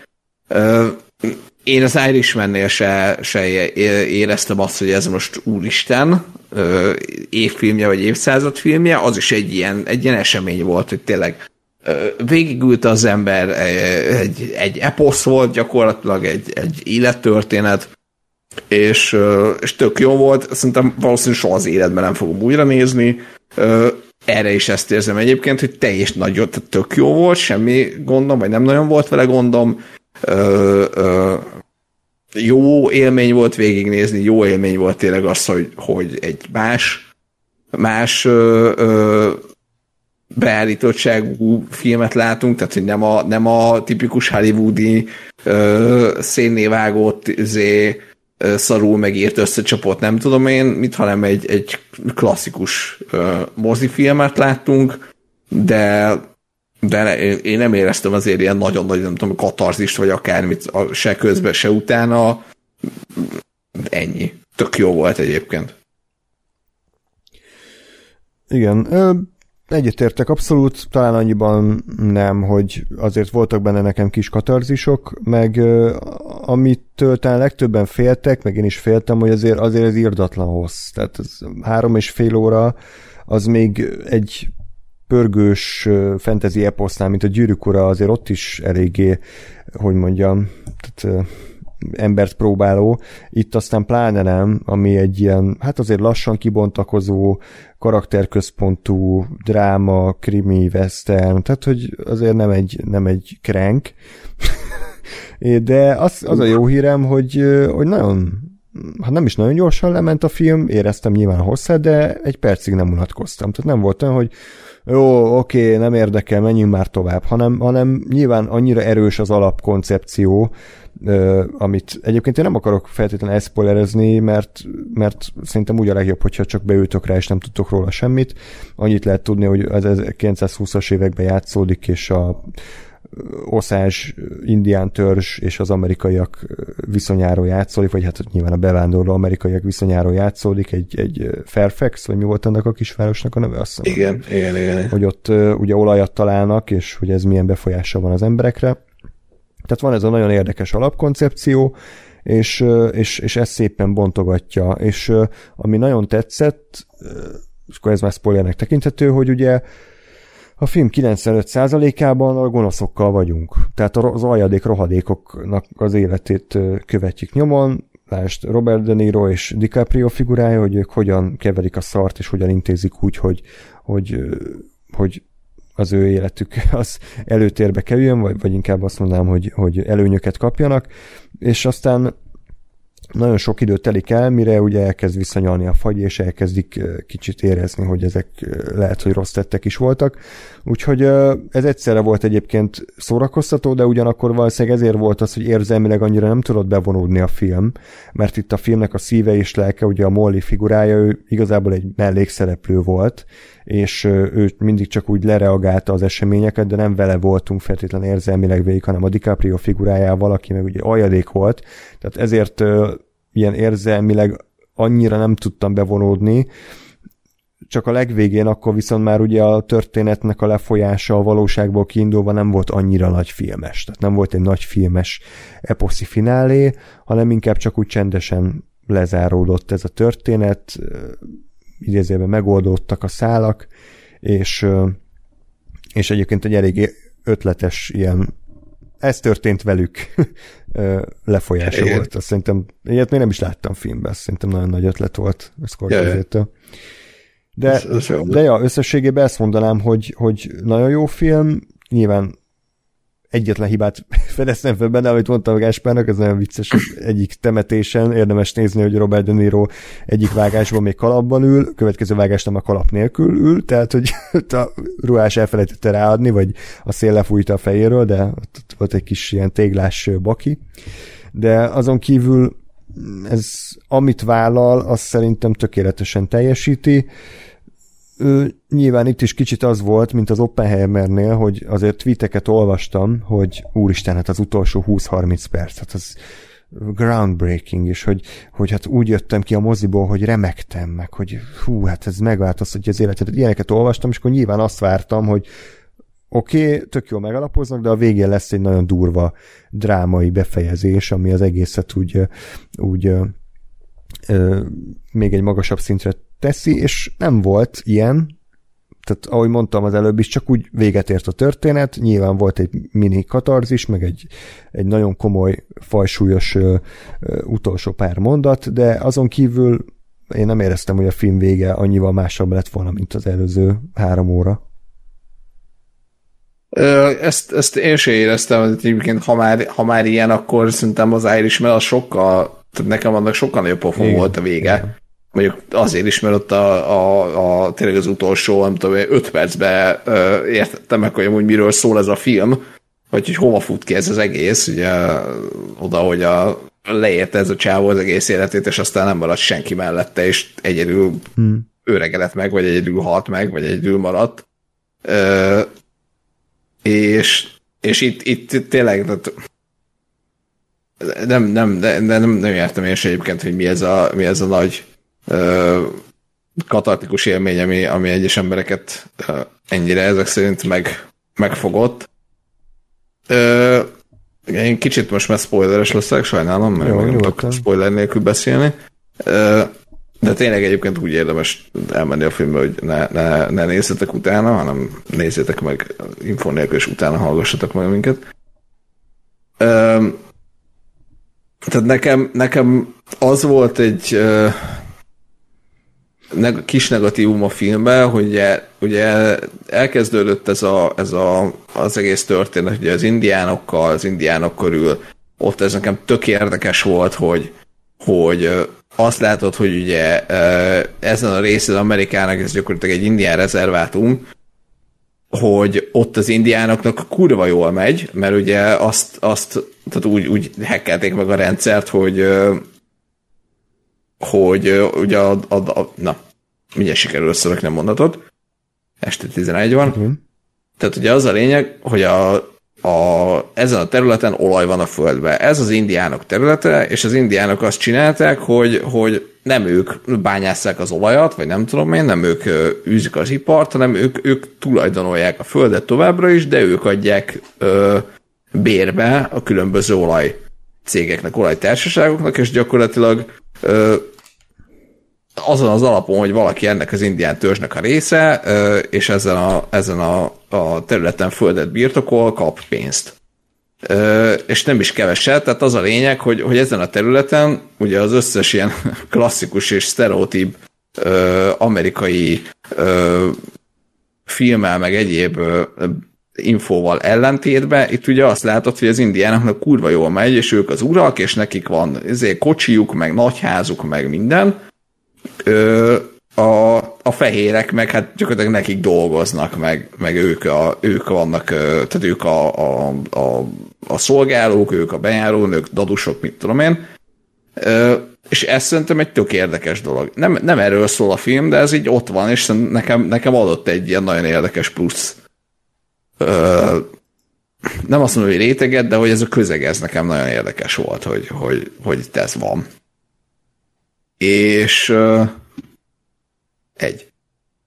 És azzal, hogy egy darabig ugye erről szól, hogy akkor, akkor ugye a, a hogyan, hogyan mahinálja, vagy hogyan próbálja a, a, a De Niro, meg úgy más karakterek is ugye azt mahinálni, hogy ha valamelyik indián meghal, akkor az annak a, a ugye a földtulajdoni joga az kireszáll, ugye az van, hogy gyakorlatilag félig meddig, vagy ott van, nem, nem ennyire kimondva, és nem az arcodba tolva, de ugye ott van, hogy fehér férfiak beházasodnak indián családokba azért, hogy aztán ugye utána ebből élnek, hogy a feleségük, ö, aki indián, ugye kapja a pénzt a, a, a föld után, ö, és ugye utána meg ezt kezdik el meg mahinálni, hogy akkor ha ez meg az meghal, akkor melyik családtagjára meg kire hogyan jut a, vagy kire hogyan száll a, a földtulajdoni jog, és ugye abból, abból ki hogyan kap majd pénzt.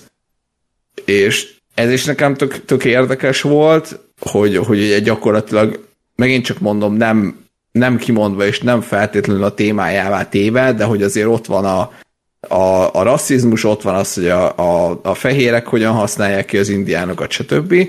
Ö, és ez is, ez is tök érdekes volt, és aztán körülbelül a filmnek az utolsó talán egy órája, az, az egy picit eltávolodik ettől a specifikusságától a, a helynek, időnek, kornak, és gyakorlatilag az már csak arról szól, hogy a, a Robert De Niro karaktere az egy ilyen klasszikus ö, scorsese gangsterként hogyan, hogyan mahinál, meg hogyan izé, genyóskodik, meg hogyan hogyan mit művel, és hogyan ö, szerez magának minél több pénzt, meg minél több hatalmat, meg embereket átver, meg aztán nyilván ugye az FBI elkezdi őt ö, basztatni, meg tárgyalás, meg stb. És itt, itt éreztem, hogy na itt, itt akadt meg egy nagyon picit nekem a film, hogy engem jobban érdekelt az a közeg, meg az a, az a szituáció, hogy itt mi van az indiánokkal, meg indiánok kontra fehér emberek, mint hogy azt nézzem x alkalommal egy Scorsese filmben, hogy De Niro a gangster. Ö, semmi hiba nem volt, tehát hogy tök jó volt megcsinálva minden, mindennek volt helye, mindenki nagyon jól játszott, jó meg volt írva a történet, nem volt benne pökkenő, csak nekem, nekem ez, a, ez a része kevésbé volt érdekes és egyedi és új, mint az összes többi, amit eddig láttam. Oké, okay, ezt megértem, tiszteletben tartom, én csak annyiban egészítem ki, hogy nekem pont felüdülés volt, mert nyilván nagyon érdekes volt, meg egyedi az, amit elmondtál, két és fél óráig, de aztán egy kicsit nem azt, hogy elkezdtem unni a filmet, csak hogy így vártam, hogy kicsit, hogy felkavarjuk ezt az állóvizet, mert igazából annyi történik, ugye, hogy van ez a főszereplő, akinek az összes családtagja egy szépen lassan egyesével meghal, és ő csak ő marad egyedül, és azt várjuk, hogy akkor mikor fog ő, is meghalni. Csak ugye korábban volt az egésznek egy már ilyen szinte kiszámíthatósága, hogy hú, hát valaki beteg lesz, akkor meglepő módon pár nap múlva meghal, rejtélyes körülmények között, és én örültem annak, hogy bejött az FBI, meg bejött az egész nyomozós szál, hogy kicsit úgy új életre kapott a film, és, és megláttuk ezt az egészet így a külvilág szempontjából, meg az egész egyébként valós történetnek a, a, a külvilág szempontjából itt lett igazán szerintem egy ilyen aláhúzott része. Úgyhogy, ja, igen, tény, hogy átmentünk egy ilyen, ilyen maffia filmbe, de nyilván Scorsese ebben kurva jó, és megvolt ez a plusz kontextus, amit előtte két és fél óráig mögé rakott, nem csak egy random gang szereposz volt, mint az írben, ezért engem ez nem zavart, sőt, itt talán még jobban élveztem, mert, mert, mert azt láttam, hogy ez a mester, ez most olyan konyhában készíti a, a rántottát, amit előtte két és fél óráig feldíszített, és akkor most kicsit egyedibb lett ez az egész rántotta. Igen, csak én meg azt éreztem, hogy készítetett volna, nem tudom én, bélszínsztéket is, és ehhez képest rántottát készített. Hmm. Hát, miközben eddig meg nem tudom én milyen alapanyagokból dolgozott, amikből még soha. Egyébként maga, csak hogy, hogy félreértés ne essék, maga a, a, a sztori, meg az, hogy FBI, meg nyomozás, meg stb. az, az, az nekem is tetszett, meg működött, meg az tényleg tök jó volt, hogy, hogy eljutott egy ilyen, nem azt hogy konklúzióra, de hogy így, így ment tovább a történet. Azzal nem volt baj, csak inkább az, hogy a, a összes indián szereplő, tehát hogy tényleg már mindenki vagy meghalt, vagy a, vagy a, a mi, Molly meg már halálán volt, és igazából már nem maradt indián szereplő, akivel lehetett volna valamit kezdeni, és ezért, ezért foglalkoztak a Deniroval, mert már mindenki meghalt.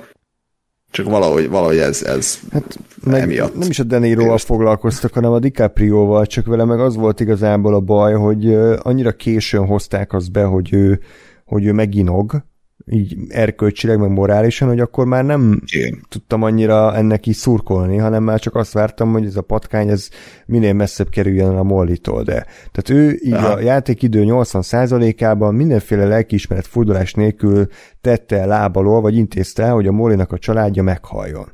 És akkor most azért, mert éppen az ő lánya szamárkölgésben meghal, most akkor hirtelen ő egy ilyen 180 fokos fordulatot vesz, és akkor most ő meg akarja védeni a családját. Értem a figurát, értem, hogy ő egy együgyű karakter, tehát hogy ő annyira ostoba, hogy nem fogta fel, hogy végig arra ment ki a játék, hogy most a Mollit is megöljék, tehát ő, ő egyébként tudatában volt annak, hogy amit bead, az méreg, vagy, vagy ő annyira hülye, hogy elhitte, hogy, hogy az tényleg inzulin? E, ez, én nem vagyok abban biztos, hogy ő tudta, meg kicsit a, kicsit a, ugye a film végi e, e, párbeszédük a Mollival, ez is egy picit erre, erre enged következtetni, hogy neki lehet, hogy ott esett le, hogy uh, az lehet, hogy, lehet, hogy mégse csak gyógyszer volt. Szerintem, szerintem ő annyira ostoba volt, hogy nem, nem tehát, hogy, hogy ha dramaturgiáját nézem, akkor ugye annak van értem, hogy ő tényleg a, a egészen addig, amíg amíg a kislánya meg nem hal, és ott van egy ilyen pofon az élettől, ő tényleg azt hiszi, hogy, hogy a, a nagybátyja segít neki. Vagy hogy ő jót akar. És egyébként kicsit szerintem ezzel játszik is a film, mert én azt éreztem az elején, hogy, hogy ez a csávó, ez, ez azért nem, tehát hogy nem, nem az elejétől azt érzed, hogy a, hogy a Deniro karaktere az egy ilyen főgeci gangster. Nem, nem, nem hanem, hanem tényleg az, hogy igen, ő itt az ilyen helyi, hát jobb szó hiány keresztapa, meg hogy azért van egy kicsit ilyen maffia beütése is, de, de hogy azért tényleg közben meg segít embereken, meg tényleg azt látod, hogy ő, ő vagy azt is látod, hogy azért, azért a, az indiánokkal szemben nem viselkedik negatívan, sőt, tehát, hogy inkább azt érzed, hogy itt van egy csáva, aki tényleg segíti őket, meg, meg jóban van velük, meg megtanulta a nyelvüket, meg stb. És, és nem egy ilyen, mit tudom én, hót ö, sablon, nem tudom, rasszista fehér gangstert látsz. És szerintem az van, hogy, hogy a végéig a, a, a, a DiCaprio karaktere ezt, ezt elhitte, és, és valamikor ott a vége felé tudatosult benne, hogy upa, az meg lehet, hogy nem. Hmm De ne, nekem egyébként ez, na igen, uh, akartam még valamit itt a végével kapcsolatban, igen, hogy, hogy ez is egy picit, itt is egy picit döccen nekem a film, és valószínű emiatt érzem nem annyira ö, erősnek a, a, a végét, itt a tárgyalásos rész, hogy ezt egy picit összecsapottnak érzem, hogy gyakorlatilag kb. kettő vagy három jelenet van a tárgyalóteremben, és, és tényleg 20 perc alatt van az, hogy a, a, a elnézést, ha behallatszik a macskanyávagás, nem, nem tudok valamit kezdeni. Ö, igen, szóval, hogy, hogy, hogy eléggé hamar zajlik le az, hogy az addig nagyon lojális uh, DiCaprio az, az egyrészt ugye beszél a, a, az öreggel, akkor az öreg azt mondja neki, hogy de már pedig téged izé, uh, uh, megzsarolt az FBI, vagy mi megvert az FBI, és megkínoztak, és tanúskodj mellettem, akkor mellette tanúskodik, és akkor, akkor szembesül azzal, hogy ö, igazából nem ez a jó út, és nem ez az igazság, és nem ez a, a, az erkölcsös dolog, és nem ez a jó cselekedet, és aztán visszaáll a, a, a felesége oldalára. Tehát ez itt tak, tak, tak, tak, tak, öt perc alatt lezajlik. Jó, túlzok, de hogy mondjuk tényleg fél óra. És, és szerintem ezt lehetett volna egy kicsit jobban széthúzni, hogy, hogy tényleg ennek az egész tárgyalásnak, meg az ő, ő morális ö, hova tartozásának is legyen egy picit mélyebb ö, megjelenése a filmben.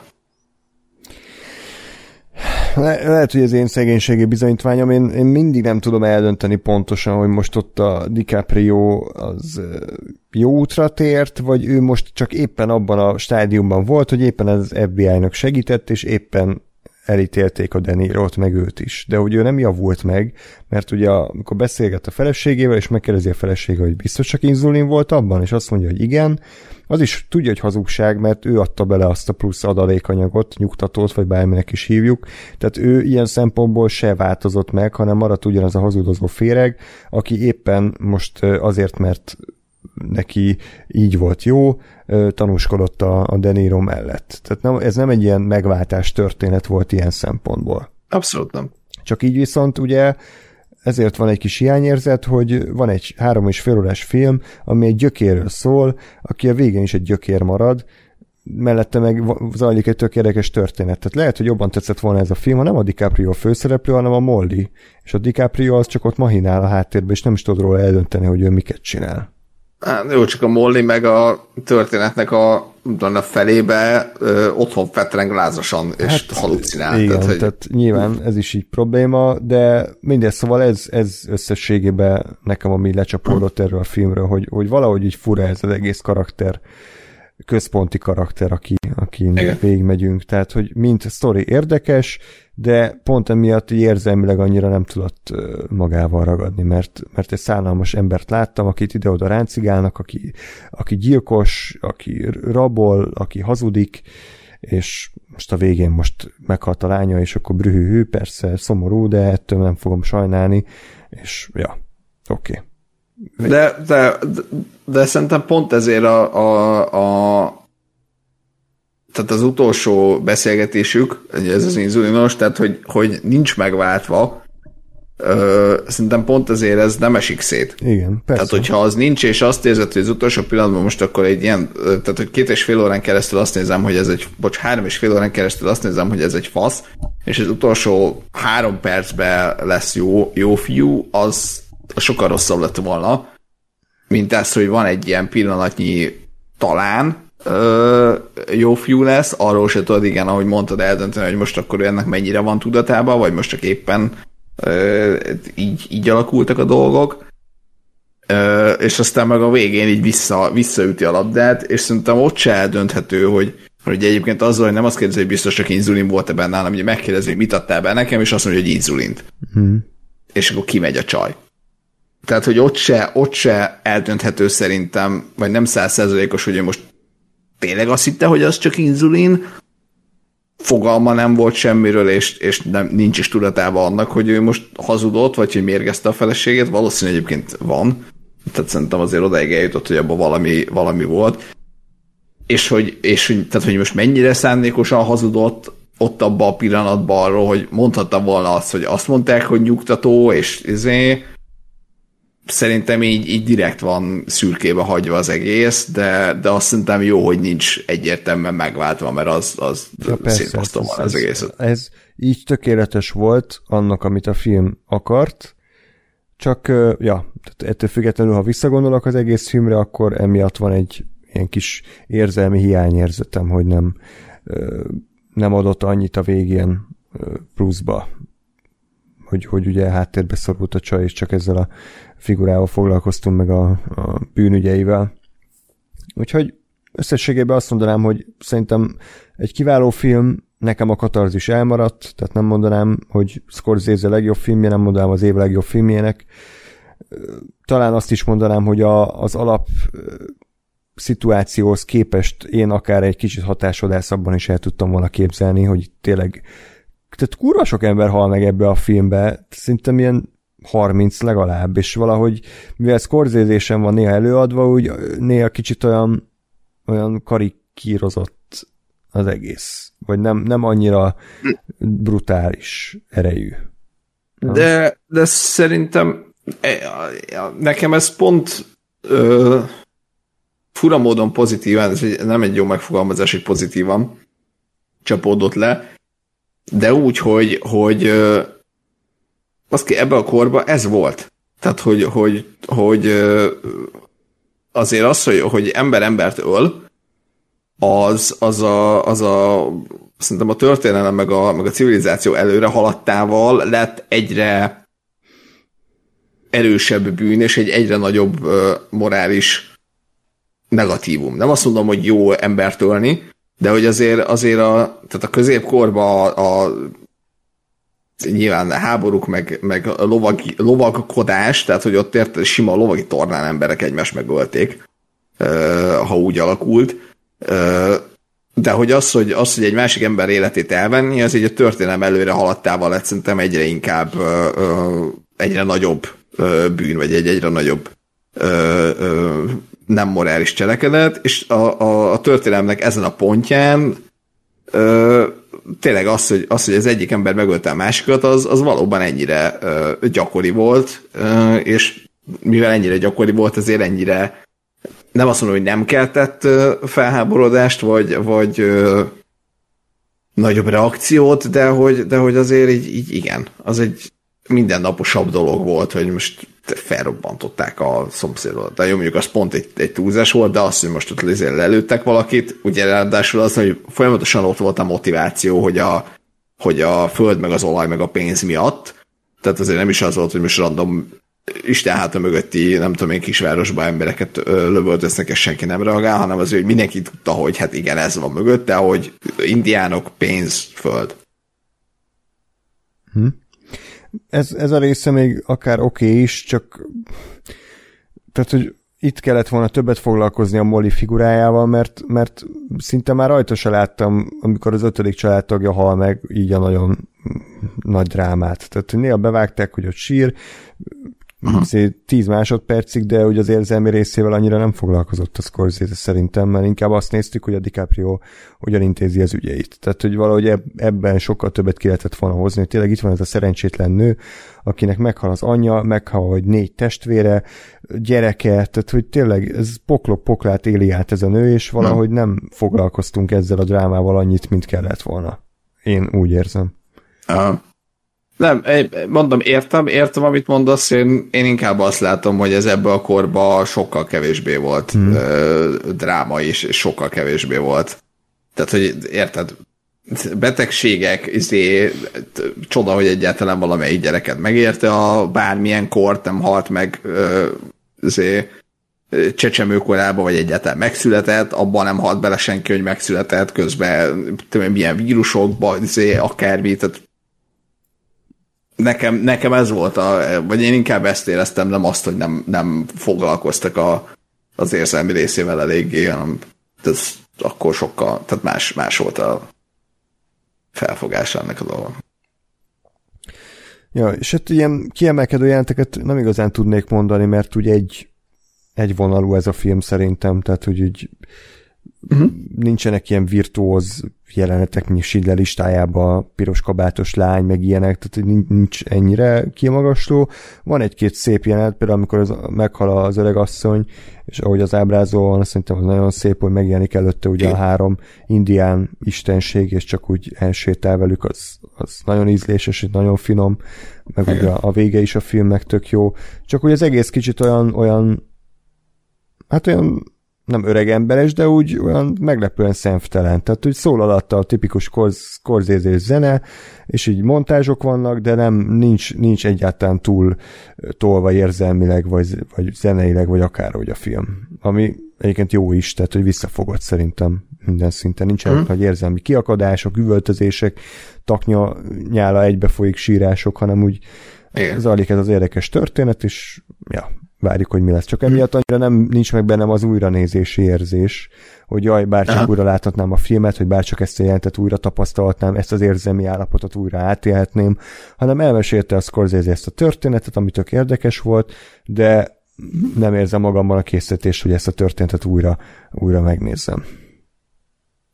Ö, ez abszolút így van, én is, én is azt éreztem, hogy ez egy, ez egy nagyon magas színvonalon megcsinált, tényleg minden a helyén van, tök jól, tökre működnek a dolgok, pici döccerők, amikről beszéltünk, de azért összességében egybe van a film, végignézed, én nem hiányoltam egyébként a, a, az ilyen nagy érzelmi dolgokat, pont azért, mert, mert ezen a filmen azt éreztem, hogy ez nem egy ilyen nagyon hatásvadász, tehát hogy ott voltak ezek az érzelmek, azt éreztem, csak nem, nem tényleg ilyen izé, ö, nagy közelűvel azért ordítva bőgős jelenetként, hanem, hanem úgy, hogy azt látod, hogy megtörténnek ezek a dolgok ezekkel az emberekkel, és ezekre reagálnak, mint egy ember, nem mint egy ö, nagy jelenetet előadó színész.